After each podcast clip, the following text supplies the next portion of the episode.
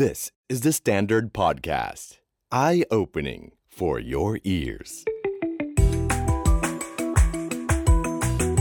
The secret sauce. สวัสดีครับ ผมเคนนักครินทร์และนี่คือ The Secret Sauce Podcast What's your secret? Toyota นะครับ คือแบรนด์รถยนต์ชั้นนำของโลกนะครับ ผมคิดว่าคงไม่มีใครไม่รู้จักรถยนต์ Toyota นะครับ แต่กุญแจแห่งความสำเร็จ ของ Toyota ที่ทำให้เป็นบริษัทญี่ปุ่นขึ้นไปถึงอันดับหนึ่งของโลก หรือว่าติด top 10 top 5 ตลอดเวลาเนี่ย มันไม่ได้มาจากแค่ตัวผลิตภัณฑ์ หรือตัวรถยนต์อย่างเดียว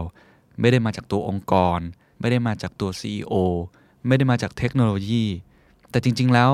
มันมาจากคนครับ หรือให้ลงลึกไปกว่านั้นก็คือมาจากนิสัย แล้วก็วิธีคิดนั่นเองนะครับ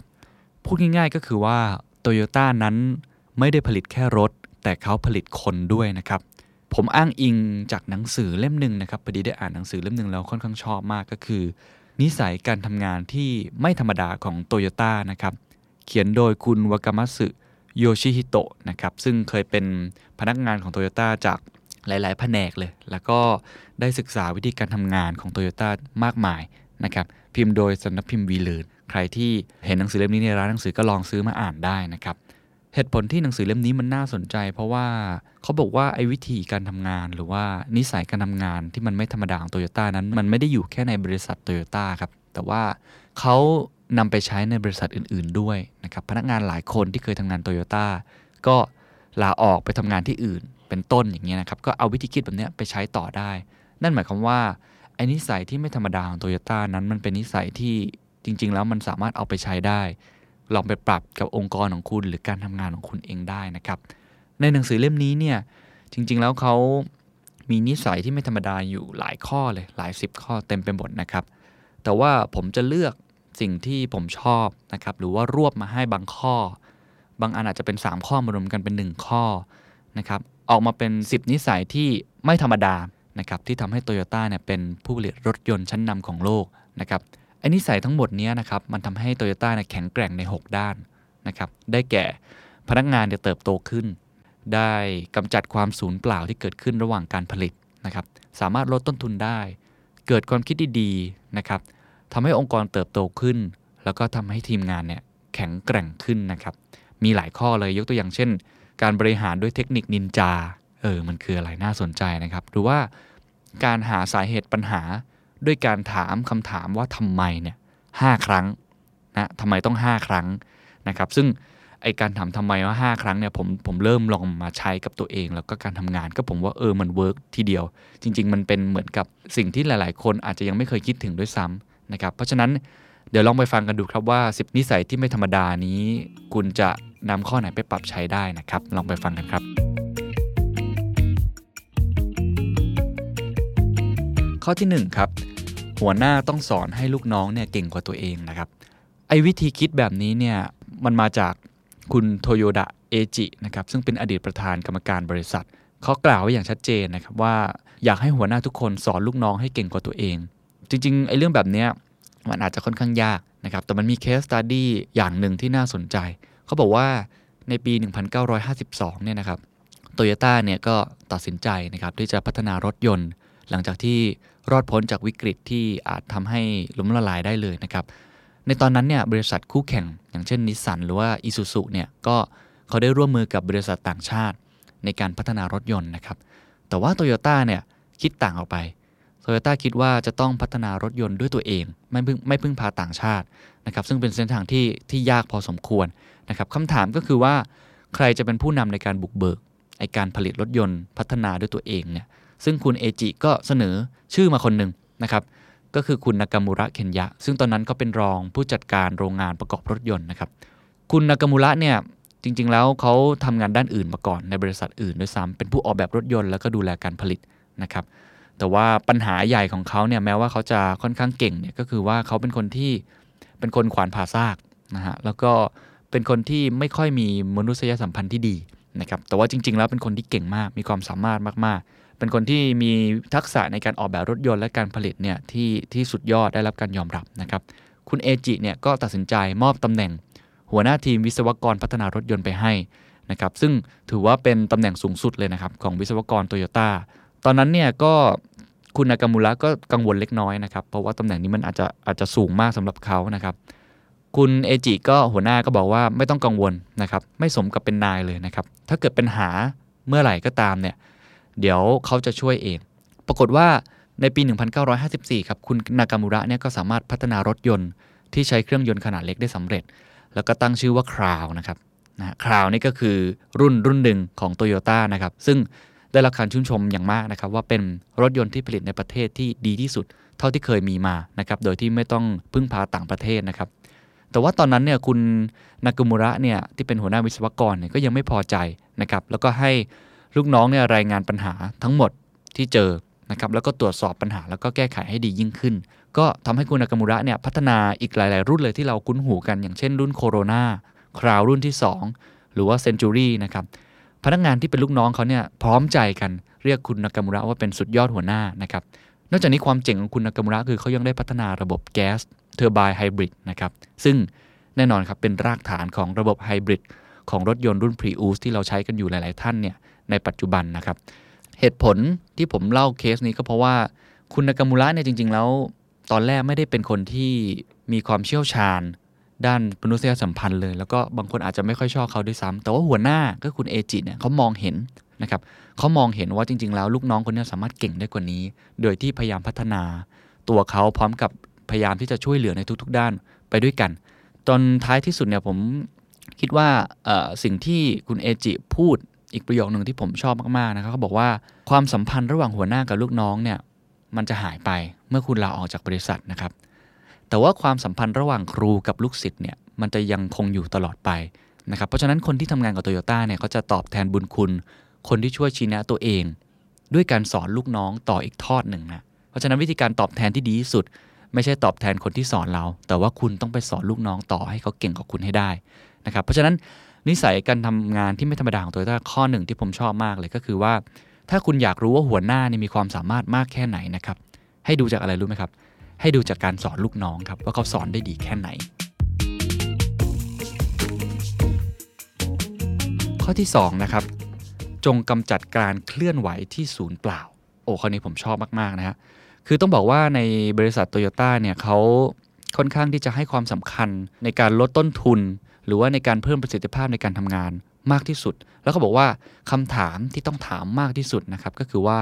อะไรเป็นสิ่งที่ทำให้เกิดความศูนย์เปล่า แล้วก็ทุกฝ่ายจะต้องเห็นตรงกันนะครับว่าไอ้สิ่งเนี้ยคือสิ่งที่ทำให้เกิดความศูนย์เปล่า ต้องบอกกันว่าโตโยต้าเนี่ยเขาแบ่งการเคลื่อนไหวในพื้นที่ปฏิบัติงานเนี่ยออกเป็น 2 ประเภทนะครับ อันที่ 1 ก็คือการปฏิบัติงาน อันที่ 2 ก็คือการเคลื่อนไหวที่ศูนย์เปล่านะครับ ซึ่งไอการปฏิบัติงานเนี่ยก็แบ่งย่อยออกเป็นการปฏิบัติงานที่จำเป็น กับการปฏิบัติงานที่ไม่จำเป็นอีกด้วย ซึ่งมันก็จะแบ่งออกเป็น 3 อย่างไอการปฏิบัติงานที่จำเป็นก็ก็ทำต่อไปถูกไหมฮะทำงานเพิ่มมูลค่ากับสินค้าได้อย่างแท้จริง แต่ไอสิ่งที่เราควรหาให้เจอมากที่สุดคือ 2 ข้อนี้ครับ คือ 1. การเคลื่อนไหวที่ศูนย์เปล่า การเคลื่อนไหวที่ศูนย์เปล่าคืออะไรครับ คือการเคลื่อนไหวที่ทำให้ต้นทุนเพิ่มสูงขึ้นจำเป็นอย่างยิ่งครับ ที่จะต้องกำจัดการเคลื่อนไหวดังกล่าวในทันที คือการทำงานที่ทำให้มันเสียเวลา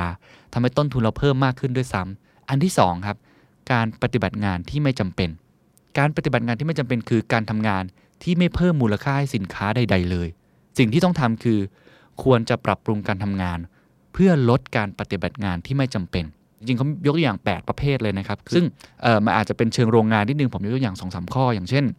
ความสูญเปล่าจากการผลิตชิ้นงานที่ไม่ได้คุณภาพนะครับ ก็หมายถึงว่าการผลิตงานเสียออกมาทำให้ต้องนำไปกำจัดทิ้งหรือแก้ไขใหม่ หรือว่าความสูญเปล่าที่เกิดจากกระบวนการผลิต ก็หมายถึงว่าการมีขั้นตอนที่มัน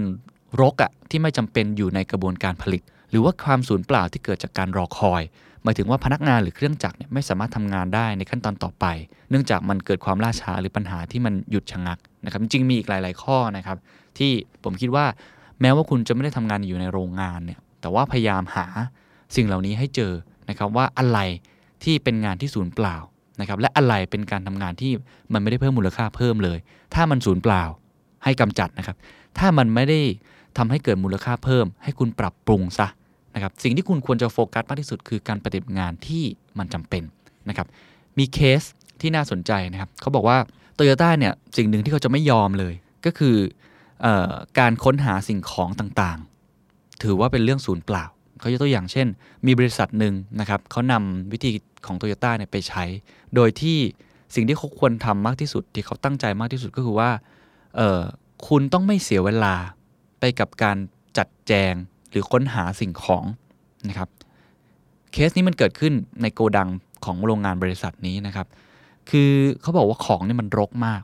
นะครับ ของมันรกมาก แล้วก็ปกติแล้วเนี่ยเวลาที่พนักงานเข้าไปในโรงงานแห่งนี้นะครับ ก่อนที่จะเครื่องจักรจะเริ่มทำงานเนี่ยหชั่วโมง เวลาถึงเวลางานปุ๊บ8โมงเนี่ยสิ่งที่พนักงานต้องทำก็คือการจัดเตรียมวัตถุดิบต่างๆนะฮะหาของต่างๆ ให้มันถูกต้องจัดเรียงลำลำดับต่างๆ นานากว่าเครื่องยนต์หรือเครื่องจักรจะเริ่มต้นทำงาน หรือว่าเริ่มกระบวนการผลิตจริงๆอะ่ะมันคือ9โมงแต่พนักงานทุกคนในบริษัทนั้นนะครับ เห็นตรงกันว่าการค้นหาการทำความสะอาด แล้วก็การขนย้ายวัตถุดิบเนี่ยเป็นส่วนหนึ่งของงาน โดยที่ไม่เคยนึกสงสัยเลยว่ามันเป็นความจำเป็นหรือเปล่า เพราะฉะนั้นสิ่งหนึ่งที่เขาทำวิธีคิดเข้ามาก็คือว่าเราต้องหาให้เจอว่าไอ้หนึ่งชั่วโมงนั้นจริง ๆ แล้วที่เราคิดว่ามันเป็นงาน จริง ๆ มันคือการปฏิบัติงานที่ไม่จำเป็นเลย มันเป็นอะไรที่สูญเปล่ามากๆ เพราะฉะนั้นสิ่งที่บริษัทนี้นำวิธีคิดของ t o y ยต้ไปใช้ก็คือ จัดระเบียบพื้นที่ใหม่ทั้งหมด สะสางให้มันสะดวกขึ้นนะครับกำจัดของที่ไม่จำเป็นออกนะครับแล้วก็จัดจัดวางของให้มันสามารถหยิบได้ทุกที่ที่ต้องการ ให้เป็นหมวดหมู่ ติดป้ายชื่อ หมายเลขกำกับต่างๆ นานาทั้งหมดนะครับ พอเริ่มทำเนี่ยก็ปรากฏว่าของที่มันกองพเนินเนี่ยมันลดลง เหลือแต่ของที่จำเป็นจริงๆนะครับแล้วก็จัดเรียงได้อย่างเป็นระบบมากทำให้การผลิตงานนะมันเป็นอะไรที่มีประสิทธิภาพมากๆ พอพนักงานมาถึงที่โรงงาน8ปดโมงเช้าก็เริ่มทำงานได้เลย ผมว่าไอ้หนึ่งชั่วโมงที่ได้คืนมาเนี่ยมันคือการลดต้นทุนด้วยนะเสียเวลาใช่ไหมครับนอกจากนั้นคุณยังได้ประสิทธิภาพในการทำงานเพิ่มมากขึ้นด้วย เพราะฉะนั้นสิ่งสำคัญที่สุด นะครับในการทำงานก็คือ หาให้เจอว่างานไหนอย่างที่ผมเคยเล่าไปแล้วอันไหนเป็น high value อันไหนเป็น low value หรืออันไหนที่เป็นการปฏิบัติงานที่มันไม่จำเป็นที่มันสูญเปล่า ที่คุณอาจจะคุ้นชิน หาให้เจอนะครับแล้วกำจัดมันทิ้ง หรือคุณควรจะปรับปรุงมันขึ้น ผมคิดว่าในสายพันธุ์การผลิตทั้งหมดมีกระบวนการนี้อยู่ทั้งหมดนะครับ ข้อที่ 3 ครับ บริหารด้วยเทคนิคนินจา ไม่ใช่บริหารด้วยเทคนิคการคำนวณ นะครับผู้บริหารโตโยต้าเนี่ยมักจะบอกเสมอว่าจริง ๆ แล้วเนี่ยเวลาเราคำนวณอะไรต่างๆ นานาเนี่ยส่วนใหญ่คนมักจะคำนวณด้วยเทคนิคการคำนวณทั่ว ๆ ไปนะครับมีเคสหนึ่งตอนนั้นเป็นช่วงที่รถยนต์รุ่นโคโรล่านะครับเพิ่งออกวางจำหน่ายในตลาดใหม่ๆนะครับก็มีการคาดการณ์นะครับว่า รุ่นเนี้ยรุ่นโคโรล่าเนี่ยจะขายได้เดือนละ 5,000 คัน คุณโอโนะไทอิจินะครับซึ่งเป็นอดีตรองประธานบริษัทโตโยต้าเนี่ยก็ ได้สั่งหัวหน้าฝ่ายผลิตนะครับให้ผลิตรถยนต์ 5,000 คัน โดยใช้แรงงานไม่เกิน 100 คน ก็คือ 100 คนเนี่ยพยายามผลิตให้ได้5,000 คันนะครับปรากฏว่าหัวหน้าฝ่ายผลิตก็กลับไปพัฒนาปรับปรุงการผลิตอยู่2อสเดือน รายงานกลับมาข่าวดีฮะก็คือว่าไอ้ห้าพันคันเนี่ยใช้ได้งานแค่ 80 คน เท่านั้นเองนะครับหลังจากนั้นรถยนต์รุ่นโคโรล่าก็ขายได้เรื่อยๆนะครับโตโยต้าเนี่ยต้องการผลิตเพิ่มนะครับจาก 5,000 คันเนี่ยเป็น 10,000 คันนะครับ คุณโอโนก็ถามกลับไปอีกว่า ถ้าต้องการผลิตรถยนต์ 10,000 คัน จะต้องใช้แรงงานกี่คนนะครับแน่นอนครับ หัวหน้าฝ่ายผลิตก็ตอบมาทันทีว่า 160 คนถูกไหมฮะเพราะว่าคูณ 2 เท่าเข้าไปนะครับซึ่งก็ดูเป็นหลักการบัญญัติรายางที่ที่ถูกต้องนะครับว่าก็ควรจะใช้ 160 คน แต่คุณโอโนบอกไม่ใช่นะคุณโอนบอกว่าสิ่งที่คุณลืมคำนวณเข้าไปในสมการนั้นก็คือศักยภาพของมนุษย์ ถ้าเราใช้ศักยภาพของมนุษย์อย่างเต็มที่ เราก็จะสามารถเพิ่มศักยภาพในการผลิตได้อีกหลายเท่า แล้วเขาบอกว่าให้จำเอาไว้ว่าคนเราเนี่ยสามารถพัฒนาศักยภาพของตัวเองได้อย่างไม่มีขีดจำกัด และไม่สามารถชี้วัดได้ด้วยการคำนวณแบบตัวเลขแบบนั้น วิธีคิดนี้ครับเขาบอกว่ามันคือวิธีการเปลี่ยนสิ่งที่เป็นไปไม่ได้ ให้กลายเป็นสิ่งที่เป็นไปได้ มันคือการบริหารด้วยเทคนิคนินจานะครับซึ่งคำว่านินจาผมคิดว่ามันคงเป็นความหมายของคนที่อาจจะพิเศษกับคนธรรมดาทั่วไป วิ่งเร็วกว่า หรือว่าอาจจะทำงานได้ดีกว่านะครับเพราะฉะนั้นสิ่งที่ควรจะทำมากที่สุดก็คือว่า อย่าใช้สมการ basic basic นะครับในจำนวนงานที่มีเช่น คุณอาจจะผลิตงาน 500 ชิ้นต่อวันนะครับโดยใช้คนอ่าสิบคน แต่พอคุณต้องการผลิต 1,000 ชิ้น มันอาจจะไม่ใช่ 20 คนก็ได้นะครับมันอาจจะต้องบวกศักยภาพของคน หรือใช้เครื่องมือต่างๆ เข้าไปช่วยด้วยนะครับยกตัวอย่างเช่นถ้าเป็นงานเขียนนะครับใน The Standard เนี่ย ด้วยจำนวนกองบรรณาธิการที่มีอยู่เนี่ยสมมุติว่ามี 10 คนเนี่ยเราผลิตได้สมมุติว่า20 ชิ้นต่อวันเนี่ยถ้าเราอยากจะเพิ่มเป็น 40 ชิ้นบางครั้งไม่จำเป็นนะครับที่ต้องเพิ่มจำนวนคนเป็น 2 เท่า สิ่งที่เราทำคือเราเอาซอร์สคนออกไป โดยให้คนที่มีอยู่ 10 คนนั้นน่ะสามารถที่จะมีความเป็นบรรณาธิการตัวเองได้นะครับสั่งงานคนอื่นที่เป็นอยู่ข้างนอกต่อนะครับโดยต้นทุนที่ใช้เนี่ยก็เอามาคำนวณกันดูนะครับ เพราะฉะนั้นนี่คือการใช้เทคนิคแบบนินจา คือใช้ศักยภาพของมนุษย์รวมเข้าไปด้วยนะครับ สุดท้ายแล้วนะครับ เรื่องเมื่อกี้ที่ผมเล่าไป ปรากฏว่าหัวหน้าฝ่ายผลิตก็สามารถปรับปรุงการผลิตใช้เวลานานพอสมควรเลยทำให้สามารถผลิตรถยนต์ 10,000 คันเนี่ยนะครับโคโรล่าเนี่ยโดยใช้แรงงานคนแค่ 100 คนได้นะครับไม่จำเป็นที่จะต้องเป็น 160 คน แล้วเชื่อไหมครับว่า หลังจากนั้นอีกไม่นานนะครับจาก 100 คนก็ลดลงเหลือแค่ 10 คนครับ10 คนสามารถผลิตได้ 10,000 คันเพราะอะไรครับ เพราะว่าเขาเอาเครื่องจักรนะครับเขาเอาหุ่นยนต์เข้าไปช่วย เพราะฉะนั้นเวลาคำนวณง่าย ๆ ก็คือว่า อย่าลืมคำนวณด้วยศักยภาพของมนุษย์เข้าไปด้วยนะครับมนุษย์สามารถคิดอะไรได้ไม่มีขีดจำกัดนะครับ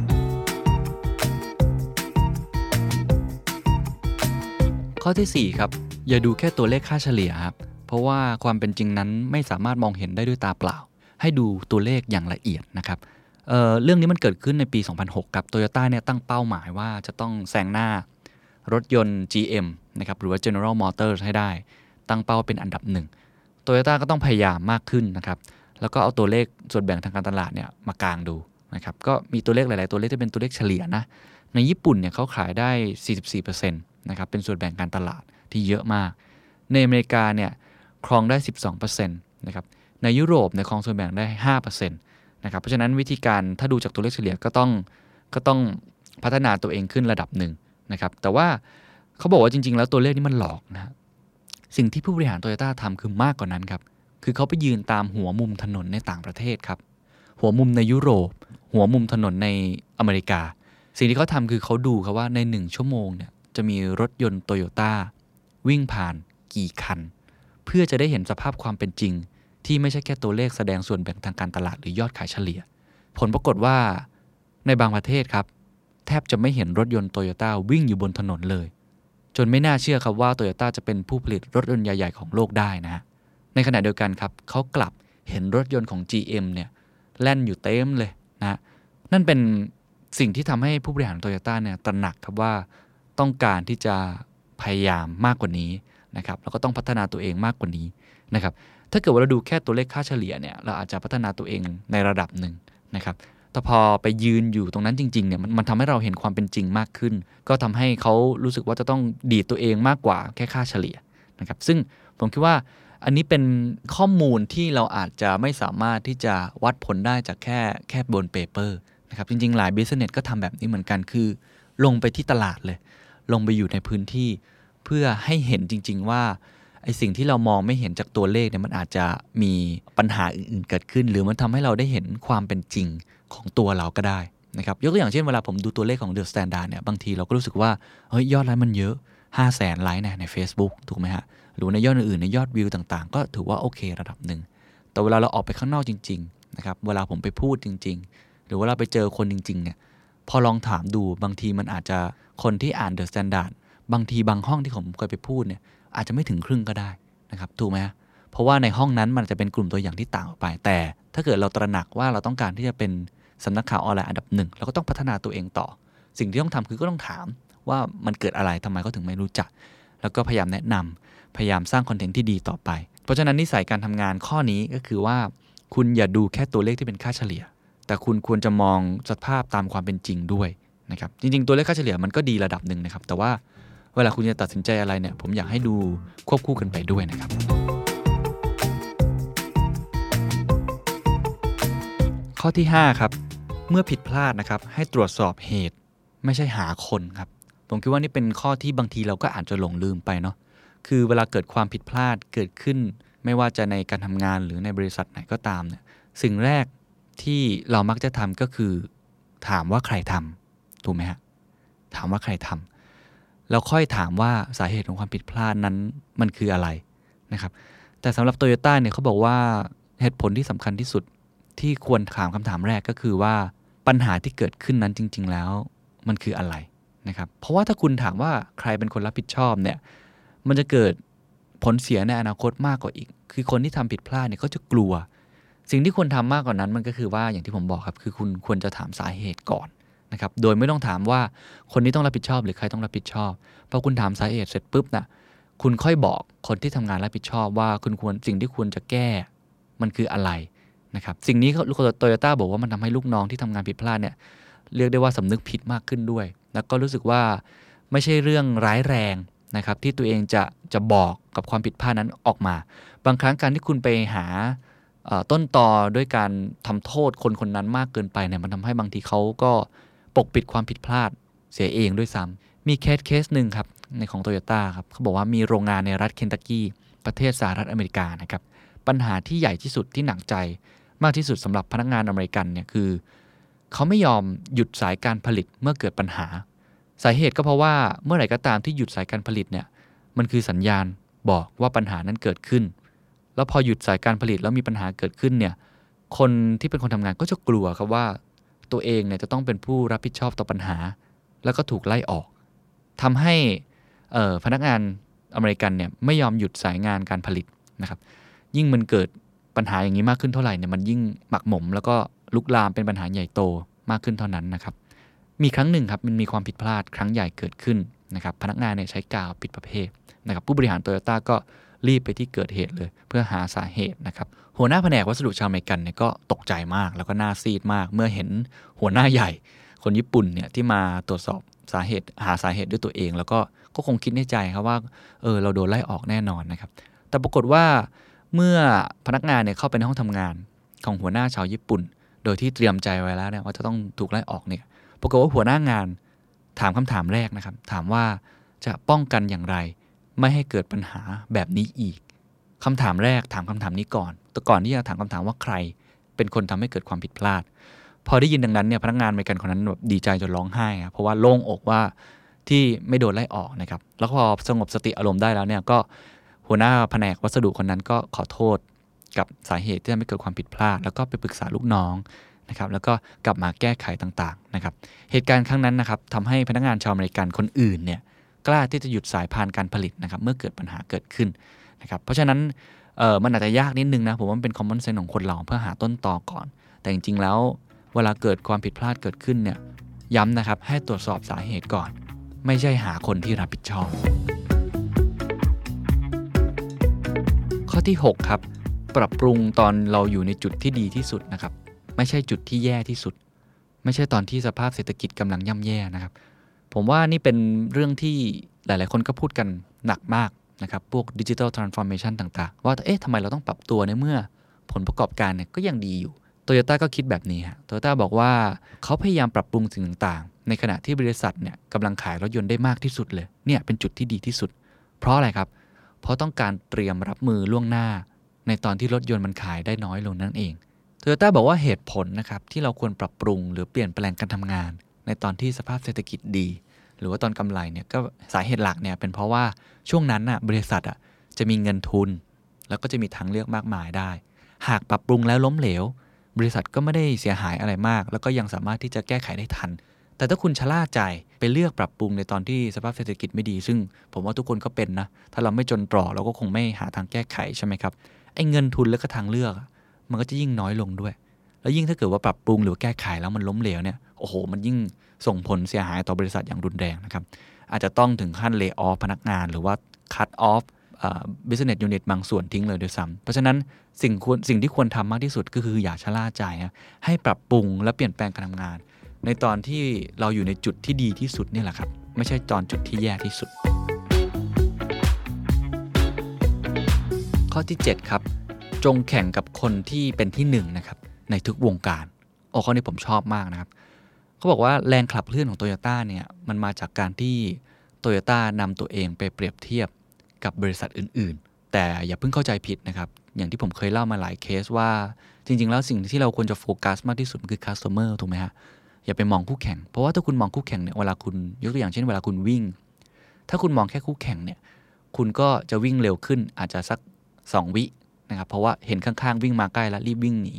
แต่ว่าถ้าคุณมองเส้นชัยเป็นหลักเนี่ยคุณบางทีไม่ได้มองด้านซ้ายด้านขวาเลย แต่คุณวิ่งอย่างเต็มที่มันอาจจะทำให้คุณชนะคู่แข่ง 10 วิโดยที่คุณไม่รู้ตัว เพราะว่าคุณโฟกัสที่เส้นชัยหรือว่า customer นะครับโตโยต้า มีวิธีการเปรียบเทียบกับบริษัทอื่นที่ผมคิดว่าน่าสนใจเขาเปรียบเทียบก็จริง แต่วิธีเลือกบริษัทที่จะนำมาเปรียบเทียบเนี่ยมันแตกต่างกันออกไปนะครับ แน่นอน อันดับที่หนึ่งที่เขาทำคือ เขาเลือกเปรียบเทียบบริษัทตัวเองเนี่ยกับบริษัทคู่แข่งที่อยู่ในวงการเดียวกัน ที่เป็นอันดับหนึ่งเท่านั้น สิ่งที่เขาทำก็คือเขาจะต้องเลิกคิดครับว่าไม่มีปัญญาหรอกที่เราจะไปแข่งกับบริษัทอันดับหนึ่งของโลกได้ บางคนในเวลาเปรียบเทียบกับคู่แข่งก็มักจะเปรียบเทียบกับบริษัทที่อยู่ใกล้ๆเราใช่ไหมครับต้องเหนือคู่แข่งที่อยู่ใกล้ๆเราแต่สิ่งที่โตโยต้าทำคือเทียบกับที่หนึ่งในวงการนั้นไปเลย และให้เลิกคิดนะครับว่าเราไม่มีปัญญาแข่ง เพราะว่าถ้าคิดว่าเราไม่มีทางชนะแน่ๆเนี่ยไม่ใช่แค่ว่าเราจะไม่พัฒนาเนี่ยเราอาจถูกบริษัทข้างๆเนี่ยแซงหน้าเราไปด้วยนะครับมีเคสหนึ่งที่ผมชอบเขาบอกว่าในปี 1960 ก็มีโอกาสได้เปรียบเทียบโตโยต้ากับ GM นะครับ General Motor นะครับตอนนั้นเนี่ยโตโยต้าเป็นบริษัทที่ระดับ ไม่ได้ top 10 ของโลกขนาดนั้น ยอดขายของโตโยต้าเนี่ยต่ำกว่า GM เป็นอย่างมากนะครับเขาเปรียบเทียบในสเกลหลายๆสเกลเลยเขาเปรียบเทียบต้นทุนก่อน ก็พบว่าต้นทุนการผลิตชิ้นส่วน ชนิดหนึ่งเนี่ยเหมือนกันเป๊ะเลยนะครับปรากฏว่าทั้ง 2 บริษัทมีความแตกต่างกันอย่างมาก ต้นทุนของโตโยต้าเนี่ยอยู่ที่ 10,000 เยน แต่ว่า GM อยู่ที่ 6,000 เยน พอเห็นว่าต้นทุนที่มันต่างกันถึง 4,000 เยนเนี่ย มันเหมือนเป็นสิ่งที่สำคัญมากสำหรับโตโยต้าเพราะว่า มันทำให้เรารู้ครับว่าโตโยต้าแพ้ GM ตรงไหนนะเพราะฉะนั้นวิธีการเทียบเนี่ยก็ต้องเทียบในลักษณะแบบที่อาจจะเป็นค่าที่มันชัดเจนแยกออกมาเป็นแต่ละอย่างโตโยต้าจึงบอกว่าสิ่งสำคัญที่สุดก็คือ คุณต้องหาวิธีการลดต้นทุนนะครับโดยการปรับปรุงการผลิตและเช่นเดิมครับกำจัดสิ่งที่ไม่เกิดมูลค่า สิ่งที่สูญเปล่า หรือไม่จำเป็นเนี่ยออกไปให้มากที่สุด เพราะฉะนั้นสิ่งสำคัญที่สุดเวลาเปรียบเทียบคู่แข่งอย่าเปรียบเทียบแบบธรรมดา อันที่ 1 คือเปรียบเทียบกับคู่แข่างที่เป็นอันดับหนึ่งเท่านั้น อันที่ 2 คือเวลาเปรียบเทียบนะให้เปรียบเทียบเป็นสเกลไป หรือว่าเป็นค่าแต่ละค่า ให้คุณเลือกวิธีการเปรียบเทียบ เพราะถ้าเกิดคุณเปรียบเทียบว่าเขาเป็นอันดับหนึ่งของโลกเลยเพียงครั้งเดียวแหละหรือว่าอันดับหนึ่งของประเทศเลยเนี่ยบางทีมันเสียกำลังใจ สิ่งสำคัญที่สุดที่โตโยต้าเน้นมากก็คือว่า คุณควรจะมองให้เห็นว่าบริษัทของคุณนั้นแพ้บริษัทอื่นตรงไหนนะครับแพ้อยู่ตรงไหน crack ออกมาให้เห็นอย่างที่โตโยต้าเห็นว่า เขาแพ้ที่ต้นทุนการผลิตนะครับ เพราะต้นทุนการผลิตมันต่างกันถึง 4,000 เยน ก็พยายามพัฒนานะครับลดต้นทุนการปรับปรุงการผลิตจนสุดท้ายเนี่ยโตโยต้าก็มีรายได้แซงหน้า GM ไปในที่สุดนะครับแต่สิ่งที่ผมชอบมากกว่านั้นก็คือโตโยต้าไม่หยุดครับไม่หยุดแต่เพียงเท่านั้น พอตัวเองขึ้นมาอยู่ในลำดับ top rank ของโลกแล้วเนี่ยสิ่งที่โตโยต้าทำคือเปรียบเทียบตัวเองเนี่ยนะครับกับบริษัทอันดับหนึ่งในวงการอื่นๆด้วยนะเปรียบเทียบกับวอลดิสนีย์นะครับเปรียบเทียบกับริสคาลตัน เปรียบเทียบกับนอสตอมฮะนอสตอมก็เป็นเหมือนกับเอ่ออ p พ a r e l เนาะขายสินสายเสื้อผ้าต่างๆ ในอเมริกาที่ดังมากนะครับ นี่คือสิ่งที่ผมคิดว่าน่าสนใจคือเขาไม่ได้เปรียบเทียบแค่กับในวงการตัวเอง เหตุผลเพราะอะไรครับ เพราะว่าเขาบอกว่าคู่แข่งที่เป็นอันดับหนึ่งในวงการอื่นๆเนี่ยมันมีบางสิ่งบางอย่าง ที่คุณสามารถเรียนรู้จากเขาได้นะฮะผมยกตัวอย่างเหมือน The Standard เหมือนกันอย่างเช่นเราไปเจอบริษัท top ของประเทศไทยหลาย ๆ บริษัทไม่ว่าจะเป็นโทรคมนาคมนะครับรถยนต์ retail ต่างๆ บางคนอาจจะบอกเออก็ไม่เห็นจะเกี่ยวกับบริษัทสื่อเลย แต่ว่าหลาย ๆ อย่างที่ทำให้เขาเป็นอันดับหนึ่งอะมันมาจากวัฒนธรรมองค์กร มันมาจากการลดต้นทุน มันมาจากการทำงานให้เกิดประสิทธิภาพมากที่สุด ผมก็เอาสิ่งเหล่านั้นมาปรับใช้กับ The Standard ได้ โดยที่ไม่จำเป็นที่จะต้องเปรียบเทียบกับแค่บริษัทหรือธุรกิจที่อยู่ในในวงการสื่ออย่างเดียวนะครับ เพราะฉะนั้นสิ่งนี้นะครับเป็นสิ่งที่ผมชอบมากครับ คือคุณควรจะมุ่งสู่การเป็นอันดับหนึ่งนะ โดยการเปรียบเทียบตัวเองเนี่ยกับบริษัทที่ เอาชนะได้ยากมากนะครับอันดับหนึ่งในวงการตัวคุณเอง หรือแม้กระทั่งเป็นอันดับหนึ่งในวงการอื่นๆด้วยนะครับ ข้อที่ 8 ครับ หาสาเหตุของปัญหาครับด้วยการถามคำว่าทำไมเนี่ยหครั้ง เพราะว่าส่วนใหญ่แล้วเวลาคนเกิดปัญหาต่างๆ นานาขึ้นมาเนี่ยเราก็มักจะถามสาเหตุของปัญหาหรือหาสาเหตุ โดยการอาจจะถามแค่ครั้งเดียว ถามว่าทำไม พอเจอแล้วก็อาจจะ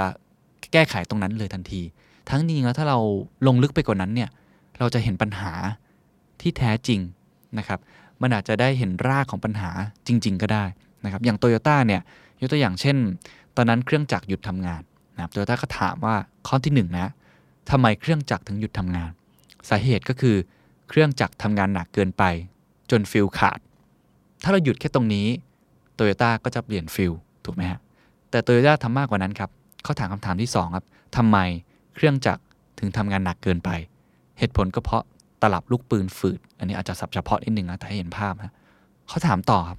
แล้วทำไมตลับลูกปืนถึงฝืด เหตุผลก็เพราะปั๊มน้ำมันหล่อลื่นจ่ายน้ำมันออกมาได้น้อยนะครับเขาถามต่อครับทำไมปั๊มน้ำมันหล่อลื่นถึงจ่ายน้ำมันออกมาได้น้อย ก็เพราะว่าเพลาของปั๊มน้ำมันหล่อลื่นหมุนช้าลงคำถามต่อครับทำไมที่ 5 แล้วทำไมเพลาของปั๊มน้ำมันหล่อลื่นถึงหมุนช้าลง เหตุผลสำคัญก็คือ เพราะมันมีตะกอนเข้าไปอุดตันในไส้กรอง สุดท้ายแล้วสิ่งที่เขาต้องทำโตโยต้าต้องทำไม่ใช่แค่การเปลี่ยนฟิวส์แต่สิ่งที่เขาต้องทำคือ การทำความสะอาดไส้กรอง ซึ่งเป็นสาเหตุที่แท้จริงของปัญหาการซ่อมแซมอันนี้ โอ้อันนี้ผมชอบมาก ผมยกตัวอย่างเช่น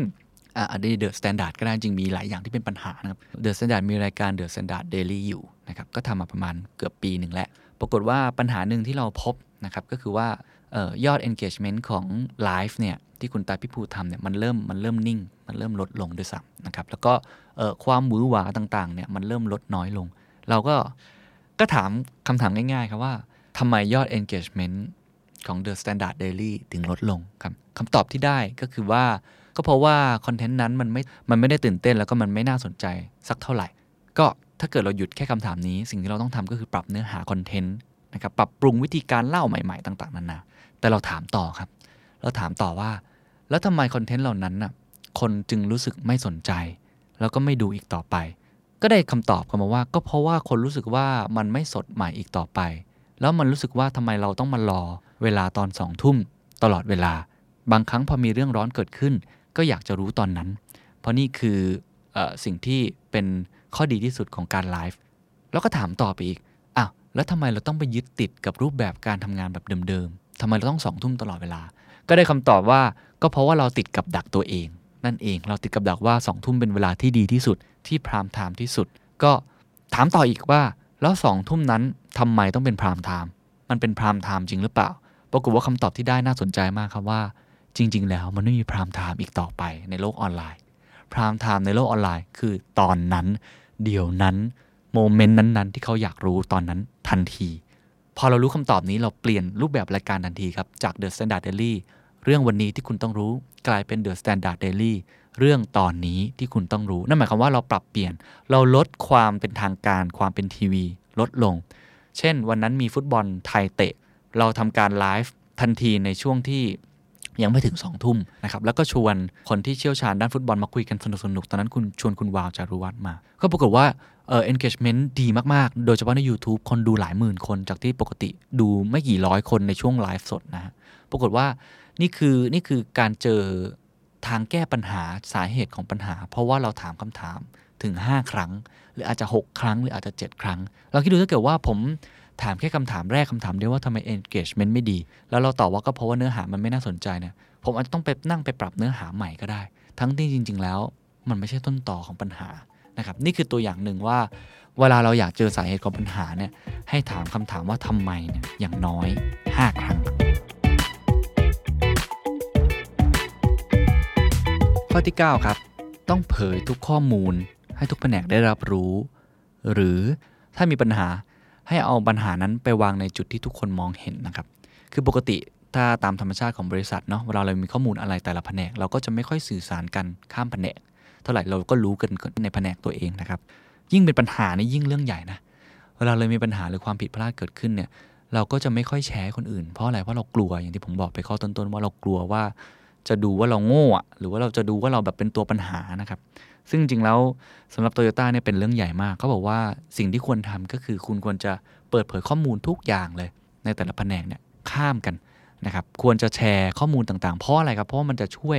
ทำให้เราเห็นว่าความเคลื่อนไหวของแต่ละแผนกเนี่ยมันทำอะไรกันอยู่บ้าง และเราจะสามารถจะช่วยทำให้บริษัทมันไปในทิศทางเดียวกันได้ยังไงทำให้ดีขึ้นได้ยังไง หรือปัญหาเนี่ยยิ่งเป็นเรื่องใหญ่นะครับปัญหานี่คือถ้าเกิดว่ายิ่งเกิด อะไรกันต่างๆ นานาเนี่ยให้รีบนำไปวางในจุดที่พนักงานทุกคนเนี่ยมองเห็นโตโยต้าบอกเหตุผล 3 ข้อหลักๆ เหตุผลข้อแรกครับคือทำให้พนักงานทุกคนรู้นะครับว่าการซ่อมแซมชิ้นงานที่มันเสียเนี่ยมันเสียเวลาไปโดยเปล่าประโยชน์มาก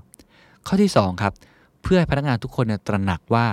การจะผลิตชิ้นงานที่ดีขึ้นมาได้นั้นน่ะจำเป็นที่จะต้องปรับปรุงกระบวนการผลิต หรืออาจกล่าวได้ว่ากระบวนการผลิตที่ดี จะทำให้ผลิตชิ้นงานที่มีคุณภาพได้ และเหตุผลข้อสุดท้ายครับ ก็คือเพื่อทำให้พนักงานเนี่ยทุกคนมองเห็นปัญหาที่เกิดขึ้นนะครับพอมองเห็นปัญหาที่เกิดขึ้นเนี่ยมันก็จะเหมือนกับช่วยเหลือกันนะครับหรือว่าเวลาเกิดเคสที่คล้าย ๆ แบบเนี้ยเขาก็สามารถที่จะใช้วิธีการแก้ปัญหาคล้าย ๆ เดิมได้ หรือถ้ามากกว่านั้นก็คือเมื่อไหร่ก็ตามที่เกิดปัญหาแบบนี้เสร็จปุ๊บเนี่ยทุกคนจะต้อง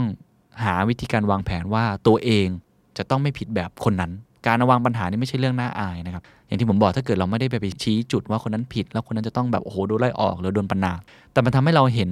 แชร์บทเรียนร่วมกันนะครับจริงๆเคสเนี้ยไม่ใช่แค่โตโยต้ามูจิก็ทำแบบนี้เหมือนกัน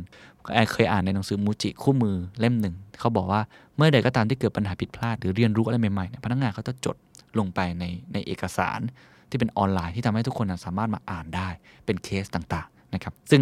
ข้อนี้ผมว่าเป็นเรื่องที่ดีนะครับ เพราะฉะนั้นเวลาเรามีข้อมูลต่างๆ ให้เผยแพร่ให้กับ ต่างแผนกได้รู้แล้วก็ถ้ามีปัญหาเนี่ยให้เอาไปวางในจุดที่ทุกคนมองเห็นจะได้ช่วยกัน แล้วก็แก้ไขด้วย แล้วก็ในอนาคตจะได้ป้องกันไม่ให้มันเกิดขึ้นด้วยนะครับ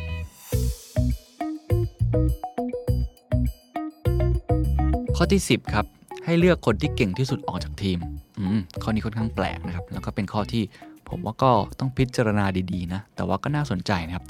รายละเอียดของมันก็คือว่าเวลาที่ทีมงานทำผิดพลาดเนี่ย คนที่เป็นหัวหน้าเนี่ยจะต้องรับผิดชอบมากกว่าใครนะครับ หัวหน้าเนี่ยก็เลยอยากได้คนเก่งเนี่ยมาอยู่ในทีมเพื่อทีมเนี่ยแข็งแกร่งขึ้นนะครับแล้วก็อยากได้คนที่อาจจะเหมือนหัวแข็งอะหรือว่ารับมือได้ยากเนี่ยออกจากทีมไปเขาบอกว่าโตโยต้าก็เป็นอย่างนั้นเหมือนกันบอกมีพนักงานคนหนึ่งเนี่ยหัวแข็งแล้วก็ไม่ค่อยยอมฟังหัวหน้า หัวหน้าของพนักงานคนนั้นนะก็เลยไปบอกอดีตรองประธานบริษัทนะครับว่า ถ้าให้คนคนนั้นอยู่ในทีมเนี่ยมันไม่สามารถทำงานได้เลย เขาอยากให้คนอื่นเนี่ยมาอยู่ในทีมแทน แต่ปรากฏว่าออรองประธานบริษัท หรือคุณโอโนเนี่ยกลับปฏิเสธให้เหตุผลอย่างนี้ฮะเขาบอกว่า ถ้าเกิดว่าให้คนคนนี้ย้ายไปอยู่ทีมอื่น ทีมนั้นก็จะต้องเจอปัญหาแบบเดียวกัน เพราะเขาหัวแข็งใช่ไหมเพราะฉะนั้นสิ่งที่คุณต้องทำก็คือ คุณต้องสอนงานให้กับเขา ถึงแม้ว่าเขาจะเป็นคนที่รับมือได้ยากก็ตาม คุณโอโนเนี่ยคิดว่าไม่มีพนักงานคนไหนที่ที่อยากทำให้บริษัทนี้แย่ลงนะครับแล้วก็ทุกคนเนี่ยตั้งใจทำงานในแบบของตัวเอง เพราะฉะนั้นถ้าไล่ไปอยู่ที่อื่นเนี่ยก็ยิ่งทำให้คนคนนั้นนะอาจจะอาจจะยิ่งเหมือนกับหัวแข็งมากขึ้น แล้วก็รับมือได้ยากยิ่งขึ้น นะครับเขาบอกว่ามีบริษัทแห่งหนึ่งนำนำวิธีคิดนี้ไปใช้ในการทำงาน เพราะว่าบริษัทนั้นต้องการเพิ่มความสามารถในการแข่งขัน ก็ปรับปรุงการทำงานทุกแผนกนะครับแล้วก็ลดจำนวนพนักงานให้เหลือเพียงครึ่งเดียว ปัญหาไม่มีใครคัดค้านเลย แต่ปัญหามันคือว่าแล้วจะเอาใครออก หัวหน้าทุกแผนกก็เสนอเหมือนกันเป๊ะเลยครับเป็นผมก็เสนอแบบนี้ก็คือนำเสนอพนักงานที่ไม่ค่อยมีผลงาน แล้วก็รับมือได้ยากเนี่ยออกไป ปรากฏว่าผู้บริหารท่านนั้นดูรายชื่อแล้วก็ ปฏิเสธทันทีนะครับว่าไม่ เพราะว่าจุดประสงค์ของการลดจำนวนพนักงานไม่ใช่เพื่อปรับโครงสร้างบริษัท แต่เพื่อนำคนที่โดนคัดออกไปช่วยงานด้านอื่นๆ ก็คือเขาไม่ได้ไล่ออก แต่ว่าเขาจะโยกย้ายอย่างนั้นก็ว่าได้นะครับหรือว่าอาจจะรวมกลุ่มกันก่อตั้งธุรกิจเป็น business unit ใหม่ขึ้นมานะครับเพราะฉะนั้นสิ่งที่เขาคิดก็คือว่า คนที่ต้องออกจากทีม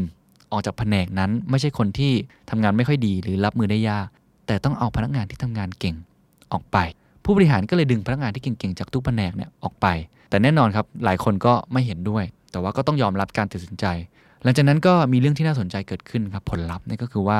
กลายเป็นว่าพนักงานที่เหลือในแต่ละแผนกเนี่ยเขาพยายามทำงานอย่างแข่งขันเลยนะครับแล้วก็ทำให้แต่ละคนเนี่ยพัฒนาตัวเอง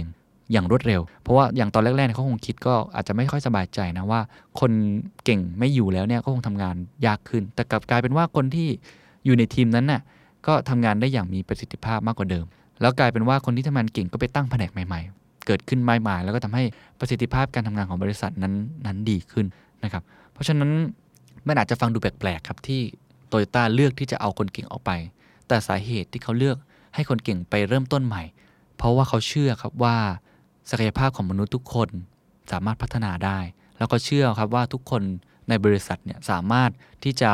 พัฒนาตัวเองให้มีความสามารถในการแข่งขันมากขึ้น หรือพูดง่าย ๆ ก็คือ เขาไม่อยากให้คนใดคนหนึ่งในทีมนะครับพึ่งพาความสามารถของคนเก่งเพียงอย่างเดียวนะครับเพราะเขาเชื่อในเรื่องของการทำงานเป็นทีมเวิร์กมากโตโยต้าเนี่ยเขาบอกว่าคน 5,000 คนเดินไปข้างหน้าพร้อมกันทีละ 1 เมตร ดีกว่าคนคนเดียว เดินไปข้างหน้าได้ 5,000 เมตรฮะนี่คือความขวัญของสหภาพแรงงานโตโยต้าความหมายก็คือเมื่อไหร่ก็ตามนะครับที่เรารวมตัวกัน มันสามารถทำงานอาจจะไม่ได้เก่งเท่าคนเก่งคนเดียว แต่ว่ามันสามารถที่ทำให้เราทำงานเป็นทีมนะครับแล้วก็ศักยภาพของทีมเมื่อมันพัฒนาไปมากกว่านั้น มันจะชนะไอการทำงานแบบฮีโร่ได้ เพราะฉะนั้นก็ต้องเชื่อมั่นในความสามารถของทุกคนนะครับไม่ปล่อยให้คนเก่งทำงานคนเดียว แต่ว่าให้ทุกคนเนี่ยร่วมมือกันทำงาน เพื่อที่จะได้เติบโตไปพร้อม ๆ กัน นี่คือ 10 นิสัยที่ไม่ธรรมดาของโตโยต้านะครับที่ทำให้เขาเป็นบริษัท ชั้นนำของโลกในแง่ของอุตสาหกรรมรถยนต์นะครับผมปิดท้ายอย่างนี้เขาบอกว่ากุญแจทั้งหมดที่พูดมาเนี่ย นะครับเป็นกุญแจที่สำคัญมากของโตโยต้าแต่ว่าสิ่งที่สำคัญมากกว่านิสัยทั้งหมดนี้นะครับ มันคือนิสัยเหล่านี้ต้องมีการเปลี่ยนแปลงเสมอ เพราะฉะนั้นสิ่งที่ผมพูดไปทั้งหมด 10 ข้อ รวมทั้งในหนังสือเล่มนี้เนี่ยอาจจะเกิดการเปลี่ยนแปลงได้ เพราะว่าการทำงานตามคู่มือ หรือวิธีการทำงานแบบเดิมๆมันไม่ช่วยให้คุณประสบความสำเร็จ หรือในทางตรงกันข้ามครับมันอาจจะทำให้คุณล้มเหลวด้วยซ้ำเพราะว่าโลกมันเปลี่ยนแปลงไปอย่างรวดเร็ว เพราะฉะนั้นหลักคิดของโตโยต้าข้อที่สำคัญที่สุด และนิสัยที่สำคัญที่สุดที่ผมคิดว่าทุกคนควรจะมี ก็คือการเปลี่ยนแปลงตัวเองอย่างสม่ำเสมอ สวัสดีครับ What's your secret? คุณคิดว่าใครคือดีไซเนอร์ที่ใหญ่ที่สุดของ Uniqlo ครับแน่นอนครับ พอพูดถึงชื่อ Uniqlo ผมว่าคนไทยแทบจะ 90%นะครับย่อมรู้จักนะครับ แล้วก็หลายคนเนี่ยคงเป็นแฟนคลับอยู่นะครับ ผมเนี่ยมีเสื้อผ้าที่อยู่ในตู้เสื้อผ้าเนี่ยเป็นแบรนด์ Uniqlo ค่อนข้างเยอะ นะครับเป็นแบรนด์ที่ประสบความสำเร็จมากนะครับถ้าพูดในแง่ของสเกลระดับโลกนะครับบริษัทแม่ก็คือ Fast Retailing เนี่ยก็ถือเป็นแบรนด์ top three เลยของโลกนะครับในแง่ของ Fast Fashion อันดับต้นๆ ก็มี Zara นะครับมี H&M แล้วก็มีตัว Fast Retailing นี่แหละที่ทำ Uniqlo นะครับแต่คำถามก็คือว่า เคล็ดลับความสำเร็จของ Uniqlo คืออะไร เขาสามารถที่จะครองใจผู้บริโภคทั่วโลกได้อย่างไร โดยเฉพาะในประเทศไทยครับ ที่ต้องบอกว่าทำการตลาดนะครับแล้วก็มียอดขาย performance ที่ยอดเยี่ยมมากๆนะครับทำยังไงให้มันเป็นแบรนด์เสื้อผ้าเนี่ยที่เป็น top of mind มาก ๆ ด้วย วันนี้ต้องบอกว่าเป็นครั้งแรกของ Uniqlo ประเทศไทยนะครับเขาเปิดเมื่อประมาณ 8 ปีที่แล้วนะ ตั้งแต่ปี 2554 นะครับ นี่เป็นครั้งแรกของ Uniqlo ประเทศไทยครับ ที่เขาอนุญาตให้สื่อไปสัมภาษณ์ผู้บริหารแบบวันออนวัน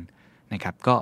ผมรู้สึกเป็นเกียรติมากนะครับ The Secret Sauce ได้เข้าไปที่ออฟฟิศของ Uniqlo ออฟฟิศก็จะญี่ปุ่นญี่ปุ่นหน่อยสีขาวๆทั้งหมดเลยนะครับผมได้พูดคุยกับผู้บริหารที่เป็นคนไทยนะครับแล้วก็เป็นผู้บริหารที่อย่างที่ผมบอกไม่เคยพูดนะฮะข้อมูลทางการตลาดนะครับไม่เคยพูดกลยุทธ์ ไม่เคยพูด Secret Sauce ของแบรนด์นะครับมาก่อนเลยนะครับเพราะฉะนั้นครั้งนี้ถือว่าพิเศษจริงๆ เป็นครั้งแรกที่เราจะได้ล้วงความลับนะครับของ Uniqlo คุณจะเอาความลับของ Uniqlo ไปปรับใช้ยังไงได้บ้างกับธุรกิจรีเทลหรือว่าธุรกิจเสื้อผ้าที่คุณทำอยู่ก็ได้ หรือธุรกิจอื่น ๆ ก็ได้นะครับ เรามีเรียนรู้ได้บ้างนะครับ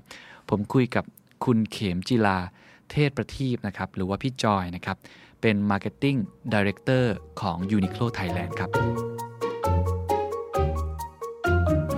ก็เช่นเคยนะครับ ก่อนที่จะไปพูดถึง Secret Sauce แล้วก็บทสนทนาที่เข้มข้นมาก ๆ เนี่ย ผมเกริ่นนิดนึงนะครับ แน่นอน Uniqlo ทุกท่านรู้จักกันเป็นอย่างดีอยู่แล้ว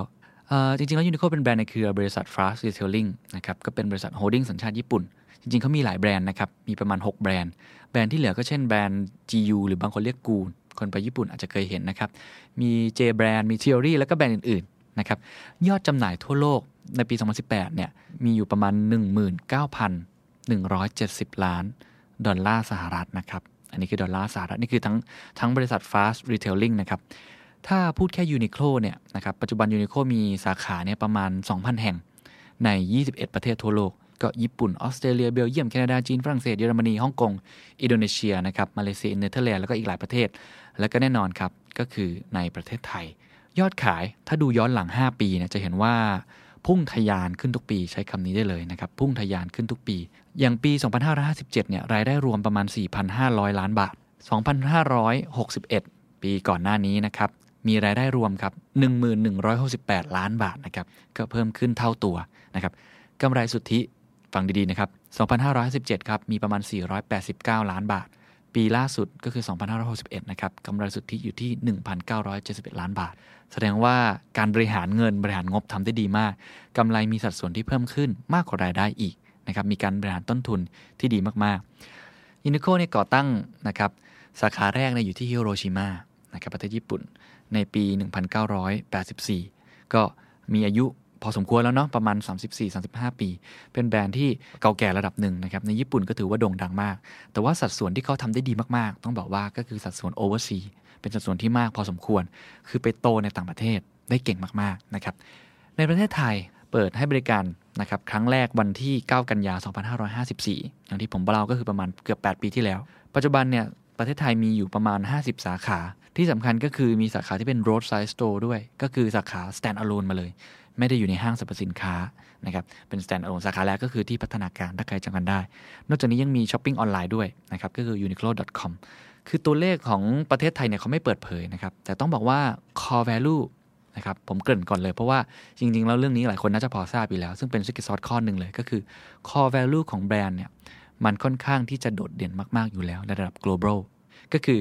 ความเป็น lifewear หลายคนจะได้เคยยินคำนี้ครับยูนิโคนี่ไม่ได้เป็น fast fashion นะครับยูนิโคเป็น lifewear คือเป็นเสื้อผ้าที่มีความเรียบง่าย มีคุณภาพแล้วก็ความยืนยาวทำเพื่อสร้างคุณภาพชีวิตให้ดีขึ้นนะครับเสื้อผ้าก็จะมีหลากหลายสี อาจจะไม่ได้แฟชั่นมากตามกระแสมาก แต่ว่าคุณสามารถใส่ได้ครั้งแล้วครั้งเล่า แล้วก็คุณภาพมากๆ ก็คือเรียกว่า LifeWear เป็นเครื่องนุ่งห่มสำหรับชีวิตว่างั้นเถอะ ซึ่งต้องบอกว่า Uniqlo ทำตลาดตรงเนี้ยได้ค่อนข้างแข็งแรงมาแต่ไหนแต่ไรแล้ว แม้ว่าจะมีคู่แข่งมากขึ้นเรื่อยๆ อย่างที่ผมเล่าไปก็ตามที นี่คือจุดแข็งของ Uniqlo มากๆนะครับแต่ว่าวันนี้ที่ผมคุยกับคุณจอยเนี่ยนะครับพี่จอยเราจะคุยกันเรื่อง communication เป็นหลักนะครับเรื่อง marketingนะครับเรื่องการรับ feedback ต่างๆ นานา ซึ่งต้องบอกว่า Uniqlo เป็นตัวอย่างของบริษัทที่หลายคนอาจจะไม่ค่อยทราบนะครับเป็นตัวอย่างของบริษัทที่ทำ customer centric อย่างเข้มข้น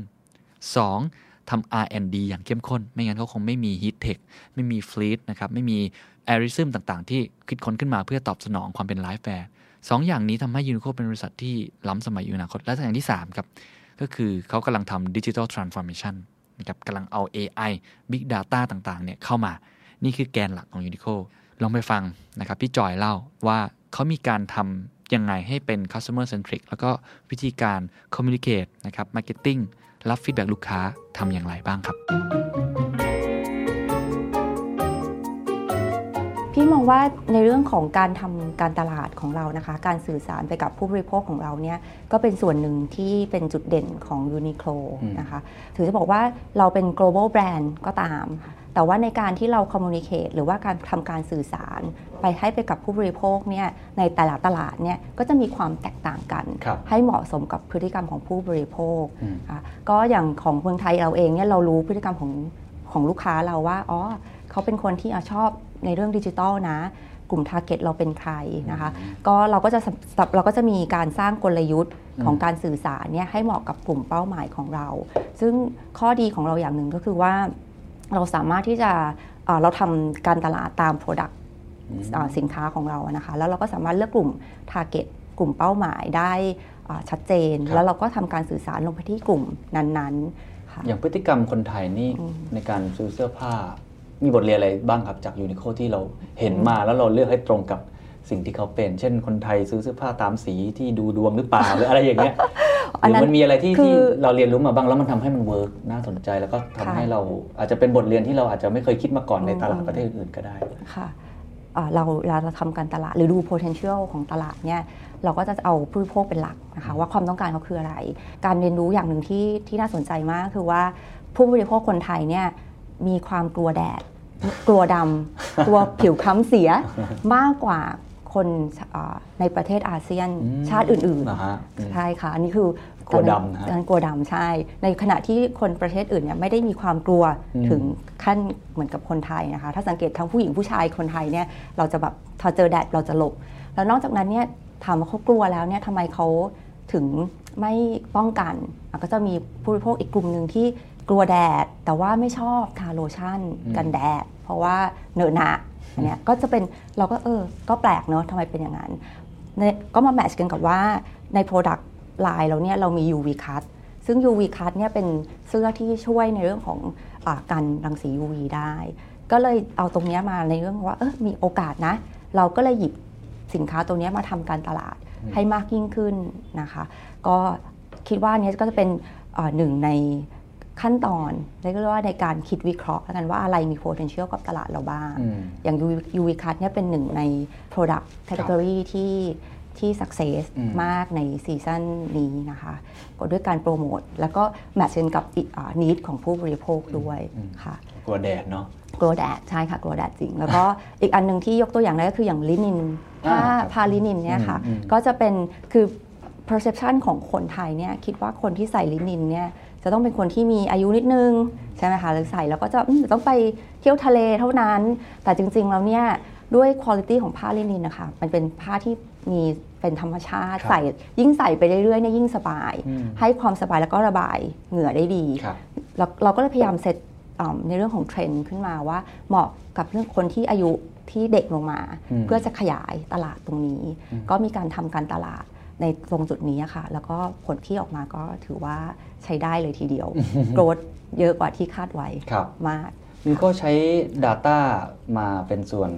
ประกอบในการคิดกลยุทธ์เยอะไหมครับก็ Data หลังมีบ้านมีค่ะก็จะมี Data ที่เราทำในส่วนของอาใน level global นะครัคะบแล้วก็มีของ local เองด้วยอืมแล้วก็จะมีในเรื่องของการคุยกับผู้บริโภค และอีกอย่างหนึ่งที่ดีของเราอะค่ะก็คือว่า เรามี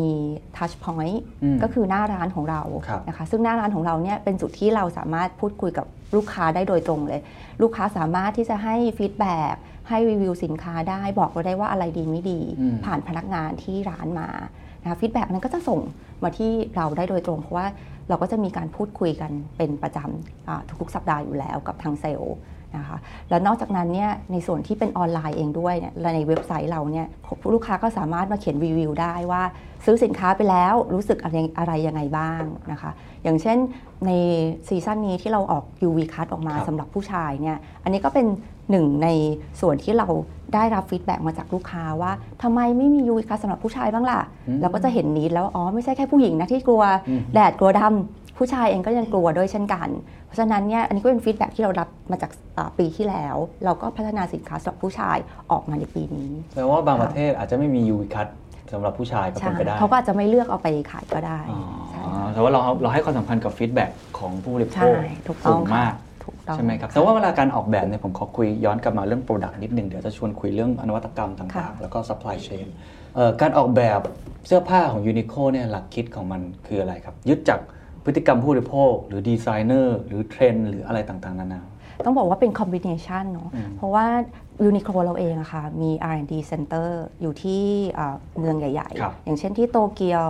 ที่ลอนดอนนิวยอร์กแล้วก็ที่ปารีสอันเนี้ยเราก็จะจับเทรนด์ในเรื่องของเสื้อผ้าต่างๆ ที่กำลังจะมาครับหรือว่าจะเป็นเรื่องของเนื้อผ้าเทคโนโลยีใหม่อืมๆนะคะอันนี้ก็จะเป็นการมองเทรนด์นอกจากนั้นเนี่ยเราก็รับ feedback จากลูกค้าเช่นกัน ซึ่ง feedback จากลูกค้าเนี่ยไม่ใช่แค่ feedback จากลูกค้าคนไทย ก็จะมี feedback จากลูกค้าอีกหลายๆชาติรวมๆกัน นะคะก็ทางทางส่วนใน R&D เนี่ยเขาก็จะ gather ข้อมูลเหล่านี้ไป เพื่อที่จะพัฒนาสินค้า ก็คือเรามองทั้งเรื่องของ current feedback แล้วก็ plus กันกับเทรนด์ใน future อืมค่ะก็คือเพราะฉะนั้นเรื่องเทคโนโลยีของเราเนี่ยเราจะมีการพัฒนาอย่างต่อเนื่อง เพื่อตอบสนองความต้องการของลูกค้าอืมนี่มีทั้งสองส่วน คือเป็นใช่ R&D lab เลยเรื่องเทคโนโลยีเรื่องนวัตกรรมก็พัฒนาค่ะในขณะเดียวกันก็มี feedback จากคนรวมกับไอตัว เทรนด์ข้างหน้าในใช่เชิงแฟชั่นก็มีค่ะเอามาผสมด้วยถูกไหมอืมถูกต้องค่ะเออแล้วอย่างอย่างนวัตกรรมเสื้อผ้าหลาย ๆ อย่างที่เราต้องพูดว่าคิดค้นเป็นเจ้าแรก ๆ ได้ครับ แต่ละชื่อที่พูดมาผมว่าหลายคนก็มีอยู่ที่บ้านนะครับไม่ว่าจะเป็นเนี่ยฮะ Fleece HEATTECH Airism นะครับค่ะต่าง ๆ นานาเนี่ยอยากให้เล่าวิธีคิดนิดนึงครับว่ามันมันตั้งต้นจากอะไร มันถึงคิดค้นเป็น innovation กลุ่มสินค้าเหล่านี้ได้ ซึ่งผมว่ามันค่อนข้างที่จะตอบโจทย์ ผู้บริโภคมากไม่ว่าจะอยู่ในภูมิภาคไหนอะก็เหมาะกับค่ะเขาแต่ละภูมิภาคแตกต่างกันไปค่ะอ่ายกตัวอย่างอย่างอย่างฮีทเทคแล้วกันนะคะ อย่างฮีทเทคเนี่ยด้วยความคิดของ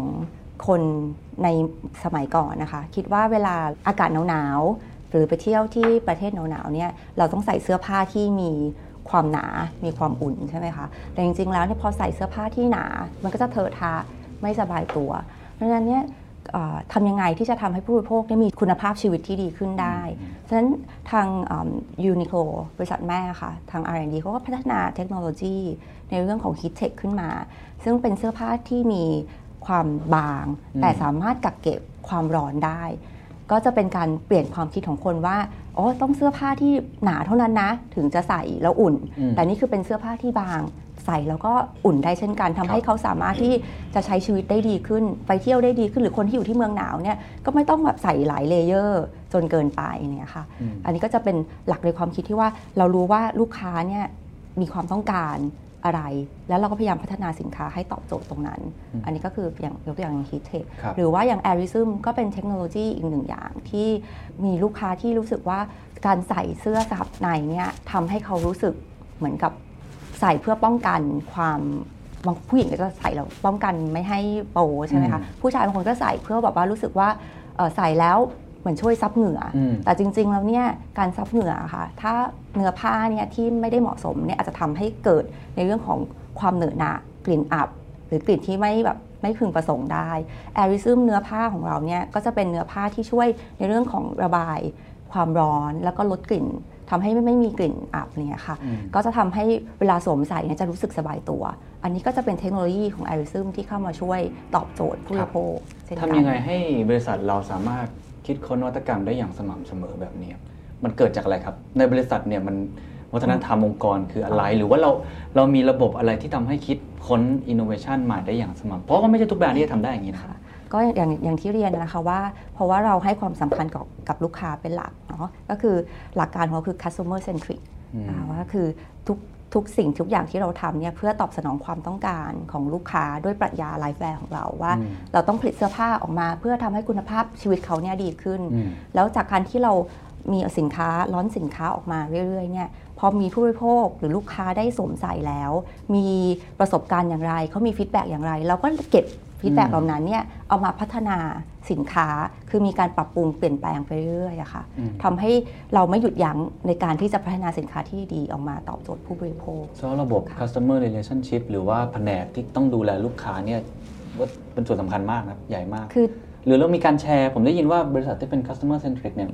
ไม่ว่าจะเป็นอยู่แผนกไหนเนี่ยจะต้องก็ต้องเป็นต้องต้องใช่ touch กับลูกค้าอันนี้เป็นอย่างนั้นปะครับถูกต้องค่ะ คือไม่ใช่แค่ marketing อืมหรือว่าทางด้านเซลล์ที่จะต้องดูแลคือใส่ใจเรื่องลูกค้านะคะ ทุกแผนกเนี่ยเราโดนปลูกฝังมาว่าลูกค้าคือหัวใจของธุรกิจเรา ดังนั้นเนี่ยไม่ว่าจะอยู่แผนกไหนก็ตามเนี่ยการคิดเนี่ยเราต้องคิดในมุมมองของลูกค้าว่า เอ๊ะทำไปแบบนี้อย่าง marketing เราก็จะต้องครับคิดว่าในการสื่อสารแบบนี้เนี่ยลูกค้าจะเข้าใจไหม ลูกค้าคนไทยจะเข้าใจไหม ว่าเรากำลังสื่อสารอะไรกับเขาอยู่ หรือว่าแผนกอื่น ๆ ก็ตามพวกอ่าในการจัดเรียงสินค้าอืมหน้าร้านทำยังไงที่เราจะสื่อสารในสิ่งที่เราอยากจะบอกได้ว่าอ๋อสินค้าเราตัวนี้มีหลากหลายสี เนื้อผ้าดีอะไรเงี้ยค่ะก็ทุกๆแผนกก็จะแบบมีมีเรื่อง mindset ของ customer centric อยู่ ซึ่งเป็นสิ่งที่เอ่อตอนที่เริ่มก่อตั้งบริษัท ผมเชื่อว่าไม่ได้สร้างกันง่ายๆนะ คือคำนี้มันเป็นคำที่คนพูดเยอะมากในยุคนี้ค่ะ customer centric ผมก็พยายามมากในองค์กรของตัวเอง แต่ผมใช้คำว่า audience ผมค่ะคุยกับคนอ่านใช่ไหมครับอยากรู้ว่าเราสร้างยังไงให้ทุกคนเห็นไปในทิศทางเดียวกันค่ะมันไม่ใช่เรื่องง่ายๆเหมือนกันผมเชื่อว่าหลายๆขั้นอะยกตัวอย่างเช่นดีไซเนอร์อย่างเงี้ยอืมก็ต้องแบบโอ้เซลล์เซนทริกมาก ฉันต้องมาก่อนนู่นนี่นั่นในในองค์กรมีวิธีการอย่างไรที่ทำให้ทุกแผนกเนี่ยมองไปในทางเดียวกันว่า customer centric คือค่ะคือทางออกของเรา แล้วก็ทางที่ทำให้เราโดดเด่นแล้วก็แตกต่างค่ะ ก็ เพราะว่าเรามีหลักปรัชญาของไลฟ์แวร์อืมแล้วด้วย Management เองเนี่ยก็เน้นให้ความสำคัญกับเรื่องนี้มาก ถ้าเกิดว่าในเรื่องของ Direction เนี่ยมาค่อนข้างชัดเจน แล้วทุกคนในองค์กรเนี่ยมุ่งเน้นไปในทิศทางเดียวกันในเรื่องของการตอบสนองความต้องการของลูกค้าเนี่ยการทำงานนะคะมันก็จะมุ่งไปในทิศทางเดียวกันอืมเพราะฉะนั้นเนี่ยเวลาเราพูดคุยกันแต่ในแต่ละทีม หรือว่าคุยกันกับอ่าทีมอื่นๆเนี่ยเราก็จะเน้นว่าเอ๊ะทำไมยอดขายตัวนี้ดีไม่ดีเพราะอะไรลูกค้ามี feedback อะไรไหม ถึงแม้ว่าจะเป็นคอมเมนต์ที่เล็กอืมๆเราก็จะเก็บเข้ามาว่า อ๋อ จริง ๆ เขาชอบสินค้าอ่ากางเกงยีนตัวนี้เพราะว่ามันยืดได้นะ มันผ้ามัน stretch ในขณะที่ communication ที่หน้าร้านเราอาจจะเป็นในอีกคนละ direction หนึอ่าเข้าใจแล้วเราก็สามารถที่จะเอามาปรับเปลี่ยนอย่างอ่าในเรื่องของ install communication ครับได้อย่างรวดเร็วครับค่ะครับ ก็คือด้วยที่ว่าเรามีการพูดคุยอย่างที่เรียนต้องมีการพูดคุยกันทุกสัปดาห์อืมในเรื่องของ performance นะคะแล้วก็ในในการที่เราพูดคุยกันเนี่ยเราก็จะรู้แล้วว่าอะไรที่อ่าดีไม่ดีครับก็เราก็จะรับคอมเมนต์นะคะ เอามาเพื่อปรับปรุง เพื่อให้ตอบโจทย์ความต้องการของลูกค้า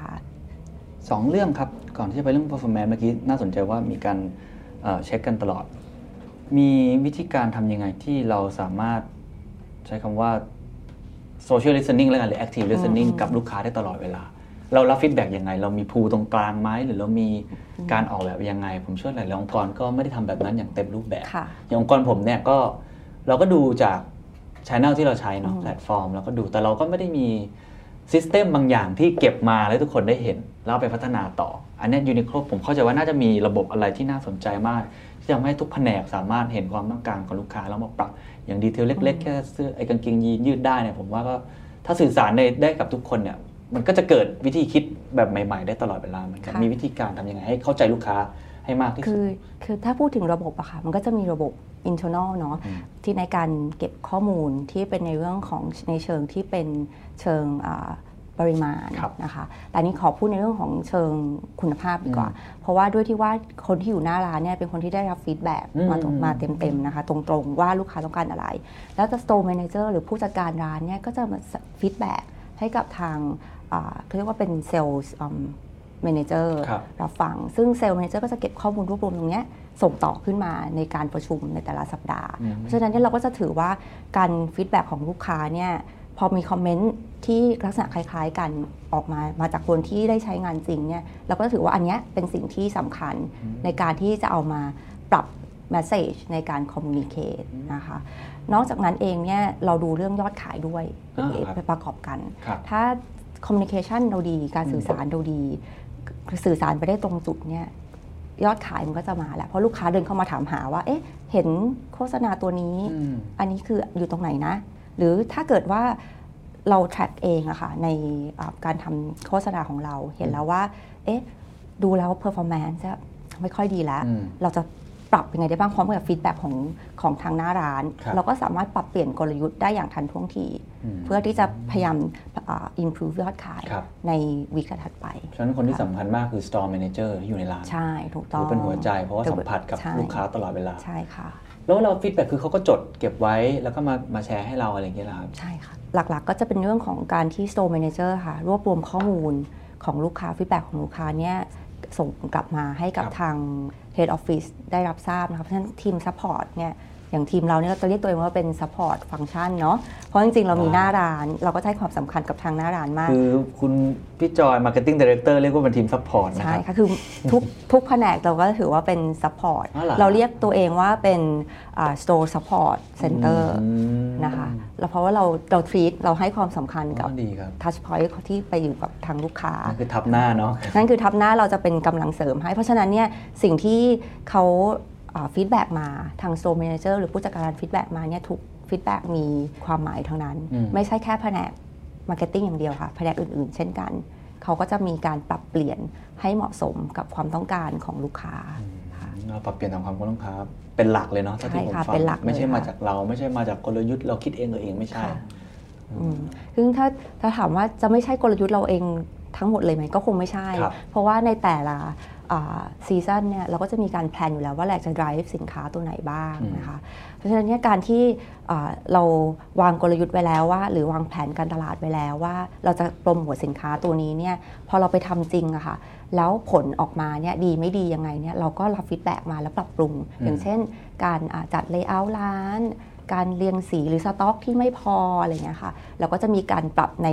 ต่างๆเลเวลกันครับค่ะแล้วก็ก็คงไม่ใช่ว่าถ้าลูกค้าบอกว่า อันเนี้ยไม่ดีแล้วเราจะเอาออกไปเลยเนี่ยคงไม่ใช่นะคะแต่เราก็ต้องดูว่าเอ้าถ้าลูกค้าบอกไม่ดี เอ๊ะเราจะพูดมุมไหน หรือว่าจะ display สินค้ายังไง ให้เขาเห็นถึง benefit ได้มากขึ้น คือก็ไม่ได้ตามใจเขาไปซะทั้งหมดถูกไหมฮะคือดูฟังเป็นเหตุเป็นผลด้วยใช่ที่เข้ากับใช่กลยุทธ์เราถูกด้วยต้องค่ะ ทุกครั้งที่ทำ marketing ออกไป หรือว่า launch product ใหม่ เรามีการ feedback ความถี่ระยะเวลาเนี่ยเป็นยังไงบ้างครับองค์กรเราอาจายไหมครับรวดเร็วไหม ไม่ทำแล้วไม่ work ปุ๊บปรับทันที หรือว่าเราใช้ระยะเวลานานพอสมควรค่ะผมก็เราเป็นบริษัท retail นะคะเพราะฉะนั้นความ dynamic เนี่ยจะเร็วมาก เราสามารถที่จะ track result ได้เป็นลักษณะวันต่อวันเลย เพราะฉะนั้นเราจะรู้แล้วยอดขายเราเป็นยังไง แต่ว่าถ้าจะเอาให้ให้ rigid หน่อย ให้มันแบบตัวเลขดีหน่อยเนี่ยก็คือประมาณ 1 สัปดาห์ เราจะเห็นผลแล้ว ในการทำแคมเปญนะคะ หรือการทำการสื่อสารหนึ่ง product marketing communication หนึ่งตัวเนี่ย ครับพอเราปล่อยไม่ว่าจะเป็นวิดีโอเป็นคอนเทนต์ต่างๆ ในโซเชียลมีเดียไปแล้วเนี่ย เราก็จะเริ่ม track แล้วว่า response พอปล่อยปุ๊บเป็นยังไง feedback ในช่องทางนั้นๆ เป็นอย่างไรบ้าง มียอดวิวเท่าไหร่เท่าไหร่ engagement เป็นยังไง คอมเมนต์เป็นยังไงอะไรอย่างเงี้ยค่ะ แล้วก็สุดท้ายมันก็จะ reflect มาที่ยอดขาย ครับ ซึ่งยอดขายเนี่ยในวีคแรกเราก็จะเห็นแล้วว่า โหยถ้า communication ดีปุ๊บ ยอดขายวีคแรกเนี่ยจะแบบหืมพุ่งตามก็ตาม target หรือ even achieve over achieve target อันเนี้ยเราก็จะเห็นผลทันทีเป็นลักษณะเป็น weekly เท่าเท่าที่ทำมาแสดงว่า communication มีความสำคัญมากเท่าที่ผมฟังใช่สำคัญเพราะ product มันดีอยู่แล้ว ต้องพูดอย่างนี้ global brand มันสุดยอดอยู่แล้ว communication มีส่วนสำคัญมากในการ drive performance ทั้งในแง่ของ brand awareness รวมทั้งยอดขายด้วยถูกไหมครับใช่ค่ะ ถูกต้องค่ะ โอเค เราก็ได้ความสำคัญกับ communication ค่อนข้างมาก ใช่ค่ะ ครับ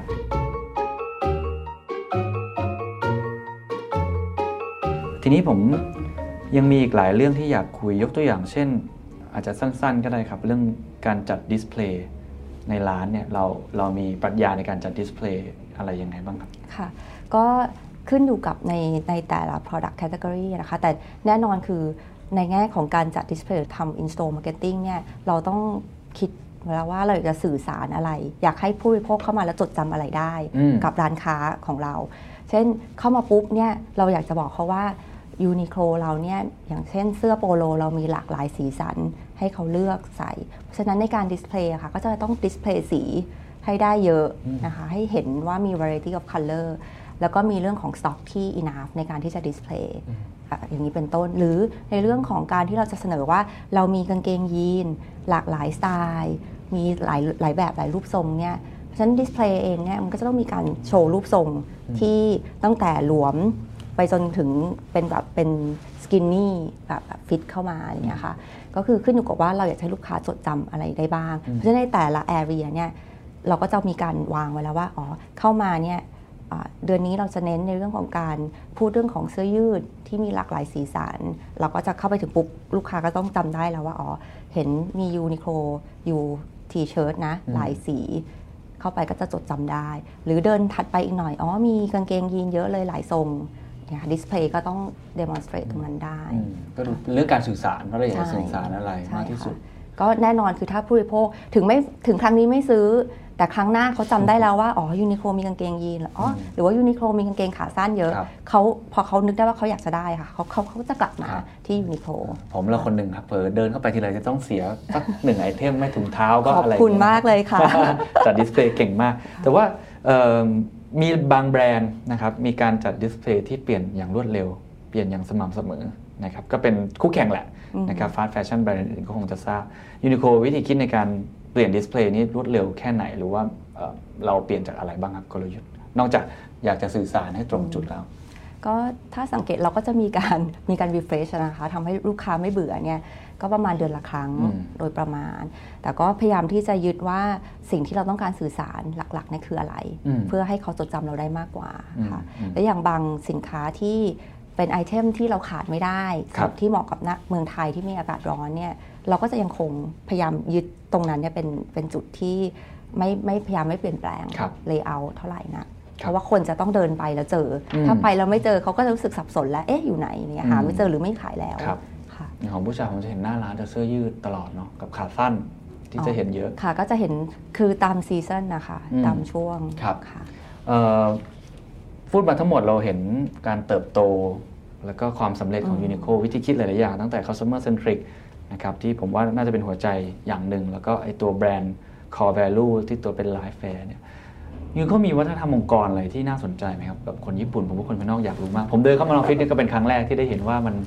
ขาวไปหมดเลยครับอ๋อคุณฝ่ายยังไม่เห็นภาพนะมีอะไรที่น่าสนใจที่อยากจะแชร์การทำงานแบบคนญี่ปุ่นนี่มันเอ่ออมีอะไรที่เป็นมืออาชีพที่เราควรจะเรียนรู้จากเขาเอางี้ดีกว่า มีอะไรที่เรารู้สึกว่ามันมันมันทำให้เราพัฒนาตัวเองมากขึ้นอะไรอย่างนี้บ้างไหมครับ ทีมงานจะต้องพัฒนาตัวเองเพื่อทำงานให้ได้ระดับแบบ global brand เป็น fast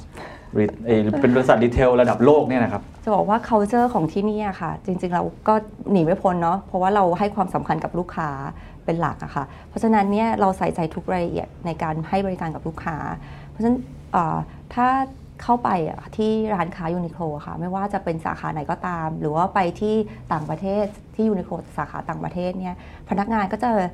ยิ้มแย้มแจ่มใสต้อนรับมีการทักทายสวัสดี แล้วก็ดูแลลูกค้าเป็นอย่างดี ซึ่งอันเนี้ยอ่ามั่นใจว่ายูนิโคลเนี่ยเป็นอ่าหนึ่งใน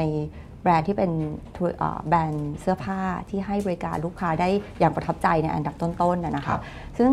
culture ขององค์กรเนี่ยที่ให้ความสำคัญกับลูกค้าเนี่ยก็ทำให้เราเนี่ยแต่ละแผนกเนี่ยก็ใส่ใจกับลูกค้ามากเช่นกัน แต่ถ้าถามในเรื่องส่วนอื่น ๆ ที่เป็นความเป็นอืมญี่ปุ่นนะคะก็จะมีเรื่องของความเป็นระเบียบ มีวินัยอะไรอย่างเงี้ยค่ะก็สังเกตอย่างออฟฟิศที่บอกว่าขาวๆอะไรอย่างเงี้ยค่ะ ตอนตกเย็นเนี่ยจะไม่เหลืออะไรบนโต๊ะเลยอ๋อเหรอฮะเราก็จะเก็บให้เรียบร้อย เช้ามาก็จะอะหยิบขึ้นมาใหม่ ก็จะเป็นอย่างนั้นคือทำให้เรามีดิส i พลินนะคะอืมเป็นการฝึกวินัยของเราให้อืมให้เป็นคนที่อ่ามีการจัดระบบระเบียบครับให้ได้ดีอะไรอย่างเงี้ยค่ะ อันนี้ก็เป็นคอมเมนต์ส่วนตัวจากการที่ทำงานที่อื่นมามาเจอที่นี่ก็โหดไหมความครับมีความเป็นระเบียบ โหดไหมครับ ก็ไม่โหดค่ะไม่ไม่ไม่โหดค่ะ เพราะว่าถ้าเรารับในเรื่องของอ่า culture ขององค์กรได้เนี่ยก็ไม่ได้มีปัญหาอะไรก็เป๊ะคือพอสมควรเนาะก็เป๊ะประมาณหนึ่งเป๊ะประมาณหนึ่งอืมค่ะซึ่งซึ่งเป็นสิ่งที่ดีนะครัคะบใช่เพราะว่าพอเรามีความมีระเบียบแบบนี้เนี่ยเท่ากับว่าเราที่หน้าร้านเองเนี่ยการใส่ใจกับลูกค้าเนี่ยเราก็ต้องเป๊ะเหมือนกันอืมเพราะฉะนั้นเราจะมีมาตรฐานเดียวกันทั่วโลกอืมค่ะอืมซึ่งเป็นสิ่งที่ดีครับค่ะ ในมุมมองส่วนตัว แล้วก็ในมุมมองของแบรนด์ยูนิโคค่ะด้วยคิดว่า ในอุตสาหกรรมเสื้อผ้านะครับอุตสาหกรรมรีเทลอะไรคือความท้าทายใหญ่ที่สุด หรือว่าอะไรคือโจทย์ใหญ่ที่สุดในอนาคต พี่มองว่านะคะในส่วนตัวคือเสื้อผ้าเนี่ยธุรกิจเสื้อผ้าค่ะก็จะ evolving ไปเรื่อยๆมี fashion item เข้ามาเรื่อยๆทำยังไงเนี่ยให้ Uniqlo แบรนด์ของเราเนี่ยยังเป็นอันดับหนึ่งอืมในใจของลูกค้า อันนี้น่าจะเป็น challenge เพราะว่าด้วยเป้าหมายใหญ่สุดของ Uniqlo ในเมืองไทยเราเนี่ยเราต้องการจะเป็น number one อยู่แล้วนะในเรื่องของเสื้อผ้า แล้วก็เป็นแบรนด์ที่ลูกค้าเนี่ยนึกถึงเป็นอันดับแรก เมื่อเขานึกถึงเสื้อผ้าที่มีคุณภาพ และในราคาที่จับต้องได้ฉะนั้นทำยังไงให้เรายังคงยึดหลักจุดตรงนี้ใน LifeWear แบรนด์ของเราเนี่ยได้อย่างได้อย่างแข็งแรงได้อย่าง strong แล้วก็อาจจะมีในเรื่องของ fashion item ที่เราเข้ามานำมาเข้าเข้ามาเสนอเป็นระยะระยะนะคะ อย่างที่จะเห็นได้ว่าเราจะมี collaboration อืมกับดีไซเนอร์ต่างๆ อันนี้ก็จะเป็นการ refresh ทำให้คนรู้สึกว่า อ๋อยูนิโคลเนี่ยมี item ที่น่าซื้อ น่าใส่ เพราะว่ามีการ co กับดีไซเนอร์เป้าหมายของการ collab นี่คือเพื่อ refresh แบรนด์ใช่ใช่ไหมก็คือมีการ refresh ทำให้ผู้บริโภคได้ คือตาม target นะคะอืมว่าเอ้ยเขาได้ใส่เสื้อผ้าของดีไซเนอร์นี้ในในคุณภาพที่ดีและในราคาที่เหมาะสมครับค่ะอืมก็จะมี special collection อย่างเงี้ยออกมาครับเรื่อยครับๆสร้างความตื่นเต้นอืมให้กับผู้บริโภคมุมมองส่วนตัวคิดว่าตอนนี้ยูนิโคเป็นอันดับหนึ่งหรือยังครับ พอใจกับ performance ไหมก็ถ้าถามว่าคนไทยรู้จักยูนิโคไหมอะค่ะ ก็คาดว่า น่าจะส่วนใหญ่น่าจะรู้จักยูนิโคแบรนด์อืมนะคะ แต่ถามว่ายังมีโอกาสอีกไหมยังมีโอกาสอีกเยอะ เพราะว่ายังมีอีกหลายที่หลายจังหวัดที่เรายังเข้าไปไม่ถึงโดยที่เราไม่มี physical store นะครัคะบฉะนั้นการทำออนไลน์ store เนี่ยก็เป็นสิ่งที่ challenge ว่าอืมทำยังไงที่เราจะเริ่มเข้าไปถึงตรงนั้นได้ฉะนั้นการทำการตลาดให้คนรู้จักแบรนด์มากขึ้นเนี่ยก็เป็นสิ่งสำคัญ เรายังมีโอกาสอีกเยอะค่ะ ที่จะเติบโตในเมืองไทยอืมคือการเป็นที่หนึ่งว่ายากแต่การรักษาที่หนึ่งนี่ผมว่ายากกว่า ใช่ในองค์กรนี่กดดันกันไหมครับหรือที่หรือเราพุชตัวเองกันยังไง ให้มีแรง drive หรือส่วนตัวก็ได้อืมทำยังไงเวลาเหนื่อย เวลากดดันแบบโอ้โหฉันขายได้เยอะขนาดนี้แล้วเอา push ขึ้นไปอีก ผมเชื่อว่าผมเชื่อว่ายูนิโคมีมี DNA แบบนั้นนะคือที่เราที่จากคนภายนอกสัมผัสได้ว่า เรา push product จริงๆ แล้วเราก็พยายามสื่อสารกับลูกค้าตลอดเวลา คือมันเห็นความเคลื่อนไหวไม่เคยหยุดนะครับแล้วก็มันทำให้เรา อยากจะเดินเข้าไปในร้านเป็นลูกค้าตลอดอย่างเงี้ยเราผมคิดว่าข้างในก็คงก็คง push ตัวเอง drive ตัวเองพอสมควรอะไรคือแรงผลักดันของส่วนตัวก็ได้ถ้าเกิดว่าไม่แน่ใจว่าในในองค์กรมีหรือเปล่านะครับว่าทำยังไงให้มันkeep momentum ให้เป็นที่หนึ่งได้ตลอดค่ะก็เอาเป็นส่วนตัวดีกว่าเนาะครับคือส่วนตัวมองว่าด้วยสินค้าของเราอะค่ะ แน่นอนคือเรามั่นใจในสินค้าของเรา ว่าเป็นสินค้าที่ดีจริง ๆ เพราะฉะนั้นเนี่ยก็จะมองว่าเอ๊ะทำยังไงล่ะที่เราจะสื่อสารตรงนี้ไปให้ได้ แล้วสุดท้ายมันก็คือ reflect มาที่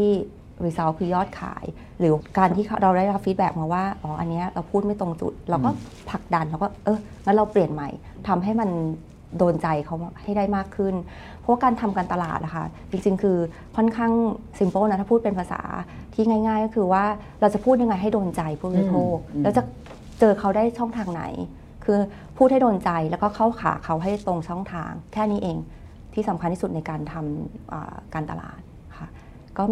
คือแน่นอนแบรนด์เราเป็น global แต่จะ communicate ยังไงให้เป็น localize ให้ได้ โดยโดยยังคงความเป็นแบรนด์ครับ global brand อยู่ ก็ challenge ก็คือเนี่ยแหละในเรื่องของทำยังไงให้ผู้บริโภครู้ให้ได้ว่า product เนี้ยมันดียังไงบ้าง อย่างอย่าง passion ส่วนตัวคำถามสุดท้ายแล้วกันอืม passion ส่วนตัวของของพี่จอยนี่คือคืออะไรครับที่ทำให้เราสนุกกับการมาทำงานในทุกๆวัน สนุกที่ได้ ทำให้ยอดขายได้ตามเป้าทำ performance ให้ดีทำให้ลูกค้าได้สิ่งในสิ่งที่เขาต้องการในตอนนี้คิดว่าคืออะไรครับคือถ้าถามเรื่องของ passion ส่วนตัวในการทำงานนะคะ ก็แน่นอนคือหนึ่งคือเรื่องของการ drive business result เนาะเพราะทุกคนมาทำงานก็คงอยากได้ผลงานที่ดี แล้วก็ตัวตัวพี่เองเนี่ยเป็นคนที่ชอบทำงานและเห็นผลทันทีเพราะเรารู้แล้วว่าเราคิดแล้วเราทำแล้วเนี่ยพอมันวัดผลได้ก็จะรู้สึกว่าเออใช่ไม่ใช่งั้นเราปรับยังไงดี แล้วที่สำคัญที่สุดอะค่ะบีลีฟมากในเรื่องของคนเพราะการที่เราได้สร้างทีมที่ดีทีมที่ทำงานแล้วด้วยเนี่ยมีความสุขสนุก ก็จะเป็นสิ่งที่ทำให้มีแรงผลักดันให้อยากที่จะมาทำงานฉะนั้นการเรียนรู้ไปด้วยการการสอนงานหรืออีเวนการ พูดคุยกันในทีมอะค่ะเพื่อให้เข้าใจความต้องการของทีมงานเนี่ยก็เป็นอีกส่วนหนึ่ง เพราะว่าพี่เชื่อว่าคนเป็นส่วนหนึ่งที่สำคัญในการผลักดัน business result ค่ะงั้นขออีกคำถามหนึ่งแล้วกันนะครับในฐานะเป็นผู้นำผู้นำที่ดีในความหมายของพี่จอยคืออะไรที่ทำให้ drive team ไปในทิศทางอย่างที่เราต้องการ ถ้าถาม definition ผู้นำของพี่อะค่ะจริงๆแล้วคือผู้นำที่ดีของพี่เนี่ยคือต้องเป็นคนที่สามารถที่จะ บอก direction ได้ แต่ไม่ได้ dominate แต่ต้องเป็นคนที่รับฟังความเห็นของทีมงานหรือว่าลูกน้อง แล้วก็จะต้องให้ความใส่ใจแล้วก็พัฒนาคนนี่ believe มากในเรื่องของการพัฒนาคน เพราะว่าเราจะไม่รู้สึกได้ว่าเราคือ happy moment ของพี่ค่ะก็คือว่าเราเห็นลูกน้องเก่ง แล้วก็สามารถที่จะเก่งกว่าเราได้ แสดงว่าเขาสามารถมาแทนเราได้แล้ว อันนั้นคือหลักการในการ develop คนของพี่ และนี่ก็คือยูนิโคลนะครับ ธุรกิจร้านค้าปลีกเสื้อผ้า ระดับโลกที่ให้ความสำคัญกับ customer centric มาก ๆ จากที่คุณผู้ฟังได้ฟังไปน่าจะเก็บ secret sauce ได้หลายข้อนะครับ ผมเนี่ยได้ประมาณ 3-4 ข้อ ที่เอาไปเรียนรู้ต่อแล้วไปใช้ต่อได้นะครับ ข้อที่ 1 ครับสำหรับผมแน่นอนครับ คือ core value ของแบรนด์ ผมยังยึดอยู่คำเดิมนะครับ คุณต้องหา core value ของแบรนด์ให้เจอ และเป็น core value ที่ไม่มีใคร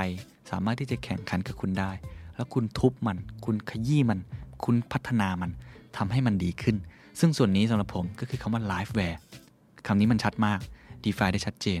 พอพูดว่าเป็นร้านเสื้อผ้านะครับที่เป็น lifeware นะครับมีคุณภาพที่ดีราคาเข้าถึงได้ mix and match กับใครก็ได้เนี่ยผมว่ายูนิโคนี่อยู่ในระดับต้นๆ เพราะคุณภาพเขาดีจริง ๆ การทำ supply chain ทำได้ดีมากๆนะครับแล้วก็ควบคุมต้นทุนดีมากๆ ที่สำคัญเรานึกภาพออกนะครับว่าคุณภาพ ของสินค้ายูนิโคเนี่ยมันค่อนข้างที่จะตอบโจทย์ผู้บริโภคมากๆ ที่สำคัญที่ผมอยากจะย้ำมากกว่านั้นคือ เขาไม่หยุดนิ่ง ไอ้ LifeWear เขาขยี้ต่อขยี้ยังไงครับ เขารู้ว่าเขาต้องเพิ่มคุณภาพชีวิตของคนที่ใส่เสื้อผ้าให้ได้ สิ่งที่เขาต้องทำคือทำแลบครับทำ R&D lab ขึ้นมานะครับเพื่ออะไรครับเพื่อหานวัตกรรมใหม่ ๆ ในการทำให้ความเป็น LifeWear เนี่ยมันขยี้ลงไปอีก ก็อย่างที่ยกตัวอย่างเช่นไม่ว่าจะ AIRism HEATTECH ทั้งหมดนี้ไม่ใช่แฟชั่นเลย แต่ใส่แล้วรู้สึกว่าคุณภาพชีวิตดีขึ้น HEATTECH อย่างเงี้ยแต่ก่อนเราต้องใส่หนาๆก็กลายเป็นบางๆได้นะครับเพราะฉะนั้นเขามีการทำแลบเพื่อตอกย้ำตัว core value ของแบรนด์นะครับมากกว่านั้นผมเสริมอีกนิดนึงที่ผมค่อนข้างชอบก็คือว่าแม้ว่าจะเป็น LifeWear ที่ใส่เมื่อไหร่ก็ได้ แต่ว่าแบรนด์มันค่อนข้างนิ่ง สิ่งที่เขาเติมนะครับเติมความเป็น LifeWear เข้าไป ก็คือการไป collab กับดีไซเนอร์ข้างนอกนะครับไม่ว่าจะคอลแลบกับ a i r m e s collab กับ JW Anderson บางครั้งไปคอลแลบกับ Marimekko นะครับ คือเขาเขาเอาคำว่า mass เนี่ยมารวมกับความที่เป็น unique รวมกันให้ได้ มันก็เลยเขาเรียกว่าสร้างสีสันให้กับความเป็น LifeWear ไม่งั้น LifeWear อยู่เฉยๆมันเบื่อ ก็เติมสีสันเข้ามานะครับ อันนี้คือข้อที่ 1 คือ core value ของแบรนด์ ผมว่าข้อนี้สำคัญที่สุด คุณมีความสามารถทางการแข่งขันอะไรที่คนอื่น แข่งขันกับคุณได้ยาก หาเจอปุ๊บทุบมันให้ได้ครับ ขยี้มันอีก ข้อที่ 2 ครับ ซึ่งผมว่าผมได้มากที่สุด นะครับจากการคุยกับพี่จอยก็คือว่า customer centric ครับ ใครคือดีไซเนอร์ที่ใหญ่ที่สุดของ Uniqlo ผมเกริ่นไปตอนต้นสำหรับผมคือคุณนั่นแหละครับ ลูกค้าคือดีไซเนอร์ที่ใหญ่ที่สุดของ Uniqlo ครับ Uniqlo เก็บ feedback ทุกเม็ดครับละเอียดยิบตั้งแต่ออนไลน์ หน้าร้าน สิ่งที่เขาทำที่ผมชอบมากคือ Store Manager หรือคนที่อยู่หน้าร้านนะครับนั่นคือทับหน้าเขาเรียกว่าคือทับหน้า คือกองทัพที่สำคัญที่สุด ในขณะที่ Marketing นะครับอย่างพี่จอยเองเนี่ยเขาเรียกตัวเองว่าคือทีม Support นะครับลองคิดภาพมีหลาย ๆ แบรนด์ครับ เป็นร้านแบบนี้นะครับ เป็น Physical Store แต่มองว่า Headquarter คือหัวเรี่ยวหัวแรงหลัก แล้วมองแค่หน้าร้านเป็นแค่แบบคนที่ออกไปเจอกับลูกค้าเฉย ๆ แต่ไม่ใช่ครับยูนิโคมองกลับด้านนะครับเขามองเลยครับว่า feedback ของลูกค้าที่ปะทะอยู่กับคนที่อยู่หน้างานสำคัญที่สุด แล้วเขาเก็บ feedback ของเราทุกเม็ดนะครับออกเป็น product หลาย product ออกมาจาก feedback ของพวกเรานะครับมีวิธีการเก็บแบบรวดเร็ว ทำบางครั้ง real-time ด้วยนะครับนี่คืออันที่2นะครับซึ่งสำคัญมากนะครับในยุคนี้ อันที่3ครับมันคือการเรียนรู้อย่างรวดเร็ว ไม่ยอมให้ข้อผิดพลาดที่เกิดขึ้นสะสม กลายเป็นสิ่งที่เรื้อรังนะครับ Uniqlo นี่มีการ track ข้อมูล ยอดขายเนี่ยแทบจะ real-time เลยวันต่อวัน ก็รู้ได้เลย เพราะฉะนั้นเวลาเขาทำ marketing ไปนะครับเขา communicate ไปเนี่ยเขาจะรู้เลยว่ายอดขายอันนี้ไม่ดี ถ้าไม่ดีเขาไม่ปล่อยทิ้งไว้แน่นอนครับเขาจะหาสาเหตุให้เจอว่ามันเกิดจากอะไร นะครับวางสินค้าผิดหรือเปล่า สื่อสารไม่ดีหรือเปล่านะครับต้องปรับเปลี่ยน store ตรงไหนไหมนะครับหรือว่า item ที่โชว์เนี่ยมันน้อยเกินไป ก็ปรับเปลี่ยนได้อย่างทันท่วงที อย่างที่พี่จอยบอกว่า เขาพยายามเรียนรู้อย่างรวดเร็ว ปรับตัวตลอดเวลาไม่ปล่อยทิ้งไว้ แล้วเขาก็เผยออกมานะครับว่าเขาก็เคยผิดพลาดเยอะเหมือนกัน มีความผิดพลาดที่เกิดขึ้นในระหว่างที่ทำ marketing ออกไปเนี่ยค่อนข้างมาก แต่สิ่งที่เราไม่รู้หรือเราอาจจะไม่ทันสังเกตคือว่าเขาแก้ไขทันที ยืดหยุ่นนะครับองค์กรมีความยืดหยุ่นในการ แก้ไขได้ เพราะฉะนั้นนี่คือคุณสมบัติที่สำคัญมากนะครับในองค์กรยุคนี้อย่ารอครับ อย่ารอให้เนื้อร้ายที่เป็นของบริษัทคุณหรือยอดขายที่ไม่ดีเนี่ยมันสะสมพยายามรีบแก้ไขอย่างทันท่วงที What's your secret? ใครที่เป็นแฟนฟุตบอลไทยนะครับหรือว่าช้างศึกเนี่ยผมคิดว่าตอนนี้หนึ่งในบุคคลที่อยู่ในสปอตไลท์แล้วก็คนสนใจมากนะครับก็คือ คุณอากิระนิชิโนะนะครับซึ่งเป็นอ่ากุนซือชาวญี่ปุ่น ที่ตอนนี้คุมทีมชาติไทยชุดใหญ่นะครับแล้วก็ทีมชาติไทยชุดเล็กนะครับอยู่ 23 ปี ผมก็ติดตามฟุตบอลไทยเหมือนกับทุก ๆ ท่านครับแต่ว่าสิ่งที่น่าสนใจก็คือ ตั้งแต่คุณนิชิโนะเข้ามาเนี่ยมีการบริหารจัดการ มีบุคลิกบางอย่างที่ผมคิดว่าน่าสนใจ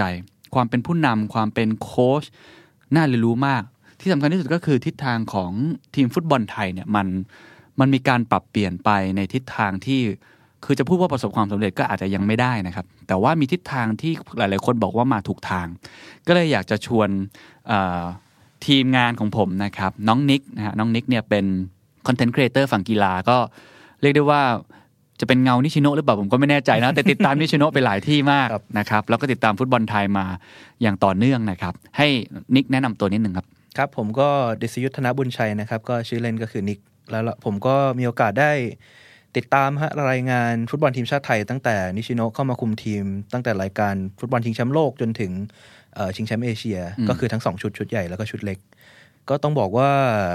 ตั้งแต่ความเปลี่ยนแปลงที่เกิดขึ้นต่างๆเนี่ยของนิชิโนะเนี่ยก็น่าสนใจฮะเป็นมิติใหม่ ๆ ที่เราไม่ค่อย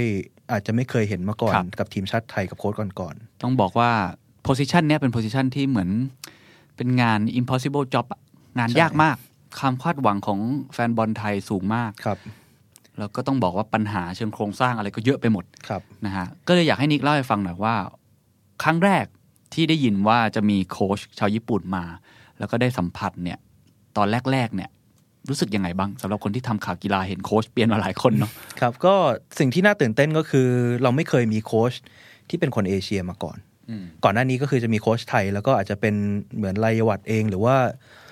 บราซิล อังกฤษแล้วก็มีมาหมดแล้ว แต่ว่าเราไม่เคยเหมือนกับเชื่อใจพอที่จะเอาโค้ชเอเชียมา ซึ่งครั้งนี้เนี่ยเป็นครั้งแรกสำหรับเราแล้วก็สำหรับเขาด้วย คือนิชิโนะไม่เคยคุมทีมต่างประเทศอืมเขาก็มาที่นี่เขาก็ใหม่เหมือนกัน เราก็ใหม่เหมือนกัน ก็เป็นความประทับใจอย่างหนึ่งก็คือตรงที่ว่าหลาย ๆ คนก็เข้าใจตรงกันว่าถ้าญี่ปุ่นมาแล้วเนี่ยมันก็คงจะมีระบบระเบียบอะไรตามกับเขามาด้วยเหมือนกับsoft power ที่เราเข้าใจกับประเทศญี่ปุ่นต่าง ๆ ก็เป็นความประทับใจที่ผมคิดว่าก็น่าจะมีหวัง เพราะว่าทีมชาติไทยที่ผ่านมาเนี่ยก็มีจุดเด่นอยู่แล้วก็คือเรื่องของความสามารถเฉพาะตัวอืมเอ่อการเอาตัวรอดของเราเนี่ยในในสนามเนี่ยทักษะส่วนตัวเราเก่งมากครับเอ่อไม่ไม่มีใครตั้งคำถามเลยแม้กระทั่งระดับเอเชีย หรือระดับโลกขึ้นไปหลาย ๆ คนก็จับตามองเราอืมแต่สิ่งที่เราขาดก็คือเรื่องของระเบียบในการเล่นอืม tactic เทคนิคอะไรต่าง ๆ ที่เราต้องยกระดับขึ้นไป ซึ่งก็ยังไม่มีใครทำมาก่อนอืมนิชิโนะเข้ามาเนี่ยก็ สร้างความประทับใจในหลาย ๆ แง่ตรงที่ว่าเขาเคยคุมญี่ปุ่นไปบอลโลกมาแล้ว อืมแล้วก็ในฟุตบอลโลกล่าสุดเลยที่อ่ารัสเซีย ก็อันนี้ก็เป็นจุดที่เรียกได้ว่าก็คือโค้ดบิ๊กเนมคนหนึ่งอืมมีความใหม่มีประสบการณ์มีทุกอย่างที่ทีมชาติไทยจริง ๆ ต้องการแบบนี้ ตอนนั้นนิกก็ไปอยู่รัสเซียด้วยเนาะใช่พี่ไหมมาเสียด้วย ก็เห็นแต่ได้ญี่ปุ่นได้เห็นทีมญี่ปุ่นเล่นไหมตอนนั้นเห็นเห็นเหมือนกันใช่ไหมก็เล่นดีฮะก็เล่นใช่ดีใช่เล่นดีเลยเล่นดีเลย ก็เลยอยากรู้ว่าเอ่อมุมของสื่อกีฬาไทย หรือว่ามุมของสื่อหรือของนิกเองเนี่ยครับคิดว่าอะไรเป็นคุณสมบัติที่ที่น่าสนใจในตัวนิชิโนะอืมผมว่าอย่างแรกเลยนะครับ ที่ผมได้พบเจอคืออตรงต่อเวลาฮะอืมคือนิชิโนะเนี่ยต้องบอกก่อนเลยว่าเอ่อการคุมทีมซ้อมเนี่ยเขาไปเก็บตัวที่ไกลมากที่วินมิลซึ่งอยู่แบบเอ่อน่าจะประมาณชั่วโมงกว่าๆจากบ้านผมเองเลย ถ้าจากใจกลางเมืองก็อาจจะชั่วโมงหนึ่งเหมือนกันอืม แล้วก็นิชิโนะเนี่ยก็มีการเหมือนปกติฮะแจ้งเวลาซ้อม แล้วก็เวลาให้สัมภาษณ์ วันนั้นผมจำได้เลยว่าก่อนนัดเวียดนาม เขาแจ้งเวลาให้สัมภาษณ์สี่โมงครึ่งแล้วก็เวลาซ้อมห้าโมงให้สื่อเก็บภาพได้สิบห้านาทีเหมือนปกติอืมเอ่อผมก็เลยเช็คกับเพื่อนนักข่าวกีฬาเหมือนกัน เพราะว่านี่เป็นการทำงานครั้งแรกของผมที่จะไปถึงสนามเขาอืมก็ถามเขาว่า เอ้ย ผมต้อง คือเขาน่าจะตรงเวลาเนอะใช่ไหมอืมเราก็ควรจะไปตรงเวลาใช่ไหม เขาบอกไม่ใช่ ไปก่อนอืมขอแนะนำให้ไปก่อนเวลานัดชั่วโมงหนึ่งเลยอืมเพราะว่านิชิโนะอาจจะมาก่อนอืมซึ่งผมไปวันนั้น ผมจำได้ว่าผมเดินทางไปถึงประมาณบ่ายสามอืมก็คือไปเผื่อเวลาไปนอนรอแถวนั้นเลยก็ว่าได้ สุดท้ายนิชิโนะมาก่อนเวลาชั่วโมงหนึ่งนัดสี่โมงครึ่งมาสามโมงครึ่งมาทำอะไรฮะให้สัมภาษณ์เลย คือสื่อที่มาหลังจากนั้นก็คือไม่ต้องได้แค่ตอนนั้นเลยอืมและสาเหตุที่วันนั้นที่เขาต้องมาเร็ว เพราะว่า วันนั้นเนี่ยนิชิโนะปกติจะมีผู้ช่วยสองคนที่เป็นโค้ชไทยอืมก็คือโค้ชจุนกับโค้ชแบนก็คือแต่วันนั้นเนี่ยสองคนนั้นไม่ว่างอืมต้องไปดูทีมอีกชุดหนึ่งเพราะนิชิโนะคุมสองทีม วันนั้นทำให้มีเขาคนเดียวที่ต้องมาคุมทีมอืมเขามาก่อนเวลาชั่วโมงสองชั่วโมงเนี่ย เพื่อเขาจะมาดูรายละเอียดทุกอย่างอืมสนามพร้อมไหมอุปกรณ์ทุกอย่างพร้อมใช่ไหมนักฟุตบอลลงจากรถมาแล้วซ้อมได้เลยใช่ไหมอืมเขามาดูรายละเอียดทุกอย่างก่อนอืมเพราะวันนั้นเขาทำงานคนเดียวอืมซึ่ง ผมว่าเรื่องตรงต่อเวลาเนี่ยเป็นจุดที่นิชิโนะเนี่ยเรียกได้ว่ายกระดับ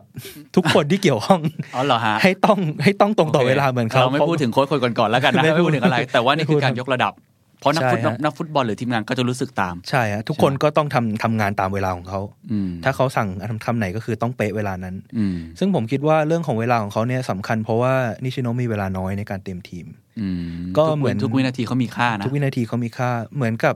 ซีอเข้ามาในองค์กรใหม่ที่รู้ว่ามีวิกฤตอะไรอยู่อืมเขามีเวลาเตรียมพร้อมแค่เนี้ยอืมเขาก็ต้องใช้ทุกวินาทีให้เกิดประโยชน์อืมเขาจะไม่ปล่อยให้มันเสียเปล่าๆไปเป็นอันขาดแม้กระทั่งวินาทีเดียวก็ไม่ได้อืมสาเหตุที่ผมบอกว่าวินาทีเดียวก็ไม่ได้เนี่ยเพราะว่าในงานแถลงข่าว ก่อนเกม หลังเกมช่วงฟุตบอลโลกฮะที่เราอยู่ที่สนามครับธรรมศาสตร์ลังสิตเนี่ยนิชิโนะจะเดินออกมา คือเราต้องดูเวลากันเลยนะฮะว่าสมมุติแถลงข่าวหกโมงเย็นเนี่ยเรานั่งนับวินาทีเลยฮะ นิชิโนะจะไม่เดินออกมาก่อน และจะไม่เดินออกมาหลังอ๋อเหรอเขาจะรอให้เป๊ะหกโมงเป๊ะเดินออกมาโอ้ทุกครั้งจะไม่มีการแบบเฮ้ยออกมาก่อนมาทักทายไม่มีอ่านี่ก็อย่างเป๊ะนี่อย่างกับรถไฟญี่ปุ่นใช่ครับเป๊ะขนาดนั้นเลยคืเหรออตรงต่อเวลาแล้วทุกแมตช์ก็มเป็นอย่างนี้ ทุกแมตช์ก็จะเป็นอย่างนี้ คือที่ผ่านมาจะไม่เคยมีปัญหาเรื่องแบบอุ้ยมาสายมีอืมปัญหาการบริหารจัดการอะไรจะไม่มีอืมคือนิชิโนะเองเนี่ยผมคิดว่าเรื่องเนี้ยเขา สร้างครับมาตรฐานใหม่อืมให้กับทุกคนอืมนี่นี่รวมถึงกระสือด้วยนะกับสื่อด้วยใช่คือใช่สื่อคือสื่อจะมาทำงานแบบว่าเฮ้ยไปรอทีหลังก็ได้มั้งหรือไปช้าก็ไม่เป็นไรเดี๋ยวโค้ดอารมณ์เพมาราะรมาตรวยฐานการแถลงข่าวไม่ใช่เฉพาะกีฬาใช่ก็มักครัจะบเลทใช่ครับก็มักจะมีการเลทแต่นิชิโนะไม่ใช่เออเวลาไหนเวลานั้นอ่าไม่มีการเลื่อนไม่มีการอะไรโอ้ทั้งอันนี้นั้นน่าสนใจครับ แล้วผมคิดว่าเอ่อนี่คือซอสข้อที่หนึ่งจริงๆอย่างที่บอกครับ ผมคิดว่าวิธีการบริหารงานของของคุณนิชิโนะเนี่ยซีอ หรือคนทำงานสามารถเรียนรู้ได้ อันนี้เราไม่ได้พูดแค่มุมฟุตบอลนะครับเราพูดหลาย ๆ มุมนะงั้นข้อที่หนึ่งคือตรงต่อเวลาสำหรับสำหรับตัวนิกเองเนี่ยคิดว่าการตรงต่อเวลาส่งผลกระทบต่อทีมงานเขาอย่างไรบ้าง และส่งผลต่อสื่อ หรือคนอื่นที่อยู่รอบข้างอย่างไรบ้างจากเดิมแต่ก่อนที่อาจจะไม่ได้สตริกขนาดนี้เอย่างนี้ครับแล้วกันอืมก็ผมคิดว่าตอนนี้มันก็กลายไปยกระดับทุกอย่างให้เป็นมาตรฐานเดียวกันนะครับอืมว่าเวลาไหนเวลานั้นอืม แล้วก็มันทำให้การทำงานของทุกคนเนี่ยเปลี่ยนไปอืมมันจะไม่มีเหมือนเมื่อก่อนแล้วว่าขอนิดขอหน่อย ขออ่าใส่เลทนิดเลทหน่อยอะโค้ดอีกสักคำนึงแล้วกันอะไรอย่างเงี้ยมันจะไม่มีอ๋อไม่มีเลย ไม่มีเลยฮะคือถ้าให้แล้วคือจบอืมหลังจากนั้นจะไม่มีแล้วเขาจะโฟกัสในสิ่งที่เขาต้องทำอืมในขณะที่นักข่าวก็ต้องไปโฟกัสในสิ่งที่ตัวเองต้องทำก็คือนำสารที่เขาพูดออกไปสู่สายตาทุกคนอืมให้ได้เร็วที่สุด อืมงั้นข้อนี้ดูเป็นเรื่องเล็ก ๆ นะเป็นเรื่องเล็ก ๆ แต่ผมว่าเป็นเรื่องที่มันจริง ๆ แล้วมันค่อยๆยกระดับโดยเราไม่รู้ตัวอืม หลังจากนั้นเองคือจริง ๆ ถ้าถ้าเราสามารถที่จะจับจุดนี้ได้เนะผมคิดว่ามันก็เป็นต้นแบบ มันก็เป็นตัวอย่างที่ให้เห็นว่า ถ้าคุณตรงต่อเวลา ถ้าคุณทำตามแผนทุกอย่างที่วางไว้เนี่ยอืมอืมถ้าคุณมีเขาเรียกว่าอะไรเอ่อมีวินัยกับเวลาเนี่ย ผมคิดว่ามันจะสร้างให้เกิดโอกาสและประโยชน์หลายๆอย่างที่เราอาจจะไม่เคยเห็นมาก่อนมเราอาจจะมองว่าเอ้ยเลทห้านาทีก็ไม่เป็นไรหรอกมั้งมันก็ไม่ได้อะไรแต่จริงๆแล้วเลทห้านาที ถ้าบนถนนในกรุงเทพเนี่ยใช่ห้านาทีเลทนี่ต่าอางกันจเยอะจะอาจจะเป็นชั่วโมงหเลรืยก็อได้ห้านาทีในเกมฟุตบอลใช่ต่างกันเยอะมากต่างนะกันเยอะมากเออผมก็เลยมองว่า อันเนี้ยเขาเป็นการยกระดับครับ เพราะทุฉะกนั้นคนที่เกี่ยวข้องวินัยแค่ตรงต่อเวลามันจะนำไปสู่วินัยของเรื่องอื่นครับมันเป็นเหมือนจุดเริ่มต้นและเป็นสัญลักษณ์ที่ดีใช่คือต้องบอกคุณผู้ฟังกันว่าอ่านิกเนี่ยเขาไม่ได้แค่ไปตามอ่า นิชิโนะคุมทีมอย่างเดียว แต่ยังได้สัมภาษณ์เดี่ยวด้วย ใช่ครับซึ่งเป็นสื่อแรกเลยใช่ไหมของสื่อไทย สื่อแรกของไทยในฐานะหัวหน้าผู้ฝึกสอนอ่าเพราะก่อนหน้านี้เนี่ยจะมีทางช่องถ่ายทอดสดก็คือไทยรัฐเขาจะได้ก่อนอ๋อก่อนก่อนที่จะรับตำแหน่งโค้ดนี่เพราะฉะนั้นนิกก็จะได้บทเรียนอะไรหลาย ๆ อย่างใช่อะงั้นข้อต่อมาครับ ตรงต่อเวลานี่ผมว่าดีครับ เพราะฉะนั้นนี่ก็จะเอาวิธีการทำงานของเขาเนี่ยมาแชร์ต่อทั้งในแง่ของ การที่เราได้สังเกตในสนามซ้อม หรือว่าตอนแข่งจริงครับในหรือว่าทำงานกับสื่อ แล้วก็การที่นิกได้สัมภาษณ์เองนะครับครับจริงๆ ใครอยากดูบทสัมภาษณ์ของของนิกเนี่ยก็ไปดูในใน YouTube The Standard หรือ Facebook Fanpage ได้นะคครัรับบผมก็ต้องบอกว่าจากที่ได้ไปสัมภาษณ์นะครับ ก็คือวันนั้นเนี่ยเขานัดเวลาเราเหมือนกันอืมสามโมงครึ่งเอ่อให้มาเตรียมพร้อมก่อนสามโมงก็คือคุยกับช่างภาพคุยกับอะไรก่อน แล้วก็คุยเรื่องคำถามกันที่ส่งไปก่อนหน้านี้อืมก็คือนิชิโนะเนี่ยก็ต้องบอกเลยว่า ผมก็ได้คุยกับทีมงานที่ได้ร่วมงานกับนิชิโนะทุกคนย้ำคำเดิมฮะเป็นความเป็นมืออาชีพสูงมากอืมถ้าสมมุติเราตกลงอะไรกันแล้ว ก็ต้องตามที่ตกลงเหมือนยกตัวอย่างเช่นคำถามอืมเอ่อผมต้องส่งไปก่อน เพื่อให้นิชิโนะ approve อืมว่าคำถามไหนถามได้ถามไม่ได้คำถามส่วนตัวถามไม่ได้ตอนนี้เพราะอะไรอ๋อเพราะว่าส่วนนี้ส่วนนี้ตอนที่ผมถามเนี่ยกำลังแข่งขันอยู่อ๋อไม่อยากให้เรื่องอื่น เรื่องส่วนตัวเรื่องอะไรรบกวน มารบกวนส่วนนิกมีถามเรื่องส่วนตัวไปบ้าง ก็มีฮะ แต่ว่าเป็นมุมเบาๆอะไรอย่างเงี้ยเป็นมุมเบาๆฮะไลฟ์สไตล์อะไรบ้างลฟ์สไตล์อะไรบ้าง แต่ว่านิชิโนะเขาก็ตัดทิ้งหมดเลย ตัดทิ้งหมดเลย เพราะว่าเขาก็ไม่ไม่อยากจะพูดอะไรที่รบกวนสมาธิทุกคน อ๋อ เข้าใจ เข้าใจ เออ จริง ๆ ด้วยนะเราเราไม่รู้เลยว่าเขาเขาชอบกินอะไรเขาใช่เขาตอนนี้เขายังไงกับครอบครัวเราไม่รู้เรื่องเลยนะ ไม่รู้เลยฮะ ซึ่งปกติเนี่ยคนที่มายืนอยู่ในตำแหน่งเนี้ยมักจะมีเรื่องส่วนตัวเรื่องเบาๆเอามีงี้แล้วกันมุมอื่นบ้างมุมอื่นมุมมุมครับสีสันให้นักข่าวไปเล่นใช่แต่นี่ชิโนนี่ ไม่มีใช่ไหมนี่น้อยมากฮะไม่มีซึ่งจริงๆเป็นความตั้งใจของเขา ไม่ใช่ว่าเขาไม่มีจริง ๆ นะ แต่เขาใช่ฮะตั้งใจไม่ให้มันเห็นมุมนี้ในสื่อมากนักใช่ในใช่ช่วงครับนี้ เพราะว่าเขาต้องการให้ทุกคนเนี่ยโฟกัสอยู่กับเรื่องของฟุตบอลอืมเพราะว่าช่วงนั้นเนี่ยเราเพิ่งผ่านเข้ารอบแปดทีมสุดท้ายเป็นครั้งแรกของรายการนี้อ่านิชิโนะเองเนี่ยเขาก็อยากจะยึดอยู่กับเรื่องนี้เรื่องเดียวอืมให้เป็นสิ่งที่สำคัญที่สุด อืมก็อย่างที่บอกฮะคำถามทั้งหมดตัดออกหมด แล้วก็มีการยืนยันก็คุยกับทีมงานว่าเฮ้ยแล้วถ้าผมแบบ นิดหน่อยได้ไหมอะแบบเออเออจะถามต่อสมมติถามไปเรื่องนี้แล้วต่อไปเรื่องนี้เขาก็บอก คือจริง ๆ ก็เคยมีคนทำมานะแต่ก็จะเห็นสีหน้าเลยว่าแบบก็ค่อนข้างจะไม่พอใจเท่าไหร่ โอ้โหสก็ตริกมากเหมือนกันสตริกมากทำมาผมเกรงเลยเออ ดูเหมือนจะเก่งเหมือนกันนะก็คือแล้วเราเวลาเพรสคอนเฟอเรนซ์ที่แบบทุกคนนักข่าวจากหลาย ๆ ที่ในห้องเพรสรูมเนี่ยครับก็มันน่าจะถามอะไรก็ได้ป่ะฮะอันนั้นก็คือโอเพนเลยฮะแต่แต่มัว่านเป็นในเกมฟุตบอลมากแต่กเป็ว่านในเกมฟุตบอลมากกว่า เพราะว่าอ๋อจริง ๆ แล้วหลังจากแถลงเนี่ยทุกคนก็ ต้องรายงานข่าวเกี่ยวกับเกม แล้วก็จะไม่ค่อยมีโอกาสได้แบบมุมอื่นมุมอื่นเท่าไหร่เพราะว่าเขาให้เวลาจำกัด ก็มีของนิกนี่แหละที่ได้มากหน่อยใช่แต่จะใช่เป็นเรื่องการบริหารจัดการ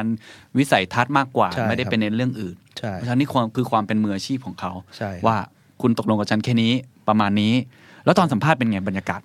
ก็เอาจริงๆก็ค่อนข้างอึดอัดเพราะว่าเพราะว่าผมผมนี่แทบจะต้องเอาลิสต์คำถามเนี่ยกลัวหลุดมาเรียงข้างหน้าเลยเออเออเพราะปกติแล้วเนี่ยอย่างสัมภาษณ์หลาย ๆ ครั้งที่ผ่านมา แม้กระทั่งสตีเฟนเคอรีเองเนี่ยอืมผมก็มีแอบยิงอืมเขาเขาก็ไม่ได้แบบว่าใช่ใช่ใช่อะไรขนาดนั้นคือปกติเวลาเราเป็นสื่อ เราจะชอบมีคำถามนอกสคริปต์บ้างนิดหน่อยใช่อยู่แล้วแหละใช่ครับเพื่อให้ต่อยอดใช่เพื่อให้ต่อยอดฟังแต่อันนี้ไม่ได้ไม่ได้อะเขาระบุมาว่าเขาไม่ค่อยโอเค ก่อนหน้านั้นเขาให้เหตุผลเพราะ ก็อย่างที่บอกครับว่าคือจริง ๆเขาอยากจะโฟกัสที่งานของเขาเป็นหลักอืมเขายังไม่อยากให้มี side story อื่นมาเกี่ยวข้องอืมซึ่งจุดนี้เนี่ยผมคิดว่ามันจะเป็นหน้าที่แล้วก็ความรับผิดชอบของโค้ชทีมชาติอืม เพราะว่าอย่างก่อนหน้าเนี้ยผมยกตัวอย่างจากรักบี้ชิงแชมป์โลกแล้วกันอืมเอ่อโค้ชเอ็ดดี้โจนส์เนี่ยของทีมชาติอังกฤษที่สร้างประวัติศาสตร์เอาชนะอืมนิวซีแลนด์ได้ จนช็อกไปทั้งโลกเนี่ยอืมคือเขาพูดชัดเจนว่าทุกคำพูดที่ head coach พูดออกไป นักกีฬาฟังอยู่อ๋อศักดิ์สิทธิ์ศักดิ์สิทธิ์มันมีน้ำหนักมาก มันมันจะมีผลกระทบต่อทีมก็จริง ทั้งทีมตัวเองและทีมคู่แข่งอืมเพราะฉะนั้นที่เขาทุกคำพูดที่เขาพูดออกไปเนี่ย ไม่ว่าจะผ่านช่องทางไหนก็ตามเนี่ยอืมมันจะส่งผลกระทบต่อจิตใจของใครบางคนที่เกี่ยวข้องอยู่ตลอดเวโอ้ลาโหละเอียดว่ะมิฉะนั้นนิชิโนะเองเนี่ยเขาก็เลยอยากจะแบบโฟกัสอ่าอยู่แค่เนี่ยอ่าเข้าใจคำพูดของเขาต่างๆเนี่ยเลยจะค่อนข้างจะเป็นไปในระบบระเบียบที่เขาต้องการ อืมก็เลยมาถึงการสื่อสาร ซึ่งตอนนี้นิชิโนะมีล่ามครับสองคนละสองคน มีคนหนึ่งพูดภาษาอังกฤษอ่าญี่ปุ่นอ่าคนหนึ่งพูดภาษาไทยญี่ปุ่นอ่านิชิโนะเองเนี่ยก็ก็แซวกับเราครับว่าคือจริง ๆ แล้วเนี่ยเขาก็อยากจะ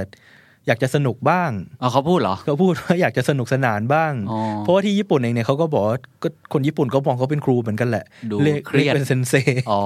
เรียกแบบว่าโอ้โหแต่ละคำพูดนี่น่าเบื่อเหลือเกินอ่าทำไมพูดอะไรแบบโอ้โหตามตามหลักการหลักฐานอะไรขนาดนั้นอ่ามัมันต้องสนุกสนานบ้างเขาบอกจริง ๆเขาก็มี แต่ว่าเขาอยากจะให้การสื่อสารเขาเข้าใจมากกว่านี้ก่อนม เขาอยากจะเข้าใจวัฒนธรรมไทยว่า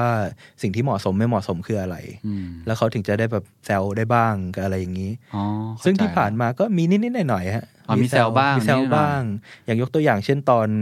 เอ่อสิทธิโชคพาโสอืมนักเตะทีมชาติไทยชุดซีเกมอะฮะครับก็ย้อมผมมาฮะย้อมผมมาซ้อมอืม โอ้ถ้าหลาย ๆ คนคิดภาพเหมือนกับโค้ชเพียบๆเนี่ยโอ้โหเละอืมเหมือนตอนเละเบคแฮมแน่นอนตอนเบคแฮมตัดผมทรงใหม่แล้วเซอร์ใช่อเล็กซ์เฟอร์กูสันไล่ให้ไปตัดให้ไล่แบบไปตัดเออโกนหัว เออ คือด้วยความที่เราเห็นสไตล์นิชิโนะมาโอ้โหเละแน่นอนต้อครังบโดนด่าต้องโดนแบบแล้วสั่งให้ไปตัย้ดอมใหม่ผมสีเขียวด้วยนะย้อมผมสีเขียวด้วยคือทุกคนเนี่ยร้อยเละแน่อ่าแต่ปรากฏว่านิชิโนะนี่ก็แซวปรากฏว่าย้าเส้นผมของคุณเนี่ยสีเขียวเข้มขึ้นหรือเปล่านะ ผมเห็น ก็เขาบอกว่า เข้มมากเลยนะเนี่ยตอนที่อยู่ในแดดที่สนามซ้อมเนี่ยอืมแต่หัวเขียวมากก็ดีนะ แต่ฝีเท้าเนี่ยต้องดีเท่าสีผมด้วยนะอืมอืมเซนเซจริงๆนะไม่รู้สิทธิโชคเป็นไงบ้างนะคือก็ไม่รู้ว่าส่งผลกระทบยังไงนะอุ๊ยแต่ว่าเป็นจิตวิทยาที่ดีนะแสดงว่าเขาไม่ได้ปิดกั้นขนาดนั้นในใช่เรื่องครับของเอ่ออื่นๆ นอกเหนือจากฟุตบอลแต่ใช่แค่ในสนามคุณใช่ต้องครัทำบผลงานให้ดีที่สุดใช่ครับเออแล้วแต่ก็เมื่อกี้เมื่อกี้ผมชอบในเรื่องของเอ่อตัว การสื่อสารนะครับคือคือผมคิดว่าผ่านไปสักพักเขาอาจจะมีมุมเบาออกมาบ้าง แต่เขาใช่รู้ว่าตอนเนี้ยเขายังไม่เข้าใจ culture คนไทย เดี๋ยวเผลอไปพูดอะไรผิดขึ้นมาใช่ครับกลายเป็นเอาเรื่องนี้มาเล่นแทนที่จะอืมโฟกัสเรื่องฟุตบอล เพราะตอนนี้ใช่พอพูดถึงนิชิโนะเนี่ยเราจะนึกถึงแค่เนี่ยสองเรื่องฟุตบอล เรื่องที่สองก็คือความเป็นผู้นำของเขาครับเราไม่มีมุมอื่นอืมซึ่งก็อาจจะเป็นวิธีคิดของเขาก็เป็นไปได้ ในครับความเป็นมืออาชีพของเขาใช่ไหมอาจจะเป็นแนวทางในการทำงานของเขา อืมครับโอเคอะ ซึ่งก็มีอีกจังหวะหนึ่งก็คืออตอนที่เขาพูดถึงแบ็กซ้ายทีมชาติไทยอะครับครับทิตาธรอักษรศรี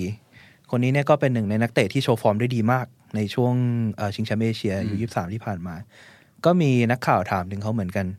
ว่าแบบเออนิชิโนะมองว่าเป็นยังไง อนาคตเป็นยังไงเขาก็พูดฮะเขาบอกว่าคือจริง ๆ แล้วเนี่ยทิตาธรเนี่ยเป็นนักเตะที่มีรูปร่างดี ตัวสูง ลักษณะดีมีโอกาสเติบโต แล้วเขาก็พูดว่าอยากให้ทิตาธรเนี่ยคิดว่าตัวเองเนี่ย เป็นทายาทในตำแหน่งแบ็กซ้ายต่อจากทีละทรบุญมาทันอืมอยากให้ตัวเองคิดอย่างนี้อืมเพื่อจะได้มีเป้าหมายให้ตัวเองมุ่งมั่นที่จะไปต่ออืมแล้วหลังจากที่เขาพูดจบเนี่ยเขาก็หันไปแซวนักข่าวที่สนิทกับทีละทร ฝากไปบอกทีละทรด้วยนะ ว่าคุณกำลังเป็นไอดอลอยู่ว่าคุณกำลังเป็นไอดอลที่จะมีคนมารอแล้วนะอืมสิ่งหนึ่งก็คือปลุกใจนักเตะเยาวชนอืมแต่ในขณะเดียวกันผมไม่รู้ว่าเป็นการกดดันทีละทรด้วยหรือเปล่านะ ให้รักษามาตรฐานรักษามาตรฐานนะนี่มารอแล้วนะคนนี้เออเอออะเป็นเกร็ดเล็กเกร็ดน้อยน่าสนใจผ่านไปสองครับข้อ ตรงเวลาความเป็นมืออาชีพ ข้อที่สามครับนิก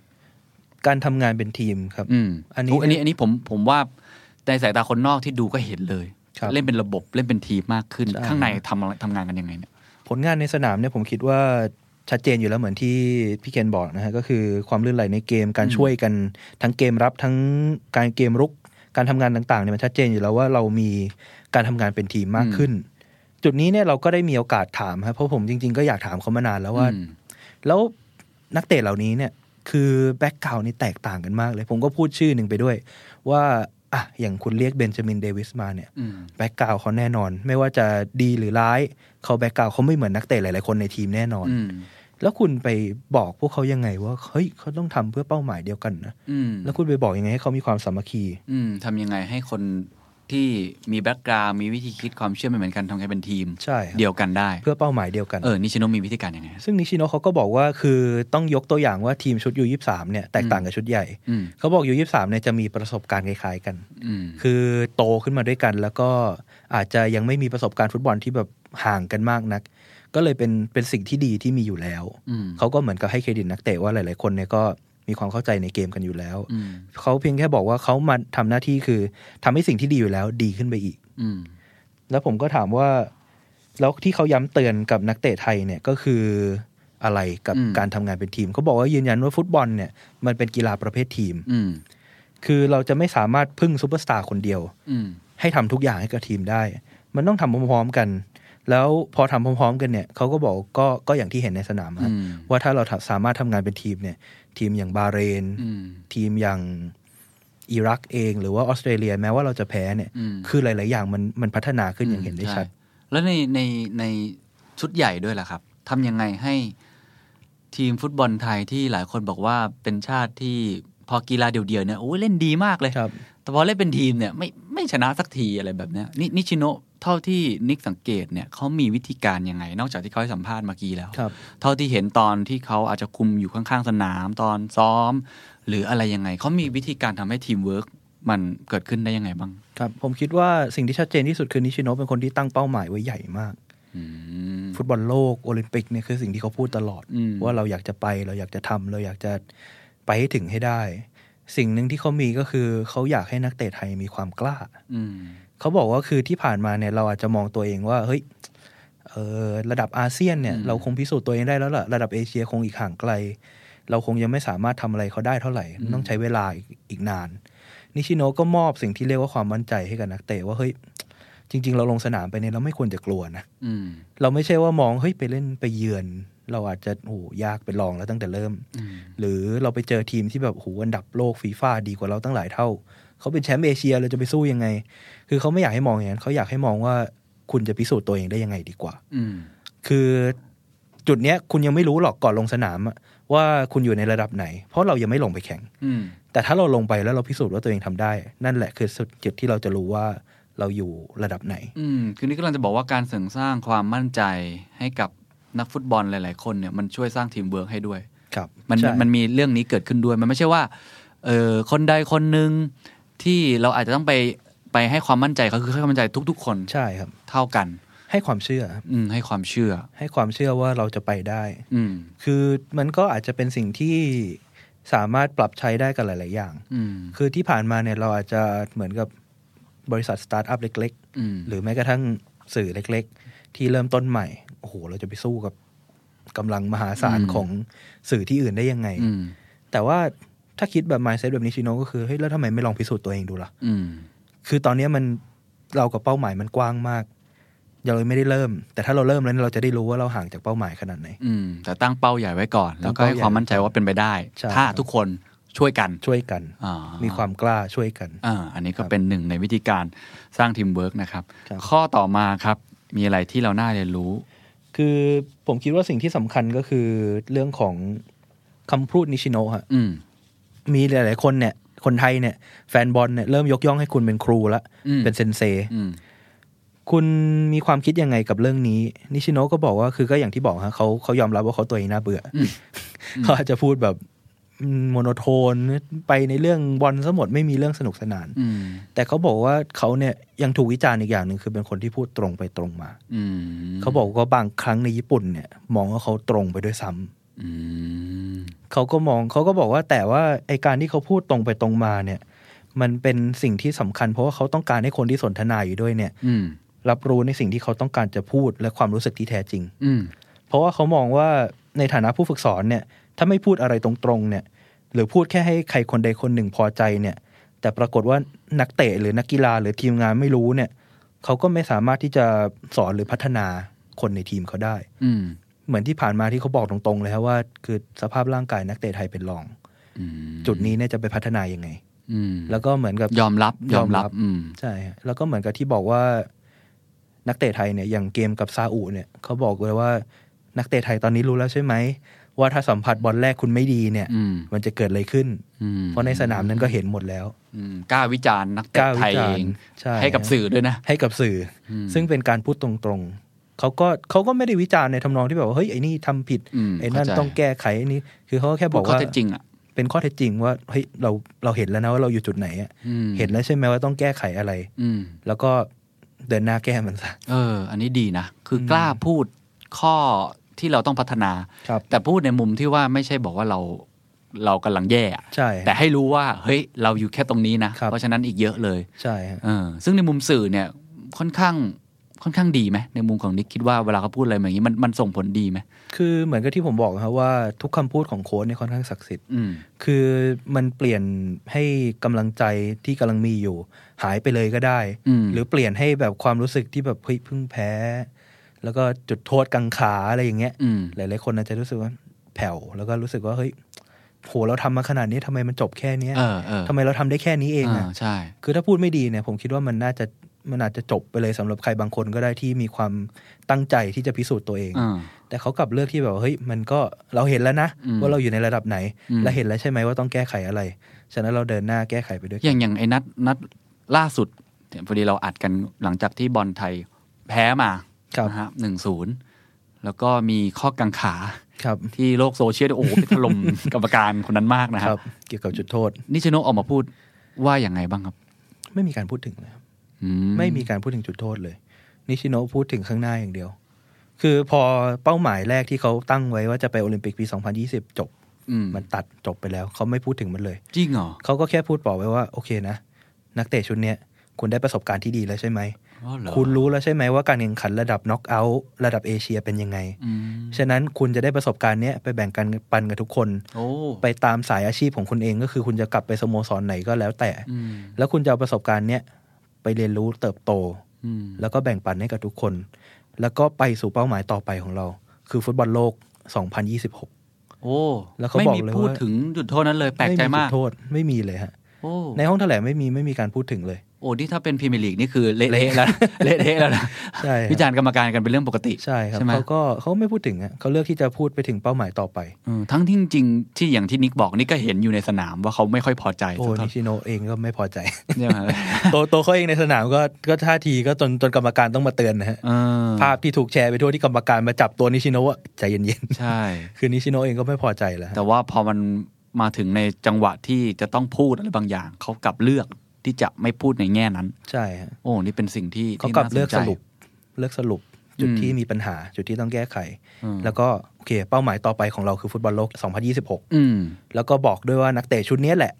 ที่เขาตั้งความหวังไว้จะเป็นแกนหลักอืมก็คือให้มอบความหวังต่อไปเลยออเออเมื่อกี้เราพูดในมุมว่าไอ้คำพูดตรงไปตรงมาเนี่ยเวลาทีมมันเอ่อผิดพลาดหรือว่าครับไปไม่ถึงเป้าหมายอะไรอย่างเงี้ยครับ แล้วแล้วเวลาสำเร็จอะเขายังไงบ้าง เวลาชนะ เวลาผลงานดี ผลงานดีนิชิโนะจะไม่พูดถึงตัวเองเท่าไหร่ฮะอืมเขาจะยกเครดิตให้นักเตะหมดเลยอืมว่าใครทำอะไรได้ดีบ้างอืมคือมันเป็นการต่อยอดต่อยอดความมั่นใจและความสำเร็จ อืมคือเราจะเห็นได้เลยว่าตลอด3เกม4เกมเนี่ยในรายการเนี่ยนักเตะไทยนี่คือวิ่งจนหยดสุดท้ายจริงๆใช่ใช่ใช่ใช่คือมันเป็นความพยายามที่จะไปข้างหน้าต่อออืมน่าเชียร์เล่นน่าเชียร์มาก ใช่ครับ เล่นเล่นแล้วดูแล้วสนุกอืมดูแล้วรู้สึกว่าเฮ้ย เหมือนตอน5นาทีสุดท้ายครับผมอืมต้องยอมรับเลยว่าคือเป่านกหวีดหมดเวลาที่ผมจะร้องไห้เลยนะเพราะว่าไม่ได้เห็นบรรยากาศแบบในสนามที่สองหมื่นกว่าคนเนี่ย คือเล้าอะครับแบบเอาอีกเอาอีกเอาอีกมคือรวมถึงเบนจามินเดวิดลงมายิ่งเล่นแบบ โอ้โหน่าเชียร์เขาไปอีกเออทุกคนก็ยิ่งแบบเอาเอาเอาเอาไปอีกไปอีกไปอีกเออแล้วนักเตะเองก็ไม่ใช่ว่า เร่งแล้วไม่ไปก็ไปด้วยอืมก็ทุ่มกันหมดบรรยากาศดีมากใช่ไหมบรรยากาศวันนั้นดีมากครับอืมคือไม่ได้เห็นอย่างนี้มานานมากไม่ได้เห็นมานานเออที่เต็มสนามและทั้งสนามนี่คือลุกขึ้นพร้อม ๆ กัน ที่นั่งสื่อนี่ไม่มีใครนั่งแล้วเหรอลุกขึ้นมาสุดยอดตะโกนกันแบบแล้วอย่าลืมนี่คืออยู่ยี่สามนะนี่คือยูยี่สามใช่ฮะซึ่งรายการเนี้โดนศพประมาทไว้ก่อนแข่งว่าจะเต็มสักสนามหรือเปล่า อืม เพราะว่าอ้าวจริง ๆ คือรายการนี้มันก็ไม่ใช่ชุดใหญ่ ใช่ใช่สตาร์ดังอะไรอย่างอ่าของเราเองก็สตาร์ดังก็อาจจะไม่ได้มาอืมครับก็ก็เลย แปลกใจว่ามันมาถึงขั้นนี้เลย ซึ่งต้องบอกว่าเอ่อเครดิตส่วนหนึ่งก็คือนิชิโนะนะ เรียกสปิริตใช่ครับกลับมาได้ใช่ครับใช่ไหมอะดีครับคำพูดตรงไปตรงมา เวลาผิดพลาดควรจะพูดอย่างไร เวลาสำเร็จควรจะพูดอย่างไรน่าครับศึกษานะครับ ต่อมาผมว่าอันนี้เป็นสิ่งที่เด่นเด่นมากเลย แล้วก็นิกก็เมื่อกี้ก็หยอดหยอดๆไปเยอะพอสมควรครับเรื่องของการกระตุ้นนักเตะเยาวชในนทีมใช่ที่ เอออย่างที่บอกกันเนี่ยห้านาทีสุดท้ายเราเห็นเลยว่ามันเพราะสู้จริงกีฬาเนี่ยมันคือใจไงครับ แล้วก่อนหน้าเนี้ยหลาย ๆ ชุดนะเราก็จะเห็นว่ามันเล่นกันแบบเล่นแล้วไม่อยากเชียร์ใช่ไหมครับเราเราเป็นกองเชียร์เราก็รู้สึกว่าแบบไม่ทุ่มเทเอาพูดอืมตครัรงบๆแม้ว่าเขาอาจจะทุ่มเทในมุมของเขานะคครัรับบแต่ว่าของของอันนี้เราเห็นหลาย ๆ อย่างการแรงกระตุ้นมันมันดีมากครับมันมันเกิดจากอะไรบ้างครับ ผมคิดว่าสำคัญคือนิชิโนะเนี่ยเขาบอกว่า การเลือกนักเตะทีมชาติไทยมาติดแต่ละทีมเนี่ย เขามักจะบอกกับนักเตะเสมอว่า คุณน่ะ คือหนึ่งในยี่สิบสามตัวแทนประเทศนะอืมคุณคือคนสำคัญนะ คุณต้องเข้าใจจุดนี้ก่อน คือมีนักเตะเป็นร้อยเป็นพันคนทั่วประเทศไทย อยากมาอยู่จุดที่คุณอยู่ อืมคุณก็พิสูจน์ตัวเองสิ คือตอนเนี้ย คุณเป็นตัวแทนประเทศไทยแล้วนะอืมคุณต้องทำให้ได้ คุณต้องพิสูจน์ตัวเองให้ได้ แล้วคืออันเนี้ยมันเป็นการกระตุ้นให้เห็นถึง ความสำคัญของนักเตะทุกคนไม่ใช่แค่ตัวจริงอืมแต่ตัวสำรองด้วยว่าคุณคือผู้ถูกเลือก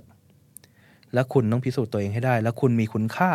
ในสายตาของโค้ชโอ้โหบิวมาก เพราะว่าเขาก็บอกฮะคือ มีนักเตะอีกเป็นร้อยเป็นพันคนเลยอยากมาอยู่ในตำแหน่งที่คุณอยู่ อืมแต่ว่าผมเลือกคุณอะอืมมันศักดิ์สิทธิ์นะยี่สามคนนี้ใช่ครับไม่ใช่ว่าเลือกมาเด็กเส้นอะไรไม่ใช่ฮะคือเขาเลือกมาแบบว่าก็คือให้เห็นเลยว่าเฮ้ย ผมเห็นว่าคุณสำคัญนะ ผมถึงเรียกคุณมาเนี่ยอ่าเราก็จะรู้สึกสำคัญนะเราก็จะรู้สึกว่าลเฮ้ยถูลือแสดงว่าศักยภาพเรามีคนมองเห็นอืมวันนั้นแรงกระตุ้นก็เริ่มมาแล้วใช่ฮะเออแล้วเห็นอีกอันหนึ่งที่ที่นิกถามเขานะครับผมพี่พอดีพี่ได้ดูเนี่ย เรื่องของการปลูกฝัง mindset ใช่ฮะให้กับนักเตะเยาวชน ซึ่งเอาจริงๆเนี่ยมันเป็นอะไรที่ที่น่าสนใจนะครับ ว่าโค้ชคนหนึ่งจะปลูกฝัง mindset อะไรให้กับนักฟุตบอลครับ มันก็จะบอกอนาคต ของทีมนั้นเหมือนกันนะใช่ของคนครับคนนั้นเหมือนกันเขาเขาอยากปลูกฝังอะไรคืออันเนี้ยเนี่ยต้องบอกว่าผมเซอร์ไพรส์มากตอนที่ถามเขาไป เพราะผมก็คิดว่าเหมือนกับที่ถามโค้ชมาก่อนก่อนๆก่อนหน้านี้ทั้งหมดที่ผมได้มีโอกาสคุยนะฮะอืมหรือแม้กระทั่งนักกีฬาอาชีพ ระดับเอเชียหรือระดับโลกก็จะพูดตรงกันว่า คืออยากให้นักเตะเนี่ยเออมีความตั้งใจมีความมุ่งมั่นอืมมีความขยันฝึกซ้อมตรงต่อเวลาตั้งเป้าไว้สูงอ่ามีวินัยอะไรก็ว่ากันไปๆซึ่งเป็นเรื่องที่ถูกใช่ใช่ใช่แต่นิชิโนะเนี่ยกลับเหมือนกับพลิกคำถามผมอืม คือเขาบอกว่าเรื่องการพัฒนาเยาวชนไม่ใช่เรื่องของใครคนใดคนหนึ่ง ไม่ใช่ว่าเราไปบอกให้เขาพยายามแล้วเราไม่ทำอะไรอืมเขาบอกว่ามันเป็นหน้าที่ของทุกคนที่เกี่ยวข้องอืมเป็นหน้าที่ของสมาคมฟุตบอล เป็นหน้าที่ของตัวเขาเองอืมเป็นหน้าที่ของทีมเยาวชนที่ดูแลอยู่อืมต้องมีส่วนเกี่ยวข้องทุกคนเพื่อจะพัฒนาอนาคตของฟุตบอลไทยไปข้างหน้า คือเขาบอกว่าสิ่งสำคัญตรงนี้เขาพูดด้วยว่า อยู่ดีๆเขาก็พูดขึ้นมา ผมผมนึกว่าคำถามจบแล้วตอนแรกเขาพูดแค่นั้น อยู่ดีๆเขาก็พูดต่อเขาบอกว่าเพชรเนี่ย ถ้าไม่ได้รับการเจรไนยมันจะส่องแสงสว่างในตัวเองได้ยังไง โอ้โห ผมแบบนี่การ์ตูนโอเคญี่ปุ่นเซนเซซึบาสะหรือเปล่าเนี่ยเซนเซมาแล้วเซนเซได้อารมณ์แล้วเออเขาก็เลยอธิบายต่อว่าคือนักเตะเนี่ยเราไม่สามารถไปบอกเขาได้อย่างเดียวหรอกว่าเฮ้ยต้องพยายามนะต้องทำต้องสู้ต้องอืมตั้งใจต้องมีระเบียบวินัยต้องมีสมาธิคือเราเองมีหน้าที่ที่จะ สร้างบรรยากาศของการแข่งขัน สร้างบรรยากาศที่ทำให้เขาพัฒนาได้อืมมันเป็นหน้าที่ของทุกคนอืมที่จะช่วยกันยกระดับฟุตบอลไทยไปข้างหน้า อืมคือเขาก็เปรียบเหมือนอย่างที่บอกฮะคือนักเตะเนี่ยไม่ว่าจะเก่งพยายามขนาดไหนเนี่ย แต่ถ้าเราไม่สร้างสภาพแวดล้อม หรือระบบพัฒนาหรือการแข่งขันที่ดุเดือดอืมให้เขาได้แบบรับคมได้ได้อะไรของเขาเองเนี่ย มันก็ยากที่มันจะพัฒนาไปข้างหน้าฮะคืออันนี้ไม่ได้กระตุ้นแค่นักเตะละใช่ฮะอันนี้กระตุ้นทุกคนทั้งเลยหมดเลย คือพลิกคำถามของนิกแทนที่จะบอกว่า mindset ของนักเตะต้องอะไรนู่นนี่นั่นใช่ฮะกลายเป็นบอกกับคนอื่นทุก ๆ คนใช่ฮะแล้วก็บอกว่า แม้ว่าเขาจะเป็นเพชรแต่ถ้าพวกเราไม่ช่วยกันเจรไนย ใช่ฮะก็ไม่มีทางเหมือนกัน ใช่ฮะก็คือมันเป็นการเปลี่ยน mindset มากตรงที่ว่าเราอาจจะนึกในมุมของ individualism ว่าเฮ้ยแต่ละคนเนี่ยต้องคิดยังไงนะอืมแต่เขากลับพลิกว่าเฮ้ยทุกคนนั้นต้องคิดอย่างนี้อืมมันถึงจะไปข้างหน้าได้อืมมันเป็นการเขาเรียกว่าอะไรการ collective อะก็คือช่วยเหลือกันช่วยเหลือกันเป็นทีม แล้วก็ดึงทุกภาคส่วนเข้ามาใช่ฮะโอ้เป็นคำตอบที่ประหลาดใจเหมือนกันนะประหลาดใจมากเออผมก็นึกว่าเขาจะเหมือนที่ผ่านๆมาฮะแต่ครับว่าก็ไม่ใช่เลยอ่าครับข้อสุดท้ายครับ การตั้งเป้าหมายของนิชิโนะเป็นยังไงบ้างอย่างเมื่เป้าอหกี้มายของนิชิโนะเนี่ยก็คือเขาบอกชัดเจนว่าเขาอยากจะวางรากฐานพัฒนาของฟุตบอลไทย โอ้โหใช้คำนี้เลย รากฐานเลยฮะ แม้ว่าเขาจะเป็นคนญี่ปุ่นนะแม้ว่าเป็นคนญี่ปุ่นแล้วก็ เอาจริงๆ ก็อายุ 64 แล้ว ผมก็ไม่รู้เขาจะเฮ้ยอยู่นิชิโนะกี่ปี64แล้วเหรอฮะ64แล้วฮะ โอ้ยังดูหนุ่มเนาะแต่บอกว่าแข็งแรงมาก เออดูแข็งแรงดูประมาณห้าสิบต้นผมแอบได้ยินมานิดนึง ไม่รู้จริงหรือเปล่าว่าทุกเช้าเวลาที่เก็บตัว นิชิโนะจะแอบไปเล่นเวทก่อนๆอืม เล่นตื่นก่อนคนอื่นเล่นก่อนคนอื่น เล่นก่อนนักฟุตบอลอีกแอบไปเล่นเวทก่อนซึ่งอันนี้อันนี้อันนี้ก็เป็นมุมเล็กๆนะซึ่งอ่าผมก็อ่ายัยังยังไม่สามารถยืนยันได้เพราะว่าก็คงเข้าไปเขาไม่ยอมบอกเขาไม่ยอมบอกครับก็แอบมาเล่นเวทก่อนก็อ่าแข็งแรงมากเขาก็พูดครับว่าคืออยากจะวางรากฐานพัฒนา ฟุตบอลไทยให้แข็งแรงไปข้างหน้าอืมซึ่งถ้าถ้าให้ผมเปรียบเทียบนิชิโนะ กับฟุตบอลทีมชาติไทยเนี่ยผมอยากให้มองฟุตบอลทีมชาติไทยเหมือนรถฟอร์ดในในหนังเรื่อง Ford vs Ferrari อ๋อ Ford versus Ferrari คือนิชิโนะเหมือนคนขับคือเขาตั้งเป้าไว้แล้วแหละเขาอยากจะเอาชนะเฟอร์รารี่ก็คืออมอยากไปอยู่ในระดับสูงสุดอืมในการแข่งขันเลอมัง ในการแข่งขันฟุตบอลโลกฟุตบอลอืมโอลิมปิกอืมอย่างเงี้ยแล้วเขาก็พาทีมชาติไทยไปเหมือนรถฟอร์ดฮะเข้าทุกโค้งเหยียบอืมอัดเต็มที่แสดงให้เห็นเลยว่าอ่าเนี่ยรถฟอร์ดหรือทีมชาติไทยมันได้มันได้ถึงจุดนี้นะ คุณเห็นแล้วใช่ไหมว่าเราต้องทำอะไรอืมซ่อมเบรกเองเหมือนในหนังนะฮะอืมเห็นซ่อมบรกปัญหาแล้วเขาเห็นโชว์ปัญหาแล้วก็คือนักเตะไทยก็คือเห็นแล้วว่าร่างกายมีปัญหา อืมร่างกายเราสู้เขาไม่ได้ในระดับเอเชียอืมความฟิตเราสู้เขาไม่ได้ อืมเห็นแล้วว่าปัญหาคืออะไรมิฉะนั้นนิชิโนะทำให้เห็นแล้ว คือเขาพาไปให้เห็นแล้วว่าเนี่ยอืมมันไปได้แค่เนี้ยเพราะว่าปัญหามันคือตรงนี้นะอืมฉะนั้นเนี่ยหลังจากเนี้ยเขาก็บอกแล้วว่าเขาเป็นหน้าที่ของเขา ต้องไปคุยกับสมาคม ต้องไปคุยกับผู้ที่เกี่ยวข้อง ว่าเขาจะนำพาทีมชาติไทยพัฒนาขึ้นไปในระดับเอเชียและต่อต่อไปได้ยังไง โอ้เขามองระยะยาวมากเลย คือผมคิดว่าปกติเนี่ยที่เราเคยเห็นมานะครับไม่ว่าจะชาติไหนก็ตามโค้ดเข้ามาก็คือ ต้องการสร้างผลงานส่วนตัวครับถูกไหมก็คืออาจจะมีอะอยากได้แชมป์ซีเกมอยากได้แชมป์เอเชียนเกหรือมหรือในต่างประเทศในยุโรป หรือครับว่าในเอ่อฝั่งอเมริกาใต้ที่เป็นมีชื่อเสียงเนี่ย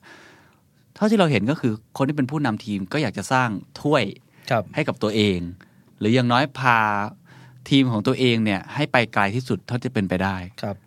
คือนิชิโนะก็ตั้งอย่างนั้นเหมือนกัน แต่ว่าสิ่งที่ผมชอบเมื่อกี้ที่นิกนิกเล่าคือว่าเขาไม่ได้พูดแค่เป้าหมายส่วนตัว แต่เขาอยากวางรากฐานให้กับฟุตบอลไทยด้วย ซึ่งมันยิ่งครับใหญ่กว่าอีกนะ ซึ่งมันเป็นเรื่องที่ผมว่าน้อยคนที่จะกล้าพูดใช่ลบราค่าฟันกับอืมคนเยอะนะครับการจะคิดแบบนี้คือมันต้องทำงานกันหลายภาคส่วนมากครับถูกปะ ทั้งทีมเยาวชน ทั้งเอ่อสมาคมทั้งอะไรทั้งหลาย ๆ คนที่อาจจะคิดไม่เหมือนกัน ใช่ แนวทางที่อาจจะไปไม่เหมือนกันอีกเพราะนี่เขามองไปถึง 2026 ใช่ เป้าหมายเขาคือ ฟุตบอลโลก 2026 โอ้ มันชัดเจนมากนะหมายถึงว่ากล้าตั้งมากเพราะมันอีกครับ6ปีเองนะ ใช่ฮะคือปกติเนี่ย เราไม่คิดว่ามันจะเร็วขนาดนี้นะใช่หลายคนก็แค่บอกว่าอะขอสักสามห้าครับเกินสองพันไปไกลๆเหมือนตอนที่เราเสนอตัวเป็นเจ้าภาพ ใช่เราเสนอปีสองพันเท่าไหร่นะสามสิบเท่าไหร่ไม่รู้อะ ใช่ใช่ใช่ไหมครับ แต่นี่คือคือบอกเลยว่า 2026 เราจะไป โอ้กล้ามากกล้ามากกล้ามาก เออ อันนี้ชอบชอบ แล้วเมื่อกี้ชอบที่นิกเล่าว่าคือว่า เขาไม่ใช่ตั้งเป้าลอยๆอะครับ แต่บอกว่าตอนเนี้ยขาดอะไรครับเมื่อกี้เปรียบเทียบเห็นภาพคือเรื่องรถเนี่ยครับ ปกติเราก็บ่นทีมชาติไทยกันตลอดใช่ไหมเราบ่นกันตลอด แต่เราไม่รู้เลยว่าจริง ๆ ข้อเท็จจริงที่เราควรจะแก้ไขคืออะไรครับแต่นิชิโนะเอารถคันนี้ไปขับให้ดู แล้วบอกว่า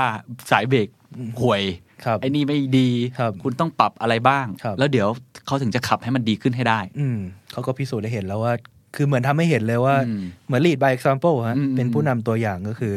อะคุณอยากเห็นใช่ไหมว่าในระดับเอเชียเราอยู่ตรงไหน อืมไปดูกันอืมเราอยู่ระดับแปดทีมสุดท้ายแล้วนะอืมแต่มันยังขาดอะไรอยู่ อืม จริงอืมจริงจริงฟุตบอลโลกอะอยู่ประมาณนี้นะครับเราต้องยอมรับตัวเองครับแต่ว่ามีรถแมพ ว่า 2026 และหลังจากนี้จะพัฒนาไปยังไงวางรากฐานอะไร ครับ เดี๋ยวว่ากัน เดี๋ยวว่ากันเฮ้ยเดี๋ยวหลังอันนี้จากนี้มาคุยกัน มันดูมีความหวังนะมันดูมีความหวังฮะมันดูมีความหวังนะ และในสื่อไทยด้วยกันที่นิกเคยคุยอะไรต่าง เห็นความหวังไหมเวลานิชิโนะคุมเวลาอะไรอย่างเงี้ย คือนิชิโนะเองเนี่ยก็อย่างที่บอกครับว่าคือเขาเป็นคนที่มีวิธีในการพูดอืมให้ทุกคนน่ะร่วมงานกัน เห็นเป็นในทิศทางเดียวกันอืมซึ่งผมคิดว่าจุดเนี้ยมันทำให้ผู้สื่อข่าวหลาย ๆ คนก็ค่อนข้างจะประทับใจอืม เหมือนอย่างที่บอกครับตอนที่บอกว่าทิตาทรเนี่ยเป็นอืมเอ่อทายาทนะ เป็นเหมือนกับผู้สืบทอดตำแหน่งแบ็กซ้ายนะอืมคือทั้งห้องนี่ลุกขึ้นแบบนักข่าวไทยนี่เฮปรบมือโอ้โหพูดมาได้ไงอ่าคือโอ้โหนี่คุณกำลังบอกนักเตะวัย22ปีอืมว่าเขาจะมาสืบทอดต่อจากทีละทรผมก็ก็ก็ก็ตำนานแล้วล่ะทีมชาติไทยคนหนึ่งแชมป์อะแชมป์เจลีกญี่ปุ่นอะมาแล้วเออแชมป์เจลีกอะคือเขากล้าที่จะแบบเฮ้ย ทำไมคุณไม่กล้าฝันล่ะอืมคุณก็มาอยู่จุดนี้แล้วนี่คุณไม่ได้ห่างไกลกับมันมากขนาดนั้นนะอืมแล้วทำไมคุณไม่กล้าที่จะฝันล่ะ ที่สำคัญก็บอกกับคนที่สนิทกับอุ้มด้วยว่าไปบอกอุ้มเลยกดดันกดดันหลังอุ้มอีกคือกดดันอุ้มอุ้มมีจิตวิทยาในการพูดมากใช่ครับเออดูมีความหวังดูคืมีอคมัวานมหก็วังเลยมีความหวัง แต่จุดเดียวที่เอ่อเรียกว่าตอนนี้ก็เป็นเริ่มข้อสงสัยแล้วกันสำหรับหลาย ๆ คนก็รับคือ เราพูดข้อดีไปหมดแล้วนะข้อดีไปหมดก็ต้องมีแล้วสิ่งที่เราต้องแก้ไขบ้างแหละครัในบตัวเขาก็คือการเปลี่ยนตัวอ่า เหมือนเบนจามินเดวิสเกมนั้นเองเนี่ยเราเห็นแล้วเขาเปลี่ยนลงมาเนี่ยโอ้โหคือมันมากก็พูดทุกกันตามตรงก็คือมันมากที่เขาเล่นอืมแล้วก็มีลุ้นมากอืมคือก็เหมือนกับหลาย ๆ นัดที่ผ่านมาในทีมชาติชุดใหญ่เองเนี่ยก็เขาเปลี่ยนตัวค่อนข้างช้าอืมคือก็มันก็เป็นคำถามที่ เอ๊ะหรือว่าเขาไม่ไม่มั่นใจในตัวตัดสำสิรนองใจหรือเปไม่ล่าดีหรือเปล่าอะไรหยัรืงอไงว่าไม่กล้าตัดสินใจอ่าหรือว่า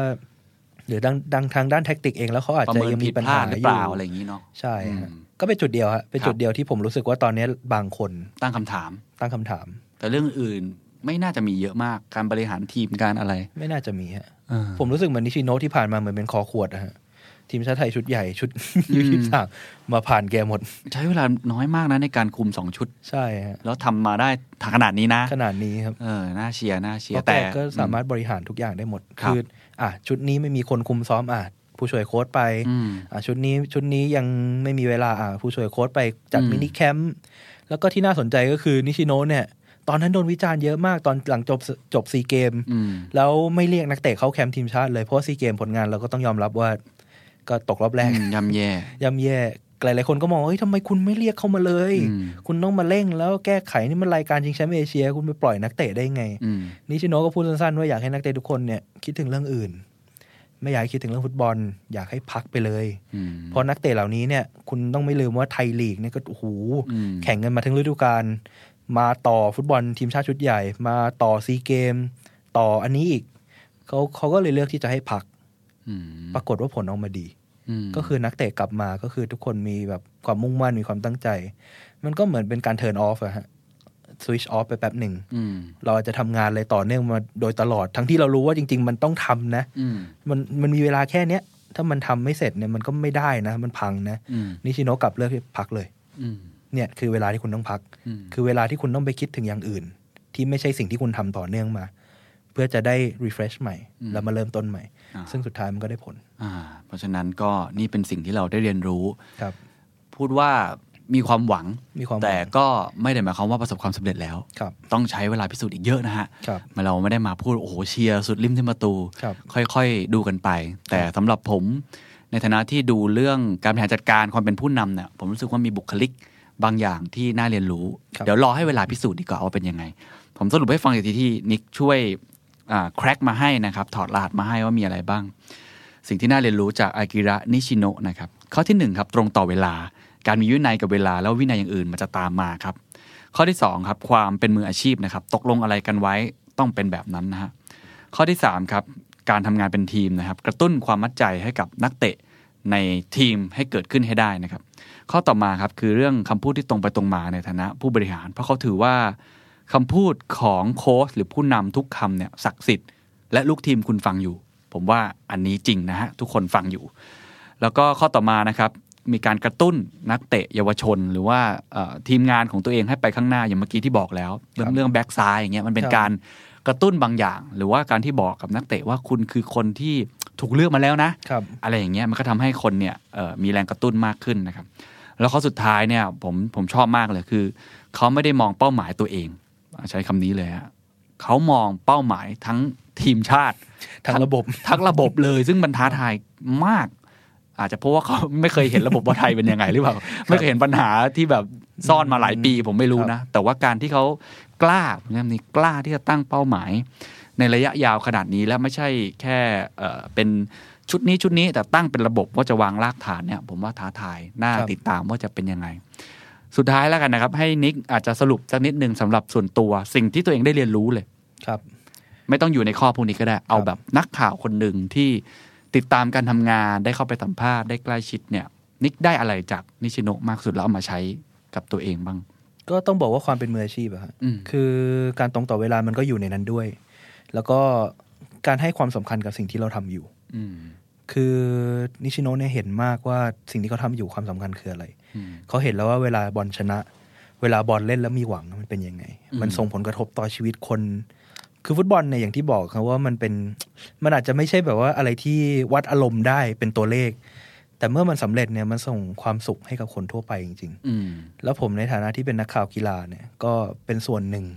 ที่ได้รับโอกาสในการส่งแรงบันดาลใจความคาดหวัง แล้วก็ความสุขต่างๆ ที่เกิดขึ้นในสนามกีฬาให้กับคนทั่วไปเนี่ยก็เรียนรู้จากเขาว่าเราควรจะเห็นความสำคัญของตำแหน่งและหน้าที่ที่เราทำอยู่ โอ้โห จบได้ดีมากนะครับ เพราะฉะนั้นหน้าที่ไหน ความยากขนาดไหน แต่ทั้งหมดนั้นมันมีความเป็นมืออาชีพอยู่ในนั้นมันศักดิ์สิทธิ์มาก และนิชโนก็ทำเห็นแล้วว่า เขาทุ่มเทกับอาชีพอาชีพนี้วิชาชีพอาชีพนี้แม้ว่าเขาจะไม่ใช่คนไทยก็ตามครับแต่ความเป็นมืออาชีพของเขาในแบบฉบับชาวญี่ปุ่นเซนเซเนี่ยเซนเซมันส่งผลต่อไม่ใช่แค่นิกตัวผมเองก็สัมผัสได้เหมือนกันนะครับวันนี้ขอบคุณนิกมากขอบคุณมากครับ สวัสดีครับ What's your secret? วันนี้อยากชวนคุยเรื่องจิตวิญญาณการบริการแบบญี่ปุ่นนะครับ คือหลายคนเนี่ยถ้าเกิดเคยไปประเทศญี่ปุ่น หรือว่าได้รับบริการเซอร์วิสจากร้านอาหาร หรือว่าอาจจะเป็นอิซากายะ หรือโรงแรมแบบญี่ปุ่น หรือแม้กระทั่งสัมพันธ์กับคนญี่ปุ่นเองจะรู้สึกว่า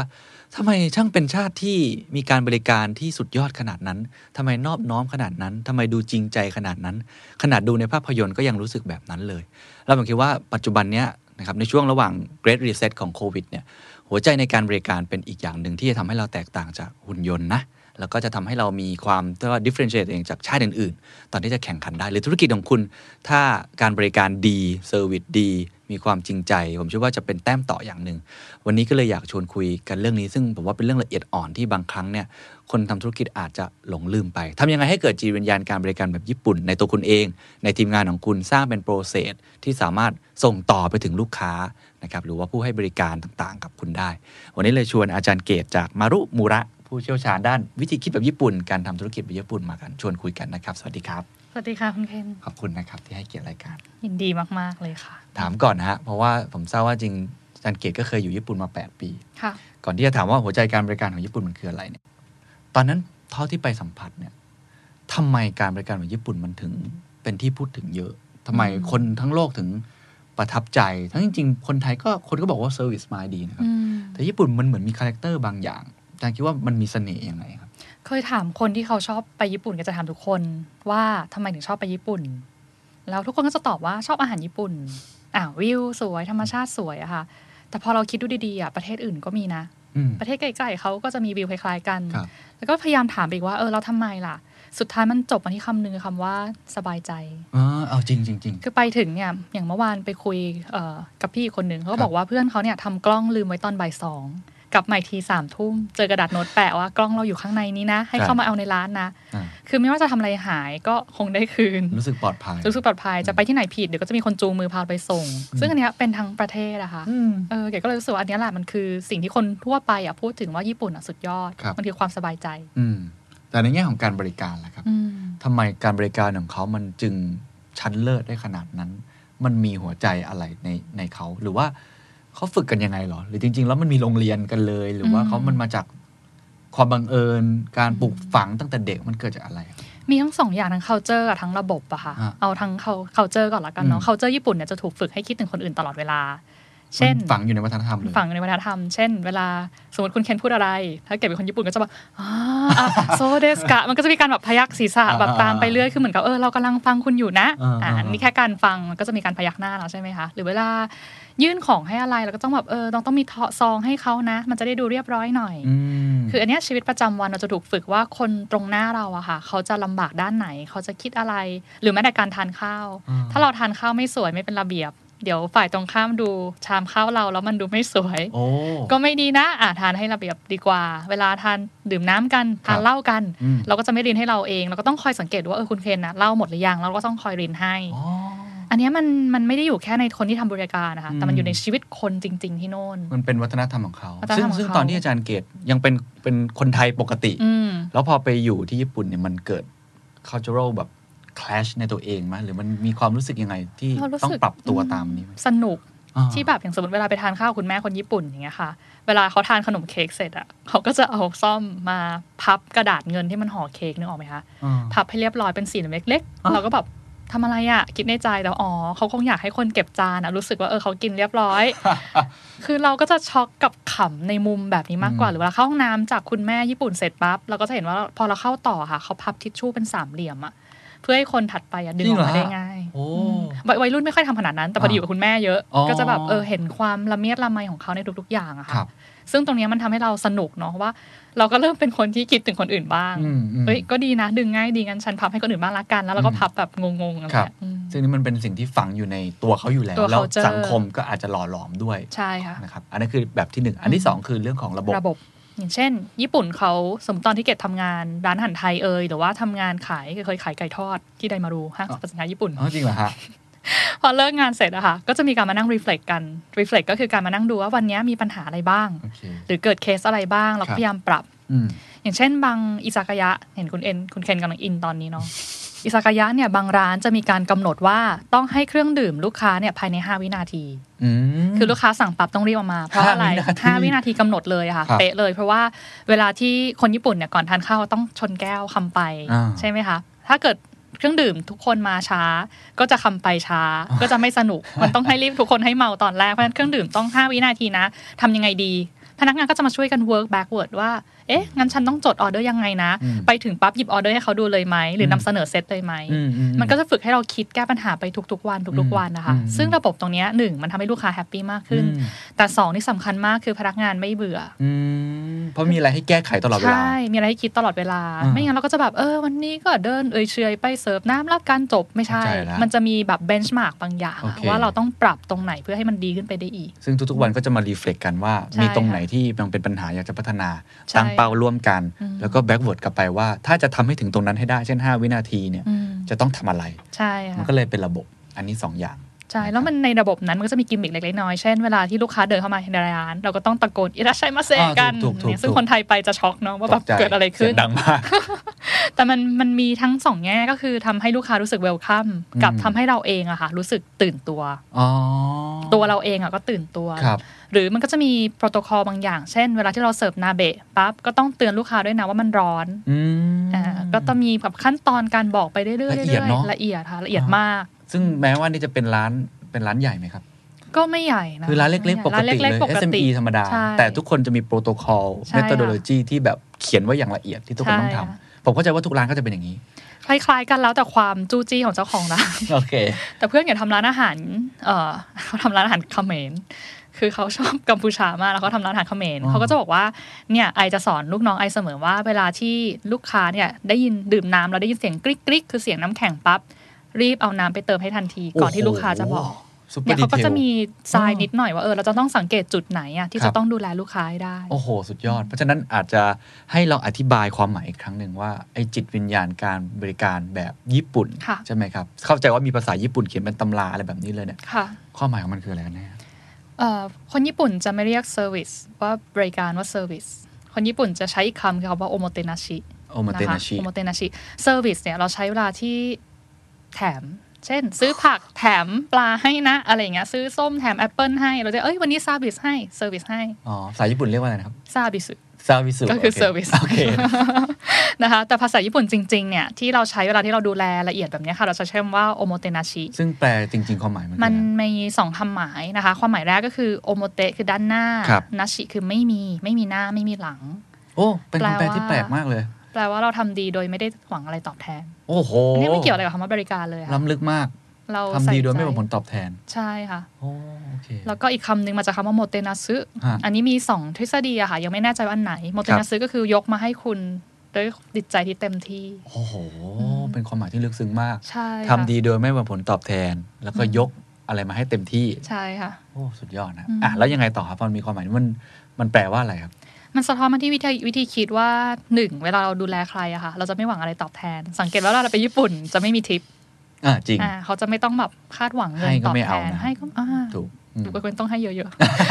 โอเคๆนะคะให้ก็ไม่เอาเนาะสองก็คือเราจะดูทุกคนแต่ละคนแตกต่างกันอืมอืมอืมเราจะไม่ไม่ดูว่าแบบ เอ๊ะลูกค้า ใครเข้ามาก็ทักอิราชัยมาเสจบไม่ใช่ ก็ต้องดูว่าคนนี้ลูกค้าประจำหรือเปล่า คนนี้ลูกค้าแบบคุ้นเคยกันไหม ก็จะปรับวิธีพูดไปได้อะค่ะอ่าเพราะฉะนั้นมันดูเหมือนว่า process เมื่อกี้เนาะ protocol ขั้นตอนมันดูเป๊ะ แต่จริงๆอะมันเหลือพื้นที่ให้เราสามารถปรับบริการเราเพื่อให้เข้ากับแต่ละคนได้ โอ้ มันก็คือ personalization customization ที่ใช่พูดกันในยุคนี้เลย ใช่ค่ะโอ้แต่การที่เราจะทำได้อะมันก็จะกลับมาที่เรื่อง culture ว่า เรามองเห็นลูกค้าแล้วเราห่วงลูกค้าไหมอืมเราห่วงใยไหมอืมถ้าปกติเวลาเกดทานข้าวรินเหล้าเกดก็ไม่ได้รินให้ตัวเองคนเดียวเกดก็มองคุณเคนตลอดเวลามองคนอื่นตลอดเวลา ตรงเนี้ยมันจะฝึกให้เขาเป็นคนละเอียดมากๆอะอืค่ะมอืมอันนี้คือความหมาย ทีนี้เราจะฝึกตัวเองให้อาจจะไม่ต้องขืนข้าวมาเหมือนคนญี่ปุ่นนะ แต่ว่าอืมมีวิธีการบริการที่ที่ดีแบบนั้นได้อย่างไรครับทราบมาว่าเขามีตำรา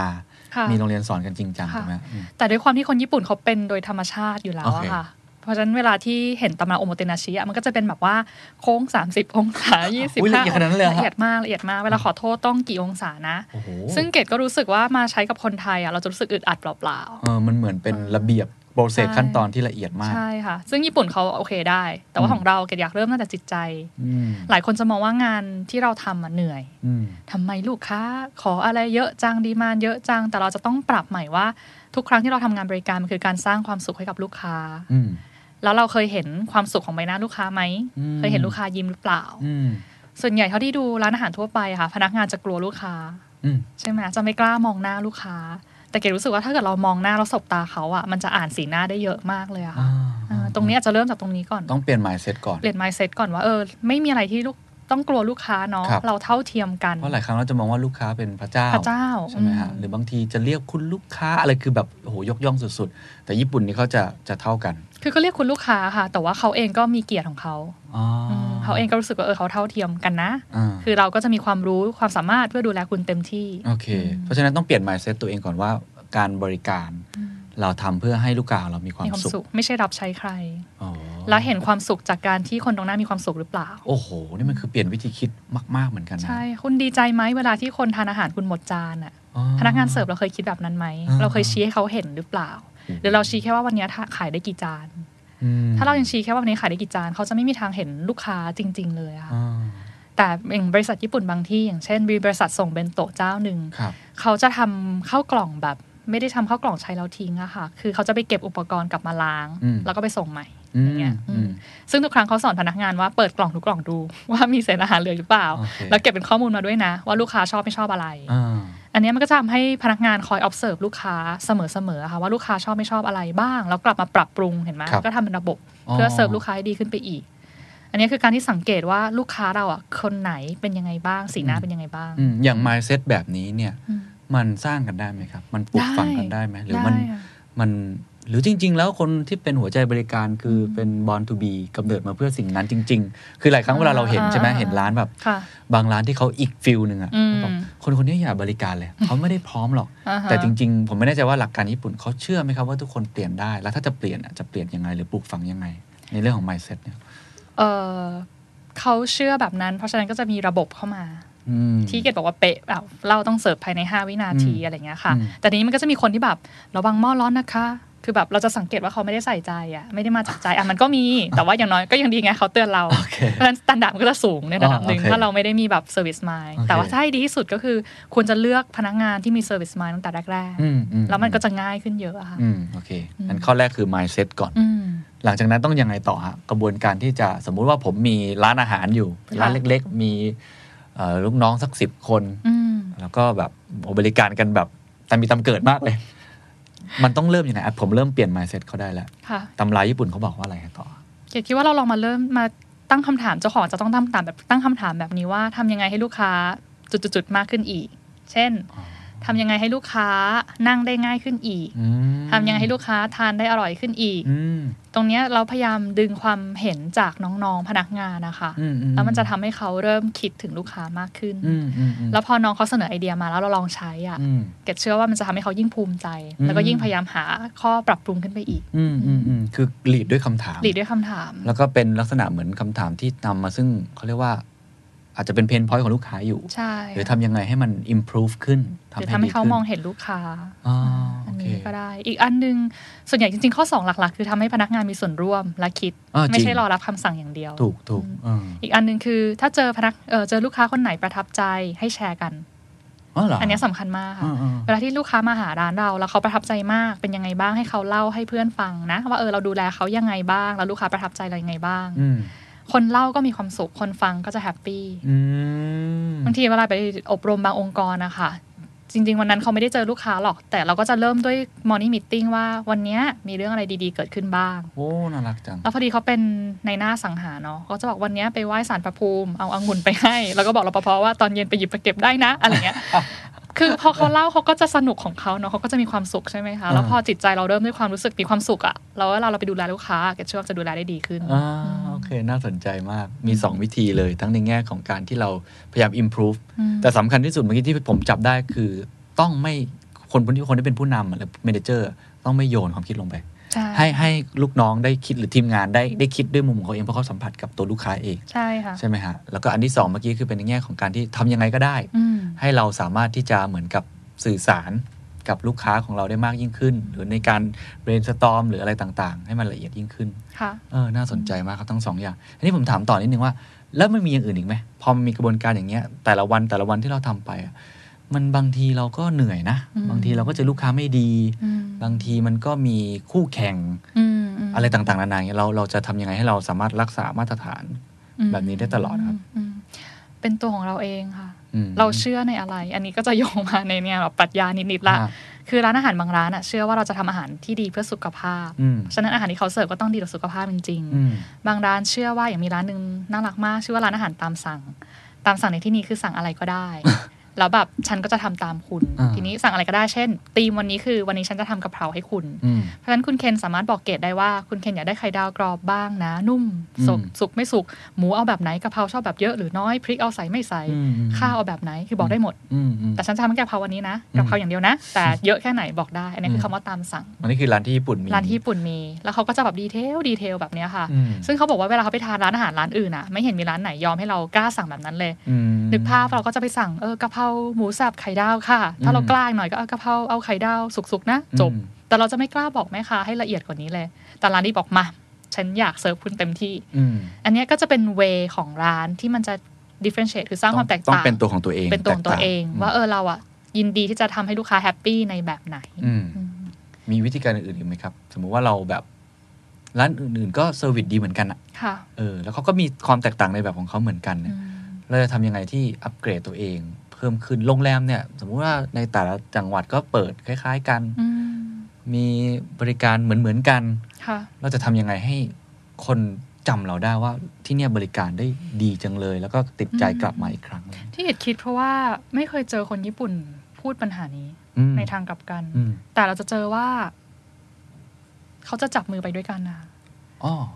คือเราไม่เคยเจอว่าเราจะต้องต่างกับคนอื่นมาก ๆอะทุก คนก็จะมีจุดต่างเล็กๆน้อยๆได้แบบตัวเองแหละแต่เท่าที่เห็นตามเมืองท่องเที่ยวอะอืมเขาจะจับมือกัน เช่นเบปปุเป็นออนเซ็นอ่าผมเคยไปผมเคยไปอ่าอ่าแล้วตอนนั้นจะมีโรงแรมเครือใหญ่เชนใหญ่เข้ามาค่ะอืมทีเนี้ยถ้าเราเกดรู้สึกถ้าเราคิดแบบนักธุรกิจปกติอะอืมเชนใหญ่ก็จะเข้ามาแล้วแบบ ฉันใหญ่อ่าถูกฉันดัง คนอื่นก็ต้องเข้ามาหาฉันครับแต่สิ่งที่เขาทำอะแบบญี่ปุ่น คือเชนใหญ่เจ้าเนี้ยเข้าไปจับมือกับโรงแรมเล็ก ๆ ในเมืองทุกโรงแรม แล้วบอกว่าฉันจะเข้ามาแล้วนะฝากเนื้อฝากตัวด้วยนะคะ เรามาทำอะไรร่วมกันดีอื้อหือแล้วมันก็จะกลายเป็นไอเดียใหม่ เช่น แขกมาพักโรงแรมแห่งเนี้ยโรงแรมใหญ่เนี้ยแต่สามารถเดินไปแช่ออนเซ็นเก๋ๆเล็ก ๆ ที่นี่ได้ แล้วก็ไปศาลเจ้าใกล้ๆวัดนี้ได้ ก็จะกลายเป็นรูทท่องเที่ยวใหม่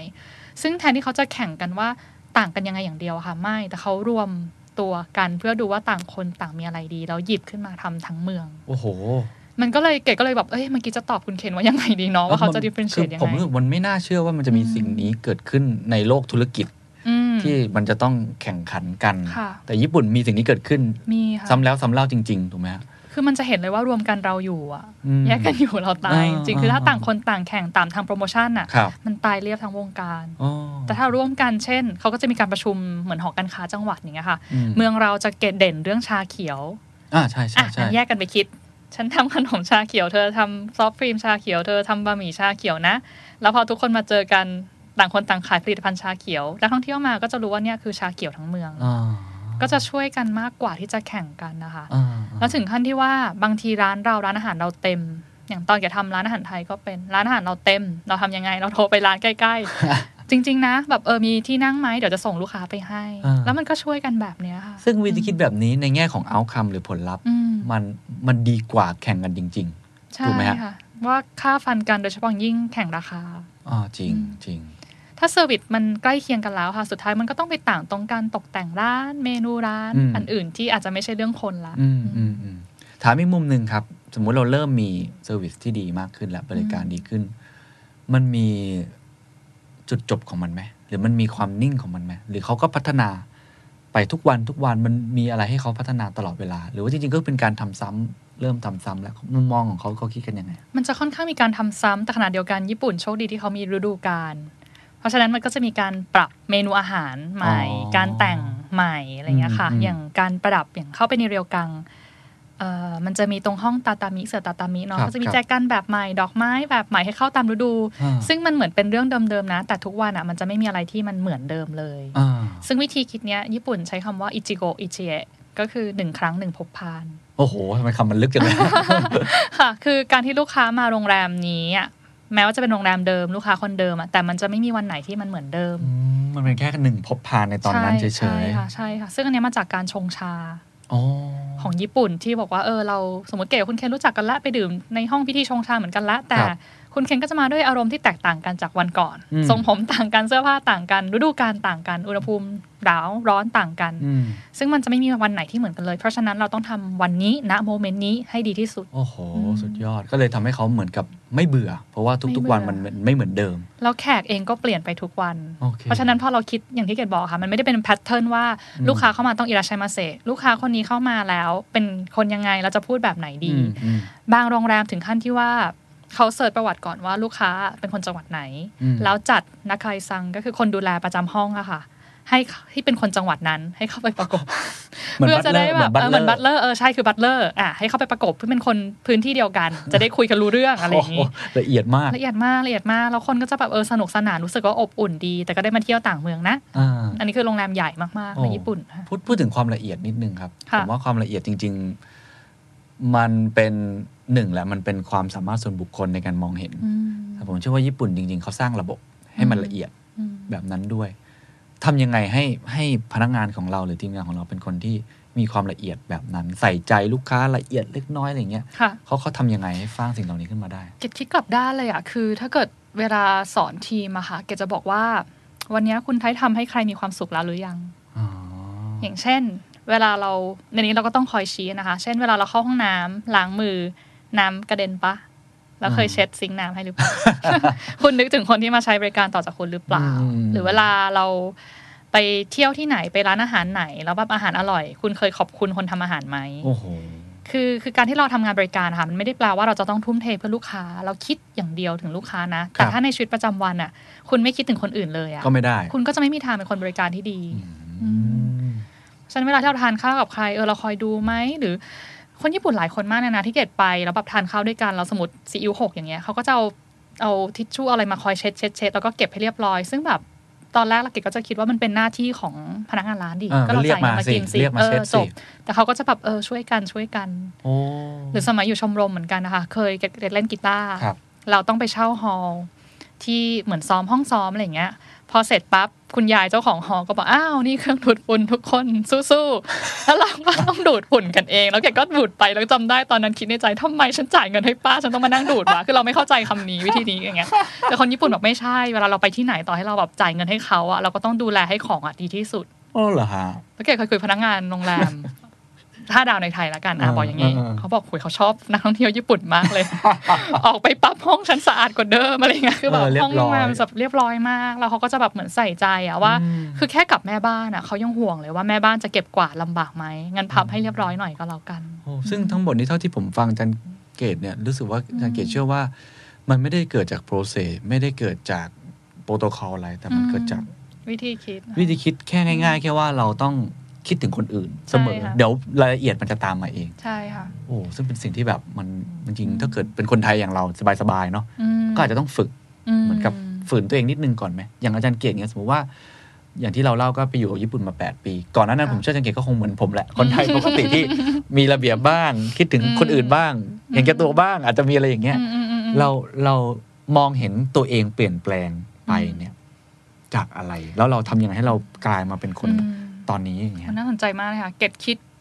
ตลอดเลยอะตอนที่คุณเคนถามเนี้ย ก็รู้สึกว่าตัวเองเปลี่ยนเพราะอะไร มันเปลี่ยนเพราะว่าเจอโมเมนต์อย่างเงี้ยซีอิ๊วหกแล้วเช็ดทำขนาดนี้เลยเหรอ หรือว่าแบบเข้าห้องน้ำเสร็จพับทิชชู่ อะไรน่ะ คือเราจะไม่เคยเจอประสบการณ์แบบนี้มาก่อนนะคะ คือ อย่างไปอบรมบางที่เนาะแกก็จะบอก HR ก่อนเลยว่า ถ้าอยากให้คนคุณบริการดี จงพาเขาไปสัมผัสประสบการณ์ระดับ 5 ดาวโอเคแล้วเขาจะตื่นเต้นมากโอเคเราเรามีที่หนึ่งเคยไปนั้นผู้อบรมเจ้าของก็น่ารักมากนะคะครับคือไปเช่าโรงแรมห้าดาว ให้เราไปอบรมเรื่องอืมการบริการกันอืมแล้วแกก็บอกอะวันนี้ไหนช่วงเบรก ทุกคนเจอโอโมเตนาชิก็คือเจอการบริการดีๆอะไรของโรงแรมบ้าง เชื่อไหมมีพนักงานบอกว่า ห้องน้ำเขาสะอาดมากเลยค่ะเขาเก็บขยะตลอดทุกวันเลยอะไรเงี้ยอืมทุกครั้งเลยเราก็แบบเออเราไม่เคยเห็นมุมนี้มาก่อน แล้วพอเราฝึกให้พนักงานไปสัมผัสประสบการณ์ดีๆ ให้เขาตื่นเต้นอะ เกดเชื่อว่ามันไม่ต้องพูดด้วยปากอะแต่พอเขาสัมผัสประสบการณ์เองอะเขาจะเปลี่ยน อืมอืมเออผมว่าอันนี้เรื่องจริงเนาะบางทีคือถ้าเกิดว่าได้ผู้บริหารสัมผัสอืมเองใช่หรือค่ะแม้กระทั่งจริง ๆ การปลูกฝังคนในครอบครัวเราให้คิดถึงคนอื่นอืมให้เขาได้สัมผัสอืมสิ่งที่เราเนี่ยทำให้เห็นเนี่ยมันก็อาจจะทำให้เขาเปลี่ยนความคิดเขาได้ค่ะ แต่มันก็ต้องต้องใช้เวลาถูกไหมฮะในการค่อยๆเปลี่ยนค่อยๆอาจารย์อาจารย์เกตใช้เวลานานไหมกว่าที่จะกลายเป็นคนที่มีหัวใจที่มันทำเพื่อคนอื่นมากยิ่งขึ้นอย่างเงี้ยก็ไม่รู้ว่าเราดูแลคนอื่นดีแล้วหรือยัง แต่มันก็ไม่รู้เลยอะค่ะ บอกไม่ได้เลยอะอืมแต่เกดว่าสักสามเดือนสี่เดือนถ้าเราชี้พนักงานเราเห็นแล้วเขาเริ่มมีความสุขอะเขาจะค่อยๆ happy ขึ้นนะอืมอืมแล้วอย่างสำหรับตัวอาจารย์เกดเองพอตัวเองเปลี่ยนค่ะรู้สึกดีกับตัวเองไหมดีมากอืมตอนที่เกดเอ่อมันยังไงมันเป็นยังไงนะฮะ คือเกดทำงานตอนนั้นทำงานห้างใช่ไหมคะ ก็คือยืนขายไก่ทอดตลอดเวลาแปดชั่วโมงอะไรเงี้ยแล้วตอนแรกก็ไม่รู้ทำยังไง แล้วก็สังเกตพี่ข้างๆเนาะว่าเขาทำยังไงบ้าง แล้วพอเขาสบตาลูกค้าเขาทอนเงินเขาทอนสองมืออย่างเงี้ยเราก็สบตาบ้างขอบคุณมากนะคะ แล้วพอเราสบตาลูกค้าเกดชอบเวลาที่โมเมนต์มีลูกค้าบางคนยิ้มให้เราอะอ๋อคือสิบคนมานะ ยิ้มอยู่คนสองคนแหละ แต่เราจะรู้สึกว่าอื้อหือ แบบฟินวันนี้อะไรเหมือนได้โบนัสเลยอะว่าเออบางคนก็จะบอกเอ้ยขอบคุณมากนะหนู เหนื่อยแย่เลยวันนี้ คือแบบแค่คำพูดอีกแค่ประโยคเดียวอะมันทำให้เราแบบชุ่มชื้นขึ้นมากๆอะอ๋อค่ะอ๋อโอเคอาจารย์เกตเชื่อว่าสิ่งเหล่านี้มีข้อเสียไหมการดูแลบริการ ใช่ มันมีอะไรที่มันเป็นด้านที่อาจจะต้องระมัดระวังในการทำลักษณะแบบนี้หรือเปล่า เช่น สมมติอืมเฮ้ยมันเครียดไปไหมหรือออหรือมันทำให้เราสตริกเกินไปไหมผมไม่แน่ใจนะอันนี้ลองลองแชร์กัน ส่วนตัวสำหรับเกดอะเกดไม่ค่อยเจอความเครียดจากการบริการ คือจะแค่รู้สึกว่า เอ้ย สนุกจัง อยากให้เขามากอีก อยากให้เขามากอีกอืมแต่ทีนี้สิ่งต้องระวังคือที่เจอบ่อยๆ ในบริการไทยเนี่ย เราจะมีความดูแลเยอะมากจนเยอะเกินไป จนลูกค้าตกใจ เช่นแบบอ่าสมมติอ่าอันนี้ผู้บริหารท่านหนึ่งก็เคยเล่าให้ฟังบอกนั่งเครื่องบิน business class อืมแล้วเอ่อพนักงานต้อนรับสายการบินแห่งหนึ่ง ก็จะบอก สวัสดีค่ะท่านรับอะไรไหมคะอะไรเงี้ยก็จะมีความแบบเล่นใหญ่เอาดอกไม้คุกเข่าอะไรเงี้ยใช่ไหมซึ่งเขาก็จะแบบโอ้แบบไม่ต้องขนาดนั้นก็ได้ ในขณะที่เอ่อเขาก็เปรียบเทียบกับสายการบินญี่ปุ่นอืมว่า แค่ผมจะเอาแว่นตาออกมาเราก็ส่องส่องดูจะอ่านหนังสือเนี่ยแป๊บเดียวค่ะ พนักงานสายการบินเนี้ยเดินมาแล้วก็ยื่นผ้าเช็ดแผ่นให้บอกถ้าสุดยอดเชิญค่ะ คือไม่ต้องพูดไม่ต้องบอกอะไรอะค่ะ แต่แบบ เห็นปุ๊บแล้วก็ทำเลยอืมโดยที่ไม่มีการแบบท่านจะรับอะไรไหมคะอะไรอย่างเงี้ยซึ่งตรงเนี้ยเกดรู้สึกว่าการบริการแบบญี่ปุ่นนะคะเขาจะไม่มีความเออเขาเรียกว่าไงอะมีความเว้นระยะในระดับที่พอดี เออ อันเนี้ยยากนะ คือไม่ได้แบบเยอะเกินไปแบบ เกดเคยเจอไปร้านอาหารดี ๆ บางร้านอะไรเงี้ยเอ่อ พนักงานก็จะแบบสวัสดีครับ มีอะไรไหมครับ เข้ามาสวัสดีครับ ทุกมื้อทุกจานที่เสิร์ฟแล้วสมมติเราไปกับเอ่อไปกับแฟนไปกับเพื่อนอย่างเงี้ยคือพี่ปล่อยให้หนูอยู่กันสองคนได้ไหมแบบพี่ไม่ต้องดูแลขนาดนั้น แต่มันตรงเนี้ยที่คนบริการบางท่านเองจะรู้สึกว่านี่ไงก็ฉันดูแลลูกค้าแล้วไงเออแต่จจริริงงๆมันจริงต้องคอยสังเกตว่าสุดท้ายอะลูกค้าแต่ละคนอะต้องการอะไรอืมเขาชอบคุยไหมหรือเขาเริ่มไม่ตอบปากตอบคำกับเราแล้วอืมแล้วมันต้องเว้นระยะให้เหมาะสมเออแล้วความสุดยอดของบริการญี่ปุ่นที่เกดชอบมากคือบางทีอะตัวไม่ต้องอยู่ แต่เรารู้ว่าเขาใส่ใจยังไงฮะทำได้ยังไงอะอย่างไปที่เรียวกังแห่งหนึ่งอะค่ะ เป็นเมืองที่เขาขายปูเป็นออนเซ็นเออก็ไม่รู้จะเล่าทำไม คือประเด็นคือบอกว่าพูดแล้วหิวเลย ประเด็นคือบอกว่า เขาวางเมล็ดกาแฟกับที่ดริปมาไว้ในห้องอ่าซึ่งอันเนี้ยที่อื่นก็คงเป็นแหละ แต่ความน่ารักคือเขาเขียนด้วยลายมือ ว่าอืมวิธีการใช้ไอ้เครื่องดริปกาแฟด้วยมือเนี่ยทำยังไงบ้างอืมอืมแล้วตอนที่เราจะไปออนเซ็นนะคะเขาจะมีตะกร้าแบบน่ารักเลยนะให้ แล้วก็จะมีผ้าขนหนูในนั้น แต่เป็นโรงแรมแรกที่เกดเห็นคือเขามีถุงพลาสติกใสอะค่ะ เอาไว้ด้วยอืมเอาไว้ทำไม เอาไว้ใส่เสื้อผ้าใส่แล้วไงคะอืมเวลาเราไปออนเซ็นเราก็จะมีอะชุดชั้นในเปียกอะไรที่เปลี่ยนใช่ไหมก็จะใส่ถุงพลาสติกนี้ไว้แล้วก็เอาชุดสะอาดเนี่ยใส่แยกไปได้อืมซึ่งไอ้การเตรียมถุงเนี่ยแหละที่เกดรู้สึกว่าเอ้ยพิเศษจังเลยอะเขาคิดถึงเรา โดยที่เขาไม่ต้องมาอยู่กับเราแล้วคอยดูแลเราก็ได้เออเออเกดว่าสุดยอดการบริการคือการทำให้ลูกค้าไม่ต้องเรียกเราอะเออจริง คือเออรู้อยู่แล้วคือทุกอย่างมันแบบเอ้ยเขาคิดถึงเราหมดเลย เราจนเราไม่ต้องกดปุ่มเรียกใครอืมอืมเขาคิดไว้ระบบรอบด้านหมดแล้วละเอียดหมดแล้ว ให้ลูกค้าก่อนที่ลูกค้าจะขอ โอ้โห สุดยอด แล้วสิ่งเหล่านี้ ถ้าที่ผมฟังเนี่ยมันเหมือนกับว่าเราต้องคิดแทนคนที่เป็นลูกค้าเสมอค่ะเขาจะไม่มีทางคิดออกเลยว่าจะต้องมีไอ้ถุงพลาสติกเนี่ย ถ้าอืมตัวเขาเองไม่เคยได้สัมผัสว่าเฮ้ยเสื้อผ้าเราเปียกนะอะไรแบบเนี้ยใช่สิ่งเหล่านี้มันทำยังไงให้มันเกิดเกิดความรู้สึกแบบนี้หรือเกิดกระบวนการเหล่านี้ นอกเหนือจากการอืมที่เราเมื่อกี้เราคุยกันละก่อนหน้านี้ก็คือว่า ให้หัวหน้ามาถามว่าแต่ละวันทำให้ดีขึ้นยังไงเนี่ยมันเหมือนมันคลิปกลับด้านอะให้บริการทั้งที่เขายังไม่ได้ขอเนี่ยมันใช่มันเป็นสุดยอดจริงนะญี่ปุ่นสอนเก่ง เกดว่าเจ้านายสอนเก่ง เขาก็จะบอกเลยว่า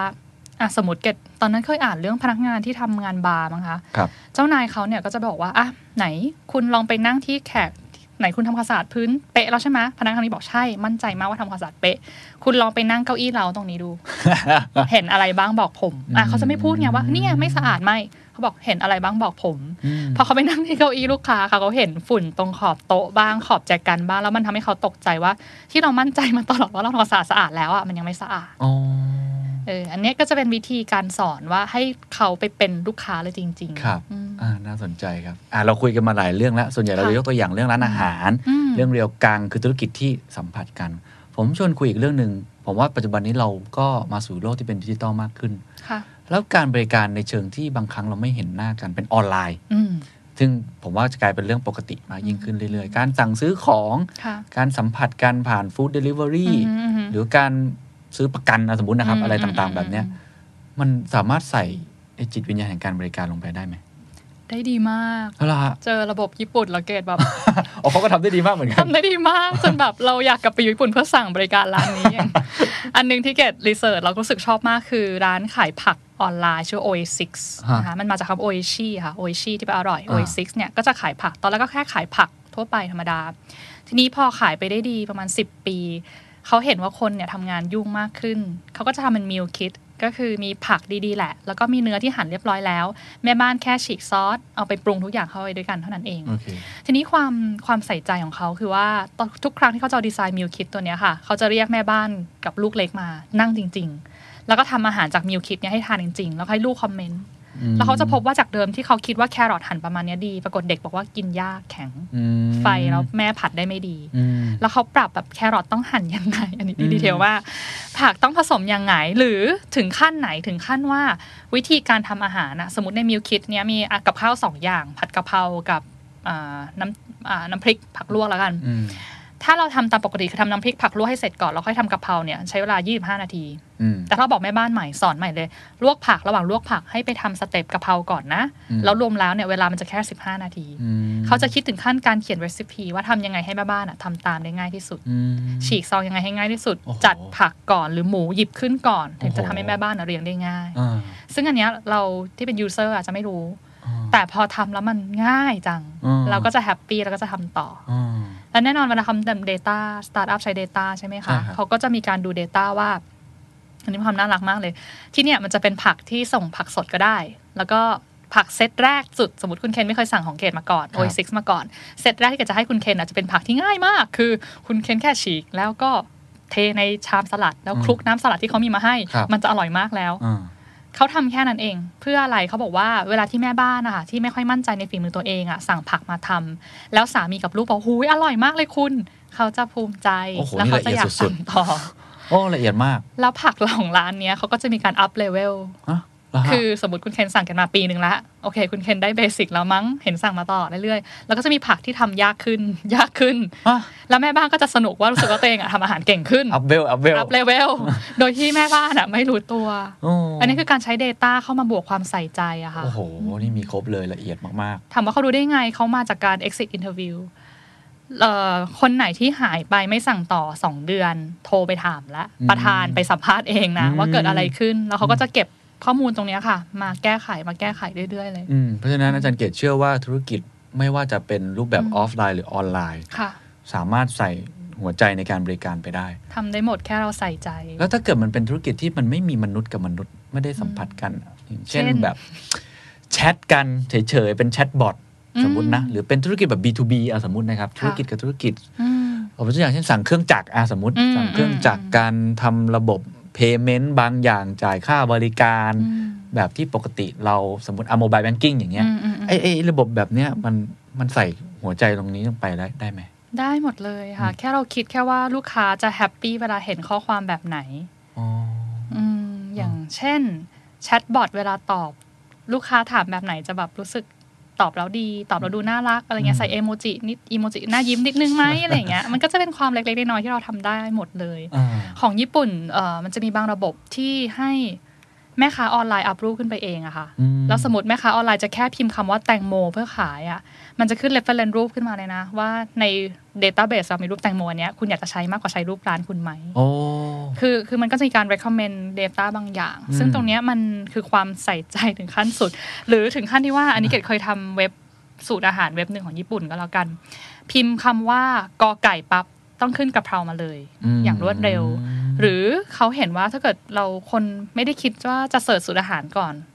เขาก็จะสามารถพิมพ์จากของที่มีในตู้เย็นได้ เช่นพิมพ์เนื้อไก่ไข่ไก่ผักชี คลิกก็จะโชว์แค่สูตรที่มันขึ้นที่มันมีอืมวัตถุดิบเหล่านี้อืมอืมอืมอันเนี้ยมันจะเป็นสิ่งที่แม้จะว่าเราจะไม่ได้คุยกับลูกค้าโดยตรง แม้ว่าจะเป็นแค่เว็บแค่ service อะค่ะอืมแต่มันก็ ทำให้ลูกค้าประทับใจได้อืมก็คือใช้หัวใจเดิมแหละใช้หัวใจแต่แค่เดิมเอามาปรับใช้ในใช่สิ่งที่ค่ะสะดวกกับลูกค้า แล้วก็คิดถึงใช่ใจลูกค้าให้ได้มากที่สุด ส่วน B2B อะอืมที่เคยเจอ ก็อย่างนั้นตอนนั้นไปโรงงานของเซกิซุย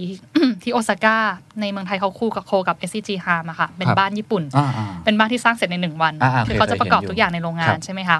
ตอนเกิดไปก็เออเห็นคนทำงานในโรงงานปกติ แต่มุมหนึ่งที่เป็นทางเข้าออกพนักงานเนี่ยเขาก็จะวางรูป ใส่กรอบเป็นอย่างดีเลยนะ ไว้ประมาณ8ปดเก้ารูป ก็เข้าไปดูว่ามันรูปอะไร ปรากฏเป็นรูปครอบครัวลูกค้าค่ะโอ้บางทีเป็นรูปพ่อแม่ลูกอุ้มเด็กแล้วบอกว่าเนี่ยเราตื่นเต้นจะได้เห็นบ้านใหม่มากเลยนะ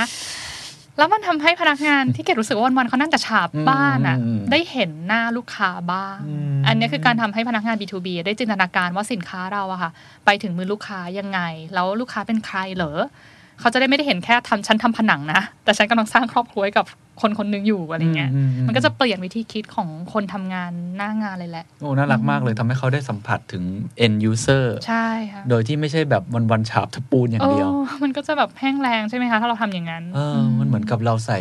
หัวใจของปะของเราไปในทุก ๆ นิมิติของการงานอืมทำให้เขามีหัวใจในการบริการมากขึ้นอืมนะครับ ทีนี้มีอีกเรื่องหนึ่งก็คือเราชวนคุยเรื่องเรื่องอนาคตอืมหลังจากนี้เมื่อกี้ผมเกริ่นไปตอนต้นว่าเอ่อหลังจากนี้โลกก็คงจะเปลี่ยนแปลงอะไรไปอีกมากมาย แต่ว่าอาจารย์เกตเคยพูด ผมเคยได้ยินตอนที่ขึ้นเวทีเดียวกันว่า มนุษย์เนี่ยจะกลายเป็นลักชัวรี่ขึ้น การอืมบริการเนี่ยจะกลายเป็นสิ่งล้ำค่าค่ะมากยิ่งขึ้นทำไมอาจารย์เกตถึงเชื่อเช่นนั้นในยุคที่ AI ต่างๆ นานาจะมา แล้วเราควรจะปรับ mindset ตัวเองยังไงครับลองถามตัวเองก็ได้ตอนโทรไป call center เราเจอแบบ ท่านมีปัญหาจุดๆๆกดหนึ่งมีปัญหาจุดๆๆกดสองเออเรารู้สึกยังไงอืมเออแล้วพอมีกดศูนย์แล้วเจอคนครับดีใจมากวินาทีนั้นเรา yes แค่ไหนอะไรอย่างเงี้ยอืมเออมันก็คือเรื่องแค่นั้นเองอะค่ะแล้วเรารู้สึกว่าพอเจอคนเนี่ย มันเหมือนมีการโต้ตอบที่แบบเข้าใจกันมากกว่าอืมแล้วมนุษย์ถ้าทำได้ดีแล้วเขาเข้าใจเราอะค่ะ เราก็จะ appreciate กับตรงนั้นอืมญี่ปุ่นกันเล่าให้ฟังเคสหนึ่งล่าสุดเพิ่งเห็น เป็นร้านขายเครื่องใช้ไฟฟ้าที่เป็น chain store ชื่อว่าโนจิมา ปกติเนี่ยร้านเครื่องใช้ไฟฟ้าในญี่ปุ่น เช่นพวก Big Camera Yoshi อะไรนะโยดาบาชิเขาก็จะแข่งกันที่ราคาใช่ไหมคะลูกค้าก็จะซื้อราคา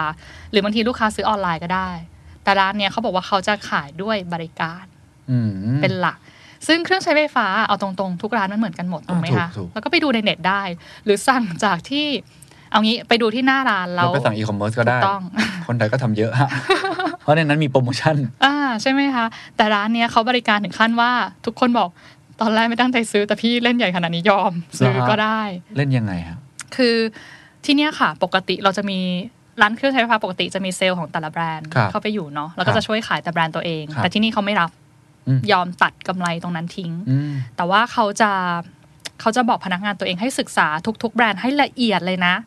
แล้วบอกให้ได้ว่าจุดแข็งจุดอ่อนของแต่ละแบรนด์น่ะคืออะไรอืมทีนี้พอพนักเอ่อพอลูกค้ามาเช่นลูกค้าเป็นคุณยายมาค่ะ คุณยายจะมาหาซื้อเครื่องซักผ้า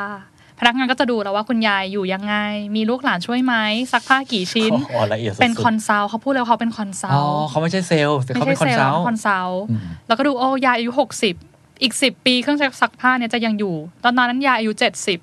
มือยายคงไม่มีแรง ยกฝาคงไม่ได้ แนะนำฝาแบบนี้ดีกว่า คือแบบยายอึ้งแบบเฮ้ยยายยังไม่คิดขนาดนั้นเลยอะ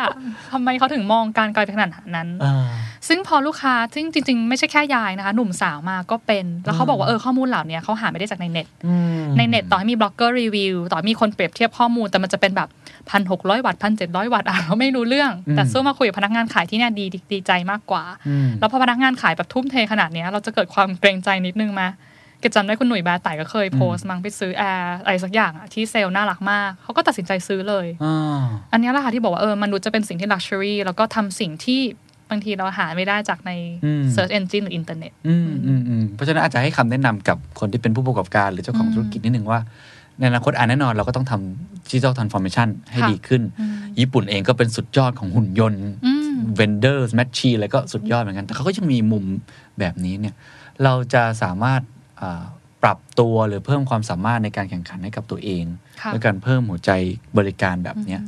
มันต้องเริ่มจากอะไร mindset หรือบอกทีมงาน หรือทำยังไงดีที่ทำให้เราสามารถเราแตกต่างได้ครับอื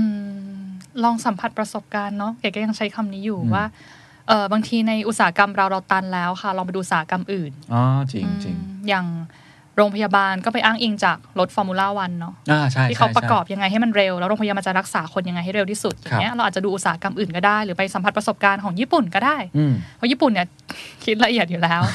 เออแค่คลิกเดียวคลิกช้านิดนึงปั๊บไม่ได้ต้องคลิกใหม่ให้เร็วขึ้นอืมเขาก็จะมีการเห็นดีเทลอยู่ อีกอันก็อย่างที่ย้ำไปตอนต้นก็คือว่าเราเห็นความสุขคนอื่นหรือเปล่า เราทำให้คนอื่นมีความสุขไหมอืมมันจะดูไม่เกี่ยวกับงานเลยนะ อย่างบริษัทญี่ปุ่นบางบริษัทเนี่ยสอนให้พนักงานจอดรถก่อนรถ จอดรถให้ดี ให้เป็นระเบียบฮะแล้วก็สอนให้เข้าห้องน้ำให้เช็ดโถปัสสาวะให้เรียบร้อยอืมสอนขนาดถึงขั้นนั้นเลยนะคะอืมจนถึงขั้นที่ว่าพนักงานบริษัทเนี้ยลือชื่อมากว่าถ้าไปกินข้าวที่ไหนเข้าห้องน้ำที่ไหนเขาจะรู้แล้ววาพนักงานบริษัทเนี้ยเขาไปเข้าโอ้เพราะมันจะสะอาดมาก ซึ่งมันไม่เกี่ยวอะไรกับงานเขาเลยเขาทำงานด้านแบบเอ่อผงอาหารอะไรเงี้ยค่ะ แต่ว่าการที่เรานึกถึงคนอื่นเสมออะสุดท้ายมันจะทำให้เรานึกถึงลูกค้า อืมมันเป็นการปลูกฝังความคิด โดยที่ไม่จำเป็นต้องเป็นเรื่องงาน ใช่ค่ะอ่าโอเคครับอย่างวันเนี้ยมา THE STANDARD เนาะอะก็มีทีมงานเนาะเอาน้ำมาให้อะไรเงี้ยค่ะอืมเก๋ก็รู้สึกเฮ้ยรู้สึกดีอะนี่ก็เป็นจุดหนึ่งที่เราอาจจะแบบปรับทีมงานของเราว่าเอ๊ะถ้าเกิดมีใครมาหาเราทำยังไงให้เราต้อนรับเขาได้อบอุ่นขึ้นอีกนะอะไรแบบเนี้ยอืมอืมนี่คือทั้งหมดนะครับของการมีหัวใจการบริการแบบญี่ปุ่น แล้วผมผมชอบมากเลยว่า ญี่ปุ่นหรือว่าอาจารย์เกียรติเนี่ยไม่ได้มองว่าบริการมันคือบริการเพื่อธุรกิจอย่างเดียว แต่จริง ๆ มันคือวิธีคิดที่เราแคร์คนอื่นอะค่ะซึ่งไม่ต้องเป็นเรื่องธุรกิจก็ได้อะอืมเรื่องการใช้ชีวิต เรื่องการอยู่กับคนรอบข้าง อยู่กับเพื่อนร่วมงาน ถ้าเรามีสิ่งนี้ติดตัวไป ผมเชื่อว่าไม่ว่าคุณจะทำธุรกิจอะไร หรือทำงานแบบไหนเนี่ยอย่างน้อยต้องมีคนเห็นคุณค่าเราอะแล้วไม่นว่าจะเป็น product designer มันก็คืออมการเห็นความสุขของลูกค้าเวลาแกะกล่องเราเนอะอ่าเวลาทานอาหารเราเนาะอืมใช่มันก็คือหัวใจบริการหมดเลยอยู่ในทุกที่จริงๆค่ะครับอะเดี๋ยวผมต้องกลับไปทบทวนตัวเองทำให้ตัวเองละเอียดขึ้น คิดถึงคนอื่นเยอะขึ้น แล้วผมเชื่อว่าอย่างน้อยๆเนี่ยในคนใกล้ตัวคุณเนี่ยน่าจะมีความสุขมากขึ้น แล้วตัวเราถ้าเกิดเรามีความสุขกับการเห็นคนอื่นมีความสุขเนี่ยมันก็เป็นการส่งต่อความสุขให้คนรอบข้างด้วยนะครับวันนี้ขอบคุณอาจารย์เกตมากนะครับขอบคุณเคนค่ะ What's your secret? วันนี้ยังอยู่กับอาจารย์เกตนะครับมารุมุระนะครับเรามาเรียนรู้เรื่องปรัชญาญี่ปุ่นกันอีกปรัชญาหนึ่งตอนที่แล้วเราคุยกันไปแล้วเรื่องหัวใจนะครับจิตวิญญาณในการบริการแบบญี่ปุ่น วันนี้จะพูดอีกคำศัพท์หนึ่งซึ่งหลายท่านอาจจะเคยได้เห็นหนังสือเล่มนี้ หรือว่าเคยได้ยินคำนี้คำว่า理念นะครับซึ่งผมว่ามันน่าสนใจมากในการที่เราคิดถึงอนาคตขององค์กรของเรา จะทำยังไงให้เราเติบโตได้ยั่งยืน 100ปีนะฮะหนึ่งร้อยปีนี่มันยาวเกินบางทีเกินช่วงอายุคนเราด้วยนะทำไมเขาต้องคิดไกลขนาดนั้น แล้วทำไมประเทศญี่ปุ่นจึงเป็นประเทศที่มีองค์กรอายุเกิน 100 ปีนะครับมากที่สุดในโลก ในช่วงหลังๆ เราจะได้ยินเยอะครับว่าองค์กรมีอายุสั้นลงเรื่อยๆ โดยเฉพาะยุคสตาร์ทอัพเนาะมันเกิดมา แล้วก็ดับไปเร็วขึ้นมากขึ้นเรื่อยๆ แต่วิธีคิดแบบนี้น่าจะช่วยทำให้เรามองในเชิงลองเทอมมากยิ่งขึ้น ก็สวัสดีอาจารย์เกตอีกครั้งนะครับ สวัสดีค่ะคุณเคนน่าสนใจมากทำไมมันต้องยาวขนาดร้อยปี วิธีคิดนี้มันรากของความคิดมันคืออะไรอะครับเกดว่านักธุรกิจญี่ปุ่นที่อยู่ได้นานๆ เขาไม่ได้รู้สึกว่าเขาทำธุรกิจเพื่อเงินอืมแต่เขาจะเห็นว่าสินค้าเรามีคุณค่าบางอย่างที่อยากส่งต่อไปสู่รุ่นหลังอืมๆไปอีกนานอืมอืมๆอือมย่างเช่น ถ้าไม่มีใครทำสมมติเราเป็นร้านดอกไม้ ถ้าเราไม่ขายดอกไม้ที่เนี่ยอาจจะไม่มีใครได้ดอกไม้สวยๆของร้านเราไปเลยก็ได้นะ พยายามทำต่อดีกว่าโอ้ ทีเนี้ยมันจะสลับกับวิธีคิดแบบธุรกิจปกติเลยครับสมมติเก็บเป็นร้านดอกไม้ทั่วไป ทั่วไปก็จะคิดว่าทำยังไงจะเอาดอกไม้จากที่ไหนมาดี ให้ขายให้เยอะที่สุดทิ้งดอกไม้น้อยที่สุด แล้วก็จะมองกันตัวเลขแต่ละวันแต่ละวันใช่ไหมคะ แต่ญี่ปุ่นเนี่ยมองตัวเลขแน่นอนว่ามองนะ แต่อีกสิ่งหนึ่งที่เขามองคือ ดีใจจังเลยเวลาผู้หญิงออฟฟิศที่เหนื่อยๆจากการทำงานมาซื้อดอกไม้เรา อยากให้เธอชุ่มชื้นหัวใจต่อไปจัง มีใครอีกไหมนะที่ต้องการให้ดอกไม้ไปเป็นส่วนหนึ่งในชีวิต โอ้โหคิดละเอียดมากมันวิธีคิดมันก็จะมีการ diverse business diversify ที่น่ารักกว่าที่อื่นอ่าไม่ไม่อยากจะบอกว่าที่น่ากว่าที่อื่นเนาะก็คือยูนิคละกันครับอย่างร้านดอกไม้ที่เกดว่าเนี่ยเกดพูดถึงร้านดอกไม้ชื่อฮิบิยะคาดันประมาณ 200 ปี 200 ปี ร้านดอกไม้ ร้านดอกไม้โอ้โหนะคะ ซึ่งเวลาเขามองเขาจะบอกว่าเออเนี่ย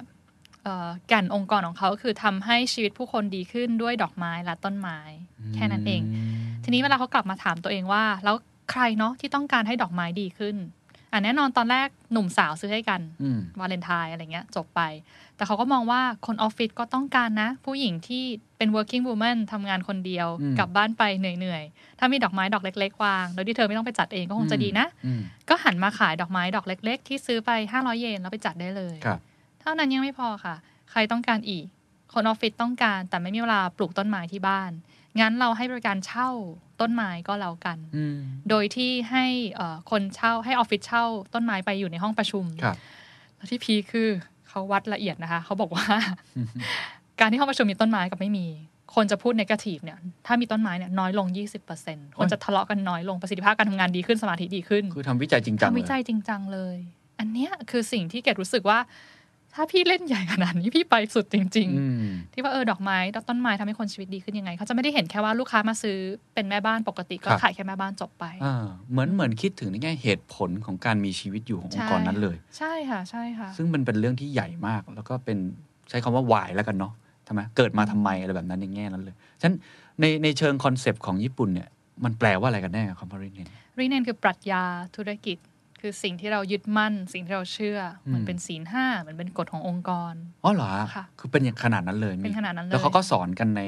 มหาวิทยาลัยอะไรอย่างนี้สอนกันในบริษัทค่ะอ๋อพนักงานญี่ปุ่นเนี่ยจะแปลกจากที่อื่นอย่างหนึ่งคือเกดบอกได้เลยว่าบริษัทไหนก็ตามที่เป็นญี่ปุ่น จะเริ่มงาน ถ้าเราจบใหม่เนาะจะเริ่มงานวันที่หนึ่งเมษายนทุกบริษัทอะเขาเริ่มพร้อมกันทุกประเทศทั้งประเทศค่ะทำไมครับหมายหมายความว่าผมสมัครตรงกลางไม่ได้ มีน้อยมากแต่คุณเคนต้องเป็นคนที่มีประสบการณ์มาก่อน เฮ้ยผมเพิ่งรู้นะเนี่ย จริงค่ะเหมือนเปิดเทอมเปิดเทอมแล้วเมษายนจะเป็นช่วงที่คนรักกับเลิกบ่อยสุด เพราะว่าเป็นช่วงของการเปลี่ยนแปลงอันนี้โอเคนอกประเด็นนิดนึงนะจริงเหรอผมผมผมเพิ่งทราบว่ามีวัฒนธรรมแบบนี้ด้วยเนาะจริงเพราะอะไรครับ เพราะว่าเขารู้สึกว่าพอรับผ้าขาวเข้ามา รับเด็กจบใหม่เข้ามา เขาก็จะกรูมไปจนจบชีวิตเลยอะค่ะโอ้คืออยู่ยันเกษียณไปเลย เพราะฉะนั้นเขาจะทุ่มเทเวลาประมาณ หนึ่งปีในการฝึกอบรมพนักงานใหม่กลุ่มนี้อืมแล้วพนักงานใหม่ก็จะมีเป็นรุ่น เฮ้ยเรารุ่นเดียวกันเราก็จะซีกันมาก เพราะว่าแบบอบรมมาด้วยกันตลอด เหมือนเหมือนเด็กมหาวิทยาลัยใช่อะไรอย่างงี้ใช่อ่าค่ะใช่ค่ะ ซึ่ซึ่งงอ่าตรงเนี้ยค่ะมันจะทำให้เขาอะสอดแทรกสอนเรื่องรีเนนเรื่องปรัชญาเนี่ยตั้งแต่วันแรกที่ทำงาน อย่างเกดเล่าเรื่องเทปที่แล้วเนาะแล้วเกดเล่าเรื่องการบริการที่สอนพนักงานขัดรองเท้าขัดเอ่อขอโทษขัดห้องน้ำ จอดรถอืมก็เนี่ยสอนตอนเนี้ยค่ะอ๋ออมคือเขาเขาพยายามทำให้เด็กจบใหม่ทุกคนต้องเรียนรู้สิ่งต่างๆ ที่เขาจำเป็นต้องรู้ โดยที่มีริเนนเป็นหนึ่งในนั้น แสดงว่าสอนก่อนที่จะไปสอนเรื่องเทคนิคการขายแสดงว่าพนักงานเรื่อง product ญี่ปุ่นแทบทุกคนค่ะจะรู้เรื่องนี้อยู่แล้ว ใช่ค่ะ ของอ๋อตัวเองเหรอฮะเอาเอาเป็นองค์กรที่ประสบความสำเร็จก็แล้วกันโอองเคค์กรที่โอเคแข็งแกร่งก็แล้วกันโอเคจะรู้ค่ะอ๋ออมแล้วถ้าเป็น SME เล็ก ๆ ก็อาจจะไม่ได้มีอะไรอย่างนี้ถูกไหมใช่ค่ะ อืมอืมแล้วจริง ๆ มันแปลว่าอะไรกันแน่ครับ理念 คือมันเหมือนเอาคิดง่ายๆเป็น mission vision ก็ได้ค่ะ โอเคอืมอ่าซึ่งถามว่าเหมือนกับตะวันตกไหม เกดว่าโครงสร้างเหมือนอืมแต่ญี่ปุ่นจะมีความ ไม่ได้นึกถึงกำไรสูงสุดอ่าคือทำไป ไม่ได้กำไรเยอะขนาดนั้น แต่ฉันก็ยังอยากทำนะ เพื่อสังคมเพื่อลูกค้ามันจะ abstract นิดนึงนะคะฮ่าฮ่าฮ่าฮ่าเอ่อยกตัวอย่างเช่นอืมมีร้านขนมร้านหนึ่งชื่อทาเนย่าค่ะครับเขาขายเค้กเป็นเค้กญี่ปุ่นเอ้ยเค้กเยอรมันชื่อปามกูเฮนเค้กวงไม้อ่าเคยเห็นครับอืมที่เป็นวงกลมนะใช่อ่ค่ะเขามาจากความเชื่อว่าวัตถุดิบของเขาอะจะต้องดีต้องออร์แกนิก แต่ไม่มีใครส่งวัตถุดิบดีๆเลย คนปลูกออร์แกนิก ค่อยๆ ลดลง ยิ่งอืมพวกข้าวสาลีอะไรพวกเนี้ยเพราะฉะนั้นฉันจะปลูกวัตถุดิบนี้เองอืมเพื่อพิสูจน์ให้คนเห็นว่าข้าวสาลีที่ออร์แกนิกอะมันขายได้จริงนะ จะได้เป็นการ convince เกษตรกรโอ้โหให้มาปลูกข้าวสาลีได้ไปสุดจริงสิ่งที่เขาทำคือเขาไปเหมาภูเขาอะค่ะในโซนนั้นเราไปกู้เงินแบงค์ด้วยนะ มาเพื่อจะขอซื้อภูเขาตรงนี้เพื่อจะปลูกข้าวอ่าซึ่งแบงค์ก็บอกบ้าเหรอคุณเป็นบริษัทขนมคุณจะไปปลูกข้าวทำไมอะไรเงี้ยแต่เขาก็แบบไม่ฉันจะทำเพื่อฉันจะบอกคนตรงนี้ อันเนี้ยคือเกดรู้สึกว่ามันเกินคำว่า feasibility study หรือจะแบบทำไม่ทำอืมยังไงอะค่ะอืมแต่มันคือการที่เราอยากจะให้สิ่งดี ๆ อย่างเงี้ยมันอยู่ต่ออ่าพอมันดูแอบสแตรกเนี่ยเลยอยากทำให้มันดูเข้าใจง่ายมากขึ้นสำหรับค่ะคุณผู้ฟังนะอืมอะไรใช่อะไรไม่ใช่ปรัชญาที่ใช่ไม่ใช่อะอะไรค่ะไม่ใช่หรือใช่ริเนนอันไหนไม่ใช่ริเนนบางเช่นอืมคิดถึงกำไรสูงสุดอย่างเดียวอย่างเงี้ยอ่านั้นอืมไม่น่าจะใช่ถ้าผมฟังนะค่ะเออหรือการคิดถึงระยะยาวเป็นหลัก คิดถึงเหตุผลองค์กรเป็นหลัก อะไรแบบนี้มันมีอะไรที่พอที่จะเป็นเช็คลิสต์อะไรอย่างงี้ได้ a ไหม must คือการสร้างคุณค่าให้กับคนอื่น คนอื่นคือลูกค้าคู่ค้าสังคมโอ้จริงเหรอฮะแต่ไม่ใช่เพื่อตัวเอง จะไม่มีการบอกว่าบริษัทฉันจะโตพันล้าน จะเป็นระดับหนึ่งอะไรอัอนย่างดับงี้หนึ่งมันคือเพื่อตัวเอง แต่รีเนนที่ดีก็คือการที่เราสร้างคุณค่าให้กับใคร บางบริษัทรีเนนง่ายมาก คือฉันจะเป็นบริษัทที่ดีจบไม่ได้เทอะไรเลยอ่าแต่เขาอะตั้งใจทำตรงนั้นจริง ๆ ว่าฉันจะเป็นบริษัทที่ดี อืมเอ่ออันนั้นคืออมัสข้อหนึ่งนะคะ ก็คือครับสร้างคุณค่าข้อกับที่สังคมคนกับกับใครก็ได้ใครสิ่งก็แวได้ดล้อมอะไรนะที่ไม่ใช่ซึ่งแค่เพื่อตัวเองซึ่งจริงๆอันนี้ถ้าเกิดมองในโลกของตะวันตกเนี่ยค่ะมันก็เหมือนกับธุรกิจที่กึ่งกึ่งๆนะ social enterprise หรือว่าเป็นลักษณะแบบ stakeholder capitalism อะคือการคิดถึง stakeholder ไม่ได้คิดถึง shareholder อย่างเดียวอืมอืถูกไหมฮะค่ะอ๋อโอเค อันนี้อันที่หนึ่งอามาสค่ะอันที่สองคือทำจริง ๆ อย่าเอาเป็นฝาแปะผนัง แปะฝาผนังโอเคหลายองค์กรที่ไปเจอไปคุยองค์กรไทยในผู้บริหารบางคนก็แกก็จะถามเออเป็นยังไงอ่านลิเนนเขาบอกโอ้ดีมากชอบมากเลยลิเนนคุณมีไหมมีคืออะไร เออก็จำไม่ได้อะไรเงี้ยมันจะไม่มีประโยชน์เลยถ้าไม่เอามาใช้สอนพนักงาน สอนหรือในการรับพนักงานนะคะอ๋อโอเคอืมสองอย่างนี้สองอย่างนี้ใช่ไหมค่ะครับอะแล้วทำไมต้องร้อยปีอะครับ จริงๆคำว่าร้อยปีมันเป็นผลลัพธ์มากกว่าอ๋อจากโอเคการที่เรามีปรัชญาธุรกิจที่ชัดเจนอืมนะคะ ถ้าเรามีชัดเจนเราดูว่าเราทำธุรกิจเพื่ออะไร ดีกับทุก stakeholder เราก็จะอยู่ได้ร้อยปีอืมค่ะอืมแล้วอะไรที่ไม่ใช่บ้างครับ ไม่ใช่ก็ สมมุติว่าองค์กรอาไทยทั่ว ๆ ไปอืมใช่ไหมก็ก็อาจจะทำธุรกิจเพื่อทำให้เรามีรายได้เข้ามาอืมอืมอืมเราอยากจะเหมือนกับอาจจะไม่ได้คิดเพื่อสังคมอะไรก็ทำเพื่อเติบโตค่ะ หรืออื่นๆเนี่ยมันอืมมันมีอะไรที่ เกตว่ามันไม่มีถูกไม่มีผิด เพราะมันคือปรัชญา มันคือความเชื่อ แต่ถ้าเป็นความเชื่อที่ไม่ใช่มาจากความเชื่อเรา ผู้บริหารหรือผู้ก่อตั้ง อันนั้นอาจจะไม่ใช่ปรัชญาที่ดีอืมมันเหมือนเราพยายามจะเล่นละครเป็นใครก็ไม่รู้อะค่ะ เพราะฉะนั้นปรัชญาที่ดีก็คือปรัชญาที่สะท้อน วิธีคิดของ founder อืมอย่าง Honda เนี่ย ปรัชญาเขาคือการสร้างความฝันให้กับผู้คนด้วยเทคโนโลยี โอ้โหเพราะฉะนั้นก็ต้องแบบอุ๊ยฮอนด้าจะไม่ได้ทำแค่รถ จะทำรถแข่ง จะทำเครื่องบิน นั่นคือความฝันของผู้คนอืมแต่โตโยต้าบอกว่าไม่โตโยต้าจะสร้างความสุขให้กับผู้คนอ๋อเนี่ยแล้วก็แต่จะคนต่างกันก็จะไม่เหมือนกันอ่าอ่าก็แล้วแต่คนไปแต่ต้องมาจากตัว founder หรือผู้บริหารเองใช่ที่เชื่อในสิ่งนั้นมากขึ้น ล่าสุดฟังสัมมนาท่านประธานโตโยต้าอากิโอเนี่ยเอ่อ ผู้บริหารคนปัจจุบันก็บอกว่าเขาจะ industrialize happiness อืมคือทำความสุขเป็นแบบอุตสาหกรรม ก็เป็นบอกโรงงานผลิตความสุขเออเลยนะคือแบบโคตรโตโยต้ามากอะไรเงี้ยอะอะซึ่งอะฮอนด้าจะไม่พูดอย่างนี้ฮอนด้าจะเป็นแบบ passion ความสุขความสนุก creative เนี่ยซึ่งก็ไม่ผิดก็แล้วแต่จะคไม่นผิดไปก็แล้วแต่อ่าซึ่งมันจะสะท้อนไปที่การเลือกคนด้วยอ๋อเพราะฉะนั้นพนักงานโตโยต้าอันนี้เมืองไทยเกดไม่ทราบนะคะ แต่อ่าญี่ปุ่นเนี่ยพนักงานโตโยต้าก็จะเป็นแนวแบบ formal นิดนึงอ่าๆใส่สูทแบบอ่าจริงจังอะไรเงี้ยอ่าๆฮอนด้าก็จะเป็นแนวแบบ ย้อมผมได้เฮ้วเฮ้วก็จะแบบเออคนละ nature คนละ character เลยอ่าโอเค แล้วถ้าเกิดเราอยากจะสร้างค่ะเนี่ยแนวคิดปรัชญา理念ให้เกิดขึ้นอืมในองค์กรในเกิดในตัวพวกเราเนี่ยอืมสร้างยังไงดีครับ อันดับแรกตอบได้หรือเปล่าว่าเราทำธุรกิจไปเพื่ออะไรอืมหรือคุณค่าของธุรกิจเราคืออะไรอืมก็ถามตัวเองง่าย ๆ ถ้า วันนี้ไม่มีธุรกิจเราอยู่อืมใครจะคิดถึงเรายังไงบ้างอืม ถ้าไม่มี The Standard อยู่อืมเกิดอะไรขึ้นอืมอืมอันเนี้ยมันจะทำให้เราเริ่มเห็นคุณค่า ถ้าเราสั่งสมอะไรดีๆ มาระดับหนึ่งอะค่ะครับมันก็จะบอกได้แหละว่าหูยถ้า The Standard ไม่อยู่เนาะเราจะไม่มีการรายการดีๆฟังเลยอืมอือืไม่มีความรู้ดีๆฟังเลยอืมก็จะเริ่มกลับมาเห็นแล้วว่าเออคุณค่าของเราคืออะไรอืมซึ่งสิ่งนี้ไม่ว่าองค์กรคุณจะอายุเท่าไหร่อืมจะเพิ่งเริ่มต้นตั้งไข่หรือว่าอยู่มาค่ะนาน เราลองมานั่งทบทวนสิ่งนี้กันได้ค่ะมาช่วยกันคิด แล้วมีมีหลักการไหมครับ ในการช่วยคิดไอ้ why ผมว่ามันคือ why ที่ที่สำคัญแหละ มันมี สมมุติว่า boardroom ฟังแล้วแล้วก็อืมอยากจะลองกลับมาทบทวนค่ะผมเพราะผมเชื่อว่าไอ้วิธีคิดอันเนี้ยต้องเหมือนกับก็ต้องปรับเปลี่ยนไปตามยุคสมัยเหมือนกันนะค่ะถ้าเกิดมันเปลี่ยนโลกมันเปลี่ยนอืมบางทีสมมุติว่าเราเป็นบริษัทโทรเลขมาก่อนอืมเราก็ต้องทบทวนใหม่เหมือนกันเพราะว่าโลกมันเปลี่ยนอะไรเงี้ยอืมมันมีมี framework หรือมีวิธีการที่ช่วยคิดอะไรอย่างเงี้ยจริง ๆ ประโยคจะสวยหรูจะยังไงก็ได้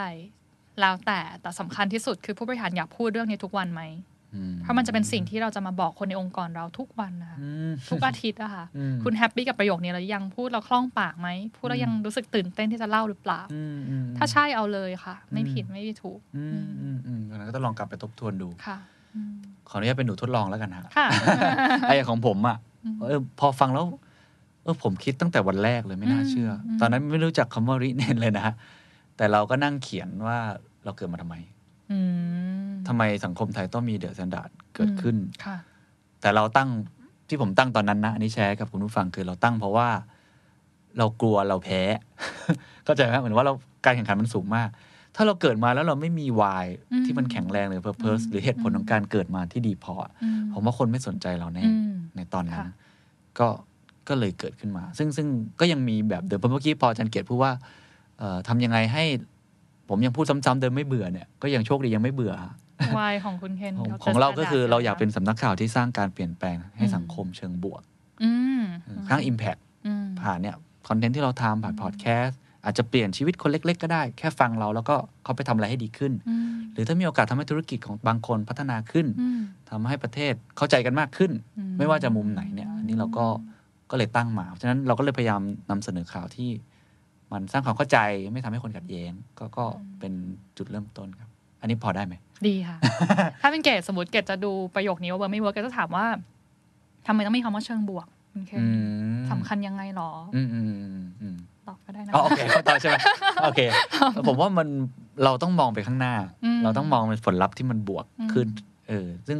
เราคงไม่อยากสร้าง Impact เชิงลบให้เกิดขึ้น แล้วทำให้ค่ะเกิดความขัดแย้งกันเกิดขึ้นอืมหรือพูดง่ายๆสมมติว่าเรา อันนี้ส่วนตัวนะผมไม่ได้บอกว่าคนอื่นผิดอืมหรือถูกนะครับ เช่นเราไม่เชื่อว่าเอิ่มการที่เรานำเสนอข่าวใบ้หวยอืมันจะดีต่อสังคม แต่แน่นอนมันอาจจะเป็นฟังก์ชันหนึ่งผมเข้าใจได้อืมแต่เราไม่เชื่ออย่างนั้นอืมพอเราไม่เชื่ออย่างนั้นเรารู้สึกว่าเรานำเสนอข่าวที่มันเป็นเชิงโครงสร้างอืมสาระมากกว่าอืมก็เลยเป็นมุมมองที่ว่า ถ้าอย่างนั้นก็จะบอกลูกทีมว่าไม่ว่าเราจะทำอะไรเนี่ยอืมให้คิดเสมอว่าสิ่งที่เราสื่อสารออกไปเนี่ยอืมมันดีกับสังคมไหมค่ะถ้ามันไม่ดีอืมมันเกิดเชิงลบอืม เราเลือกที่จะไม่ทำดีกว่าอืมก็ก็เป็นการสู้กับอืมภายในตัวเองด้วยเวลาตัดสินใจอะไรอืมก็ประมาณนี้ครับซึ่งตรงนี้เป็นประเด็นที่ดีมากแล้วสำคัญมาก คือเวลาที่ใครแต่งประโยคมาค่ะเกก็จะถามว่าทำไมใช้คำว่าเปลี่ยนแปลงอืทำไมใช้คำว่าเชิงบวกอืมเพื่อดูว่าเขาhappy หรือ confirm กับ คำนี้แล้วหรือยังหรือพออ่าเล่าไปอะเรื่องมันเป็นอันหนึ่งอันเดียวกันไหมอ่าซึ่งของ The Standard ที่ว่าร้อยเต็มโอ้ร้อยคะแนนเต็มนะคะขอบคุณครับขอบคุณครับแล้วคุณเคนพูดประเด็นหนึ่งที่สำคัญมากมากคือ พอเรามีแค่ why อย่างเดียวไม่พอ มันเอามาใช้ในการตัดสินใจด้วยอืมอันเนี้ยสำคัญจริงอืมอืมๆว่าเราจะทำข่าวใบหวยไหมอืมซึ่งถ้าเป็นปกติเราคิดปกติโห engagement มันต้องอ่าสูงถูกมากถูกแน่เลยใช่ครับลงเหอะประกาศอะไรอย่างเงี้ยค่ะแต่ถ้าเรากลับมาทบทวนรีเนนเราเนาะว่าเราจะเป็นสื่อที่สร้างการเปลี่ยนแปลงในเชิงบวก เปลี่ยนแปลงยังบวกยังอืมถ้าใช่ต้องก็ตรวจสอบตทำลอต้อดงเช็คตลอดอะค่ะอืมไม่อย่างนั้นมันจะเป็นเหมือนรีเนนติดฝาผนังเหมือนเดิมอ๋อโอเคอะตอนนี้อย่างนั้นย้อนกลับมาเราเริ่มสร้างแล้วอืมสร้างตั้งขึ้นมา หรืออาจจะมา reinvent ทบทวนกันใหม่ค่ะขึ้นมากระบวนการต่อจากนั้นองค์กรควรทำอะไรต่อครับ กับไอตัวนี้เนี่ยเอามา implement เหรอฮะหรือค่ะเอามาสร้างเป็น core value หรือวัฒนธรรมองค์กรหรือ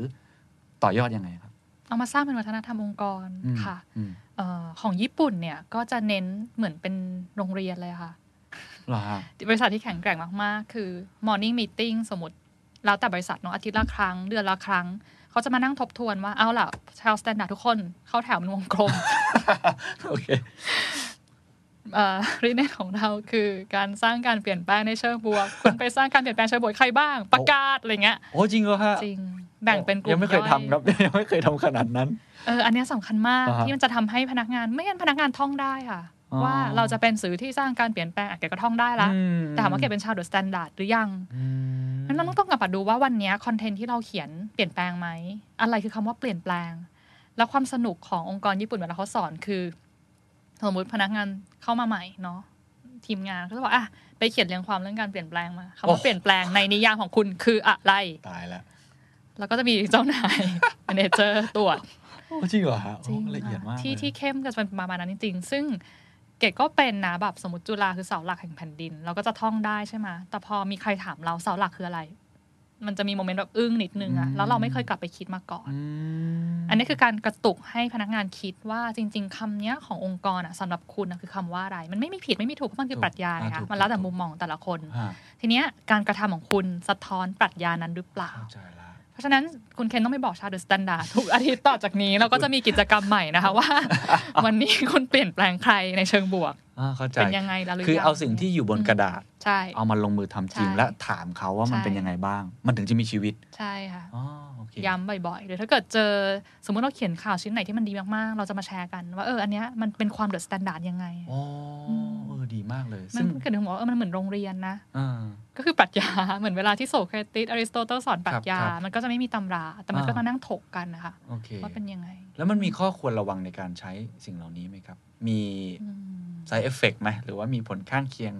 ที่องค์กรญี่ปุ่นเขาเขาต้องระมัดระวัง เกดว่าเราต้องยึดมั่นมากพอ อันเนี้ยสำคัญที่สุด มันจะมีความยั่วยวนเยอะมากเลยอะคืออะไรครับ เดี๋ยวเล่าให้ฟังอย่างเหล้าบวยเจ้าหนึ่งที่ใหญ่ที่สุดในญี่ปุ่นชื่อโชยะอ่าโชยะเนี่ยเป็นบริษัทร้อยปีเหมือนกันโอ้จริขางยเหรอเหล้าบวยเพิ่งรู้นะคะอะแต่เคยทานครับเคยทานไหมะนึกออกเลยขครับวดเขียวๆอะไรอย่างเงี้ย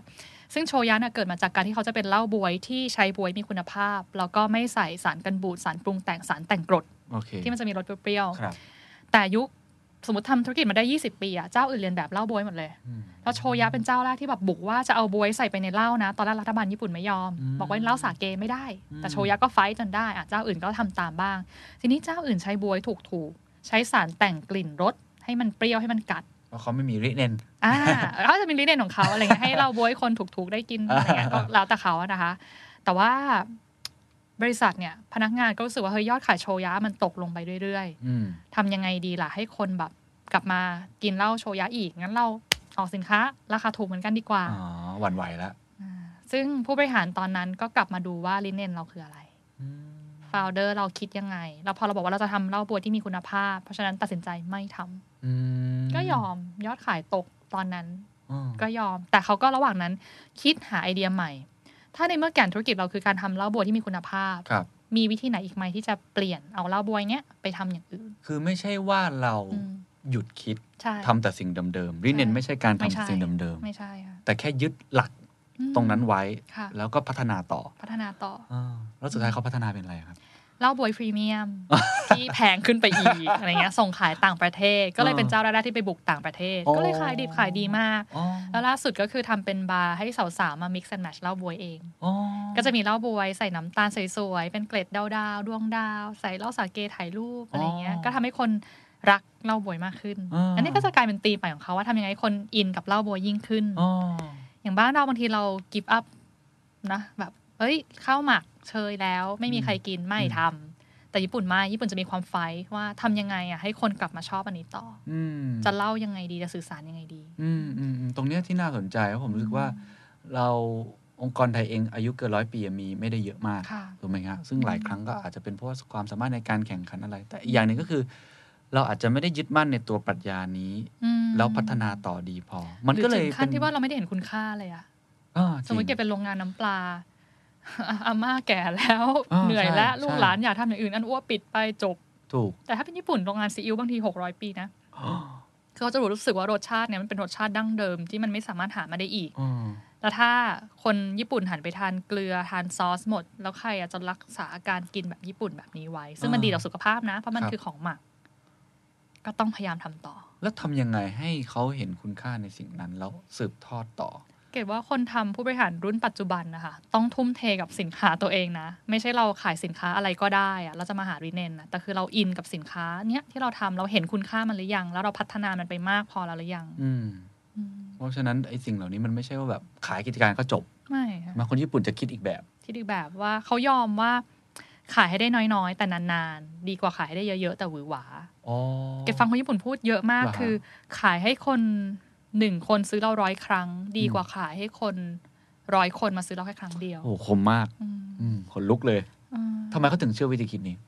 มันคือ trust อะค่ะ คนที่กลับมาซื้อเราร้อยครั้งคือเขาไว้ใจเรา มันภาษาการตลาดคือ brand loyalty ครับครับซึ่งมันสร้างยากมาก ใช่ แต่ขณะเดียวกันคู่แข่งก็ทำยากเช่นเดียวกัน ถูก และถ้าเราทำได้คู่แข่งทำไม่ได้ คุณกินตลาดยาวเลยนะ อืมอืมอืม คนก็จะบอกแต่แบรนด์เนี้ยเออใช้แบรนด์นี้เหอะเขาไว้ใจได้เขาไว้ใจได้ลูกหลานก็ใช้กันต่อบอกต่อครับอืมครับในในเชิงธุรกิจเนี่ยที่มันก็ต้องวัดรายได้เนาะค่ะวัดตัวเลขหลายๆครั้งมันก็อาจจะมีวิกฤตเข้ามาเนี่ยอืมโควิดอืมเดี๋ยวเกิดสมมติญี่ปุ่นคงมีแผ่นดินไหวอืมหรือว่าดิจิ t a ล disruption อืมอะไรเกิดขึ้นเนี่ยอืมเราจะ balance ยังไงระหว่างไอ้ปรัชญาที่เรารักษาเอาไว้กับ ภัยคุกคามเข้ามา บางครั้งมันก็เราก็อยากรักษา 理念 นะ แต่ว่า ไม่ไหวแล้วเราขาดทุนติดต่อกันมาสองสามปีแล้วอะมันเขามีวิธีคิดยังไงฮะอาจารย์เกดเขาบอกถ้าคุณขาดทุนเราผู้บริหารไม่ดี อย่าไปโทษเดี๋ยวโทษนิดนึงอันนั้นเกดไม่ได้พูดนะคะ อาจารย์เกดพูดนะคะโอเคอย่าไปโทษ industry อย่าไปโทษคนอื่น ให้กลับมาโทษตัวเองอืมเอ่อวันก่อนอยากจะไปคุยกับกลุ่มผู้นักลงทุน ก็เลยนั่งดูบริษัทญี่ปุ่น บริษัทไหนเนาะที่เขาเติบโตในตลาดหุ้นสูงขึ้นเรื่อยครับๆปรากฏว่าเจอซูเปอร์มาร์เก็ตสองเจ้าฮะ ยอดขายกับกำไรเติบโตติดต่อกัน 31 ปี ไม่เคยตกเลย ไม่เคยตกเลยอืมแล้วเกดเองอยู่ญี่ปุ่นก็ดูว่า อย่างหลาย ๆ เจ้าที่มันตกไป Daiei ปิดไป Jusco ลดกิจการลง แต่อีสองเจ้าเนี้ยทำอะไรเนาะให้เขาเขาอยู่มาได้แบบเพิ่มขึ้น 30 กว่าปี เพราะจริงๆอินดัสทรีก็เปลี่ยนเหมือนกันเปลี่ยนเหมือนกัน ไม่ใช่ว่าเขาแบบคนอื่นแบบโตไปพร้อมกัน แต่มีคนอื่นตายไประหว่างทาง ใช่ค่ะ อย่างเจ้าหนึ่งชื่อยาโคยาโคเนี่ยเอ่อ ก็อยู่ในจังหวัดแถวไซตามะค่ะครับนอกเมืองหน่อย แต่สิ่งที่เขาทำคือเขาอยาก support คนที่ทำอาหารอืมเพราะฉะนั้นเขาก็จะมี corner ชื่อว่า Cooking Meal Support ก็จะเหมือนอารมณ์ concierge ประจำโรงแรมอ่าคุณมีอะไรทำอาหารอันไหนไม่เป็นมา เดี๋ยวฉันสอนให้ ในซูเปอร์มาร์เก็ตเนี่ยเหรอในซูเปอร์มาร์เก็ตตายแล้วก็จะละมีการคิดสูตร แจกสูตร แล้วขอโทษพนักงาน concierge เนี่ยเป็นพาร์ทไทม์นะ ไม่ได้เป็นพนักงานประจำนะโอ้แต่เขาว่าเออ ก็จ้างคนที่เป็นแม่บ้านแล้วอยากจะช่วยให้คนอื่นอะทำอาหารเป็นมาครับแล้วกลายมาว่าช่วงโควิด คือที่ญี่ปุ่นเขาเจอเขาเป็นอย่างหนึ่งเขาเขาต้องทำอาหารเพราะมันถูกกว่านะคะอืมแล้วช่วงโควิดเนี่ยพนักงานผู้ชายไป work from home เนาะออกไปทำงานบางทีไม่ได้ครับก็มาถามแม่ๆเหล่านี้ทำอาหารยังไง ก็ยอดขายก็ไม่ตกก็ค่อยๆ เพิ่มไปเรื่อยอืมๆแล้วเขาก็จะมีการจัด shelf ตลอดเวลาว่าจัดแพ็คแบบไหนดี คนมักจะทำอาหารแบบไหนแล้วเทรนด์อะไรกำลังมาอืมคือปรับตัวเสมอ แต่ฉันจะเป็นคนที่ support คนทำอาหาร ยังเป็นวิชั่นที่ตั้งที่ไว้ชัดคอ value ยู่ที่ชัดตั้งอ๋อชัดอยู่ ส่วนอีกเจ้าหนึ่งชื่อโอเคซูเปอร์มาร์เก็ตฮะโอเคเจ้านี้เนี่ย ลิเนนแหมอย่าหาว่าเราวิจารณ์เขาเนาะเขาก็จะลิเนนเรียบง่ายมากเลย low price high quality โคตรอเมริกันเลย ใช่ไหมคะ ก็จะแบบเออไม่ค่อยแบบเก๋ไม่ได้แบบเนาะไม่ได้ไม่เหมือนฟังสเราแตนไม่ได้ดาร์ดฟังอะไรอย่างเงี้ยอ่าเออแต่เขาก็ทำอย่างจริงๆคือเขาแบบทำทุกอย่างเพื่อลดต้นทุน โดยที่ไม่ได้คอม p r o m i s e กับคุณภาพลูกค้านะอืมพิซซ่าที่นี่ก็อร่อยมากใช้ชีสดีมากแต่ราคาไม่แพงอืมเราไปตัดคอสอื่นๆเช่น ที่นี่จะไม่มีตู้เย็น ไม่มีตู้แช่ จะขายแค่โยเกิร์ตไม่ขาย จะขายแค่แบบเครื่องดื่มปกติเท่านั้นในอุณหภูมิปกติเท่านั้นเพราะว่าตายละเออเราเลือกแค่เจ้าเด็ดๆเท่านั้นเพราะเราจะลดคอสอ๋อ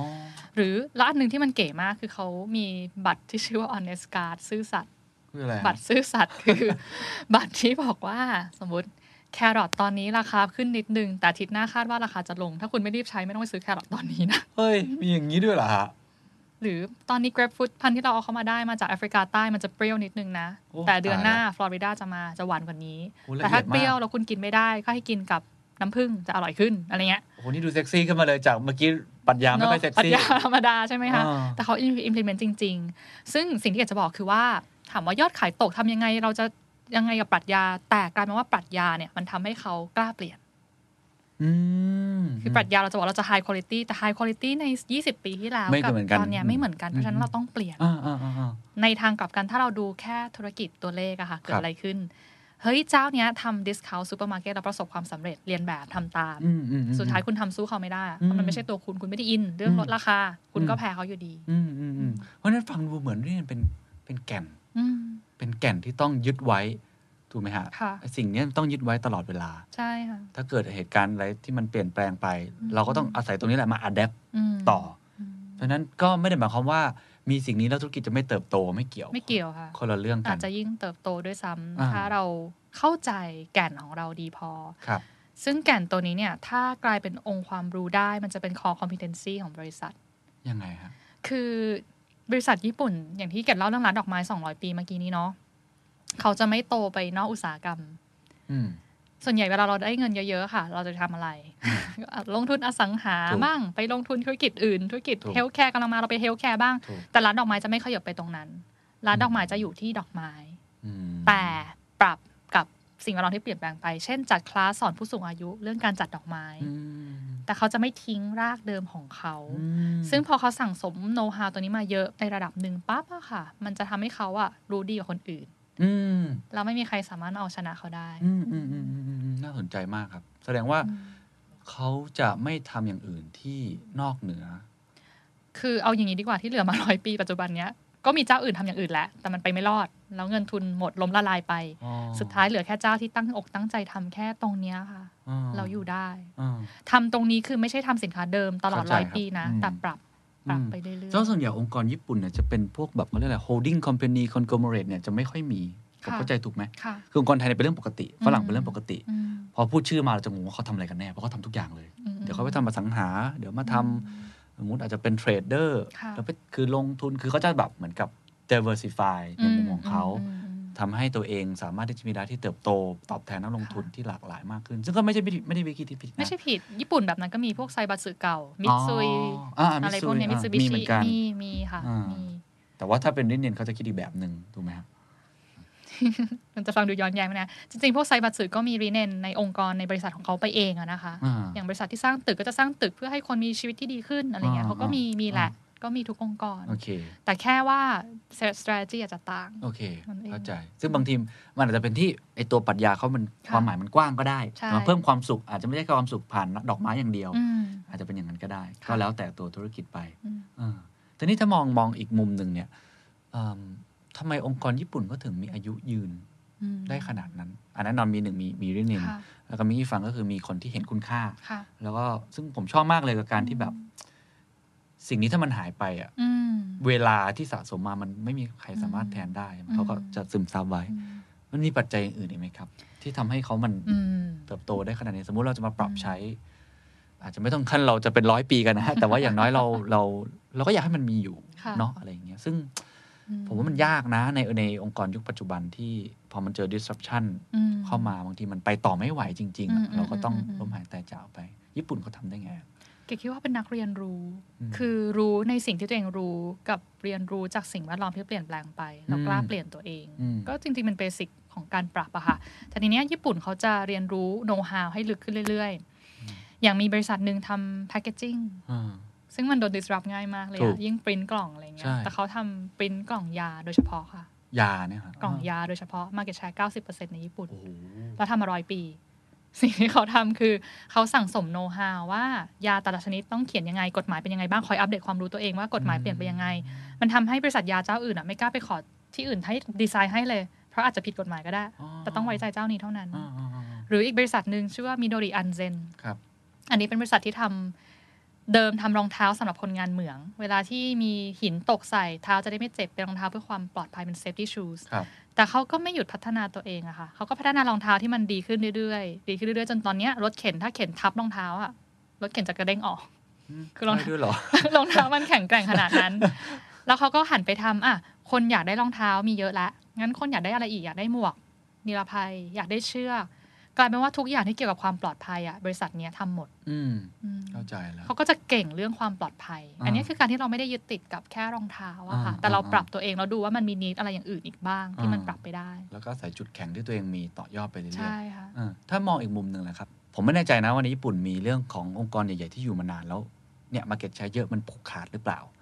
นะแต่เราก็เห็นในในสภาพสังคมที่เกิดขึ้นในค่ะปัจจุบันที่ ใหญ่ขึ้นตัวใหญ่ขึ้นอืมก็จะไปเทคโอเวอร์คนอื่นอืมจะไปถือหุ้นคนอื่นขึ้นมาเนี่ยอืมเท่าที่ฟังริเนนเหมือนเหมือนกับว่า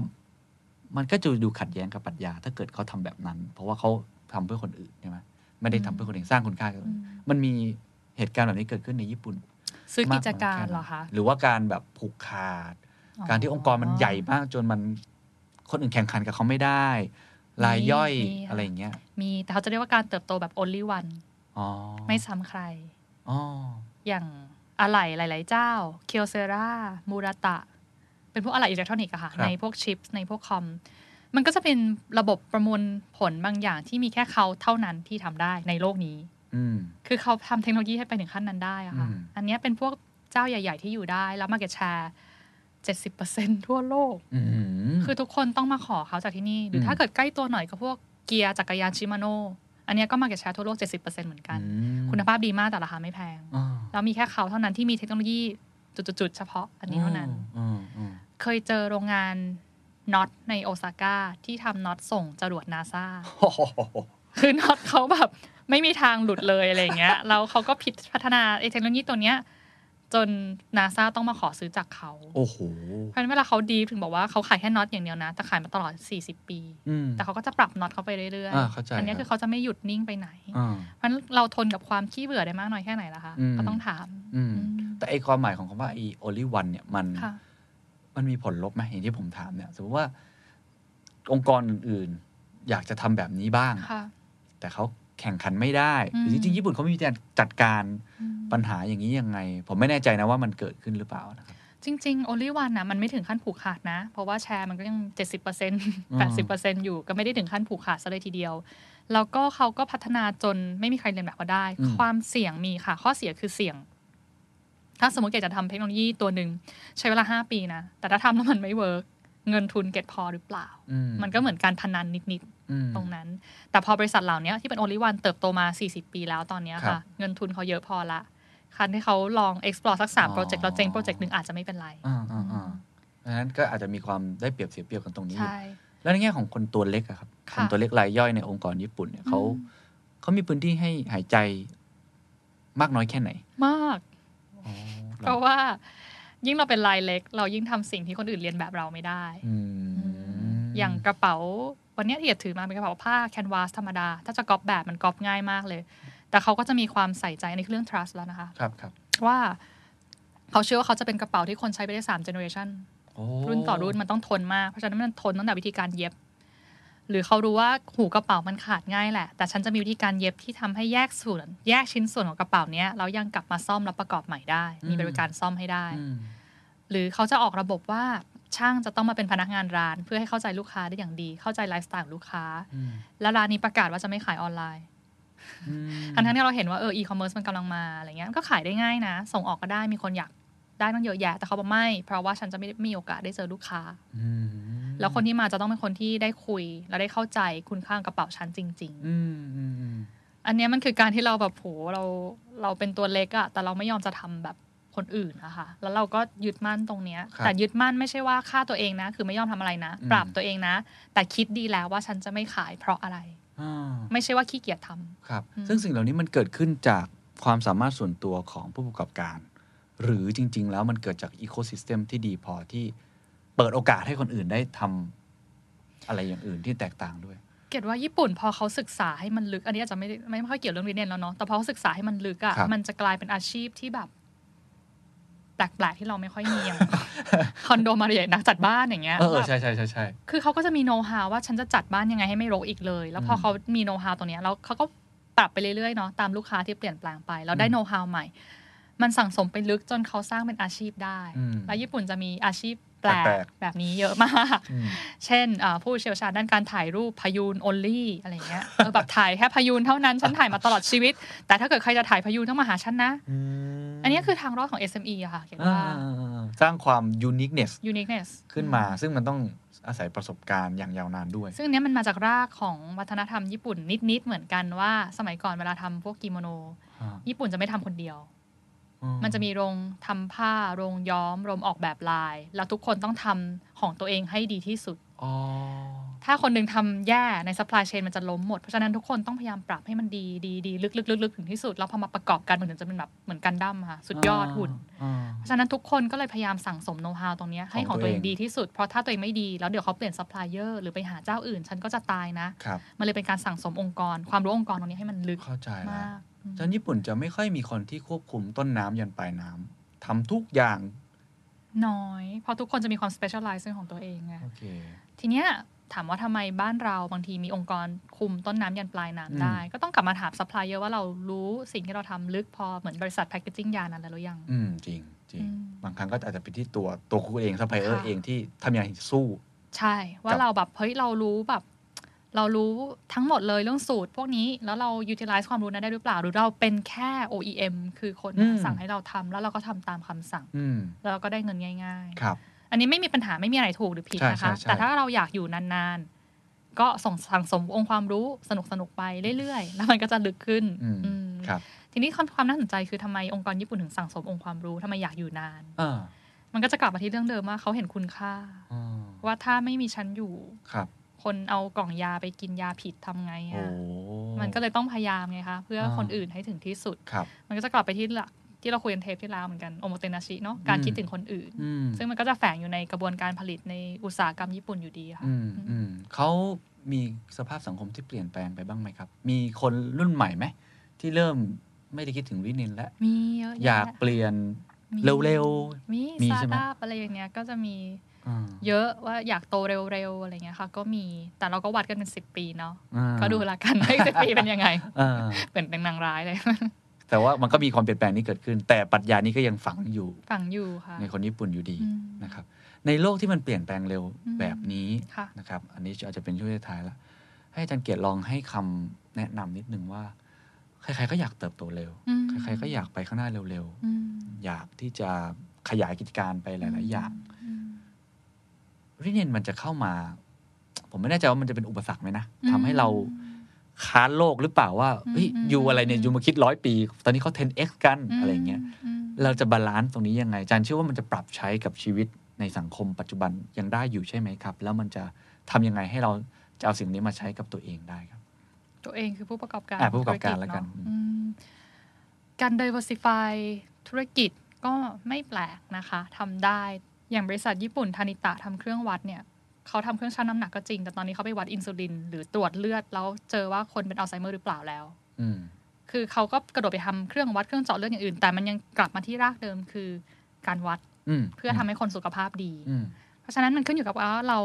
นิยามธุรกิจเราว่าเราคือเราทำอะไรครับคุณค่าเราคืออะไรอืมถ้าเราชัดตรงนั้นนะคะ เราจะ diversify ธุรกิจก็ได้จะเติบโตก็ได้ แต่สิ่งที่เกดอยากจะย้ำคือว่ายอดขายกับการเติบโตมันมาจาก การที่เราทำความสุขให้กับลูกค้าได้มากหรือเปล่าอืมเมื่อไหร่ที่ยอดขายหยุดแปลว่าสินค้าบริการเราไม่สามารถทำให้ลูกค้าแฮปปี้ได้แล้ว ลูกค้าถึงไม่มาซื้อยอดขายคุณเลยตก ไม่ใช่อินดัสทรีอืมไม่ใช่เรื่องสภาพเศรษฐกิจอย่างเดียวอืมเพราะว่าที่พูดแบบนี้ได้เพราะว่าตอนที่ไปดูตลาดหุ้นไงคะมันก็ยังมีขนาดตลาดหุ้นตกในญี่ปุ่น มันก็ยังมีบริษัทที่เติบโตขึ้นได้เรื่อยๆอะอืมถามว่าโตขึ้นได้อะไร เพราะเขาปรับนึกถึงลูกค้าตลอดเวลาเขาถึงโตได้อืมแล้วรีเนนต่างหากจะเป็นตัวที่ drive แล้วทำให้เราอะ เติบโตแบบ only one คือไม่เหมือนใครอืมอืมคนเรามีความเชื่อแตกต่างกันนะคะ เราบางคนสมมติทำร้านอาหารบางคนเชื่อเรื่องสุขภาพอืมบางคนเชื่อเรื่องความรวดเร็ว บางคนเชื่อเรื่องความอร่อย ซึ่งมีคุณค่าทั้งหมดเหมีมือนคุณกัค่านทั้งหมดเลย เรายิ่งทำยิ่งชัดสังคมยิ่งสนุกอืมเกดอยากได้มีบริษัทหลากส่หงลายผักเอออมหลากหลายให้เกดจะตาย อยากให้มีร้านสลัดดีๆจะตาย อยากให้มีอย่างงู้นอย่างนี้จะตาย แต่ว่าตอนเนี้ย สิ่งที่น่ากลัวคือพอเราเห็นคนอื่นทำได้ดี แล้วเราทำเหมือนกันกับเขาหมดปั๊บอืมอืมอืมอืมมันก็ไม่มีความหลากหลายมันก็จะเหมือนกันหมดอืถูกไหมคะแต่จริงๆแล้วอย่างซูเปอร์มาร์เก็ตเยาโค ที่เกดเล่าให้ฟังเรื่อง cooking meal support อะไรเงี้ยครับอืมที่เขามีแนะนำเขาก็เคยพลาดนะ เคยไปเลียนแบบคนอื่น แต่สุดท้ายอ่ามัมันไม่ work ไงอืมเขาก็เลยกลับมาหารากของตัวเอง เพราะฉะนั้นสิ่งที่อยากจะบอกทุกท่านวันนี้ก็คือว่า ความเป็นตัวท่านเองคืออะไรอืมตัวเลขสำคัญค่ะ การเปลี่ยนแปลงทางสิ่งแวดล้อมสำคัญค่ะ แต่สุดท้ายสิ่งที่อยากให้ท่านคุยกับ คนคนหนึ่งมากที่สุดก็คือตัวท่านเองอืมว่าความเชื่อท่านคืออะไรอืมหาให้เจอแล้วยึดให้มั่น ยึดมั่นคือยึดคุณค่า แต่เปลี่ยนรูปแบบแล้วสินค้าบริการได้อืมเราต่อสู้ความเร็วได้จริงไหมฮะได้ความเปลี่ยนแปลงจะเกิดขึ้นเร็วแค่ไหน แล้วมันจะยิ่งเปลี่ยนเร็ว เพราะเราเห็นประโยชน์ของตัวเราเองแล้วไงคะว่าเราอยากจะช่วยลูกค้าแต่ลูกค้าเปลี่ยนไปแล้วงั้นเราต้องวิ่งเปลี่ยนตามครับโอ้ชัดเจนมากครับ แล้วผมเชื่อว่าน่าจะเป็นประโยชน์กับหลาย ๆ ท่านนะครับวันนี้ขอบคุณมากนะครับขอบคุณมากค่ะ And that's the secret sauce.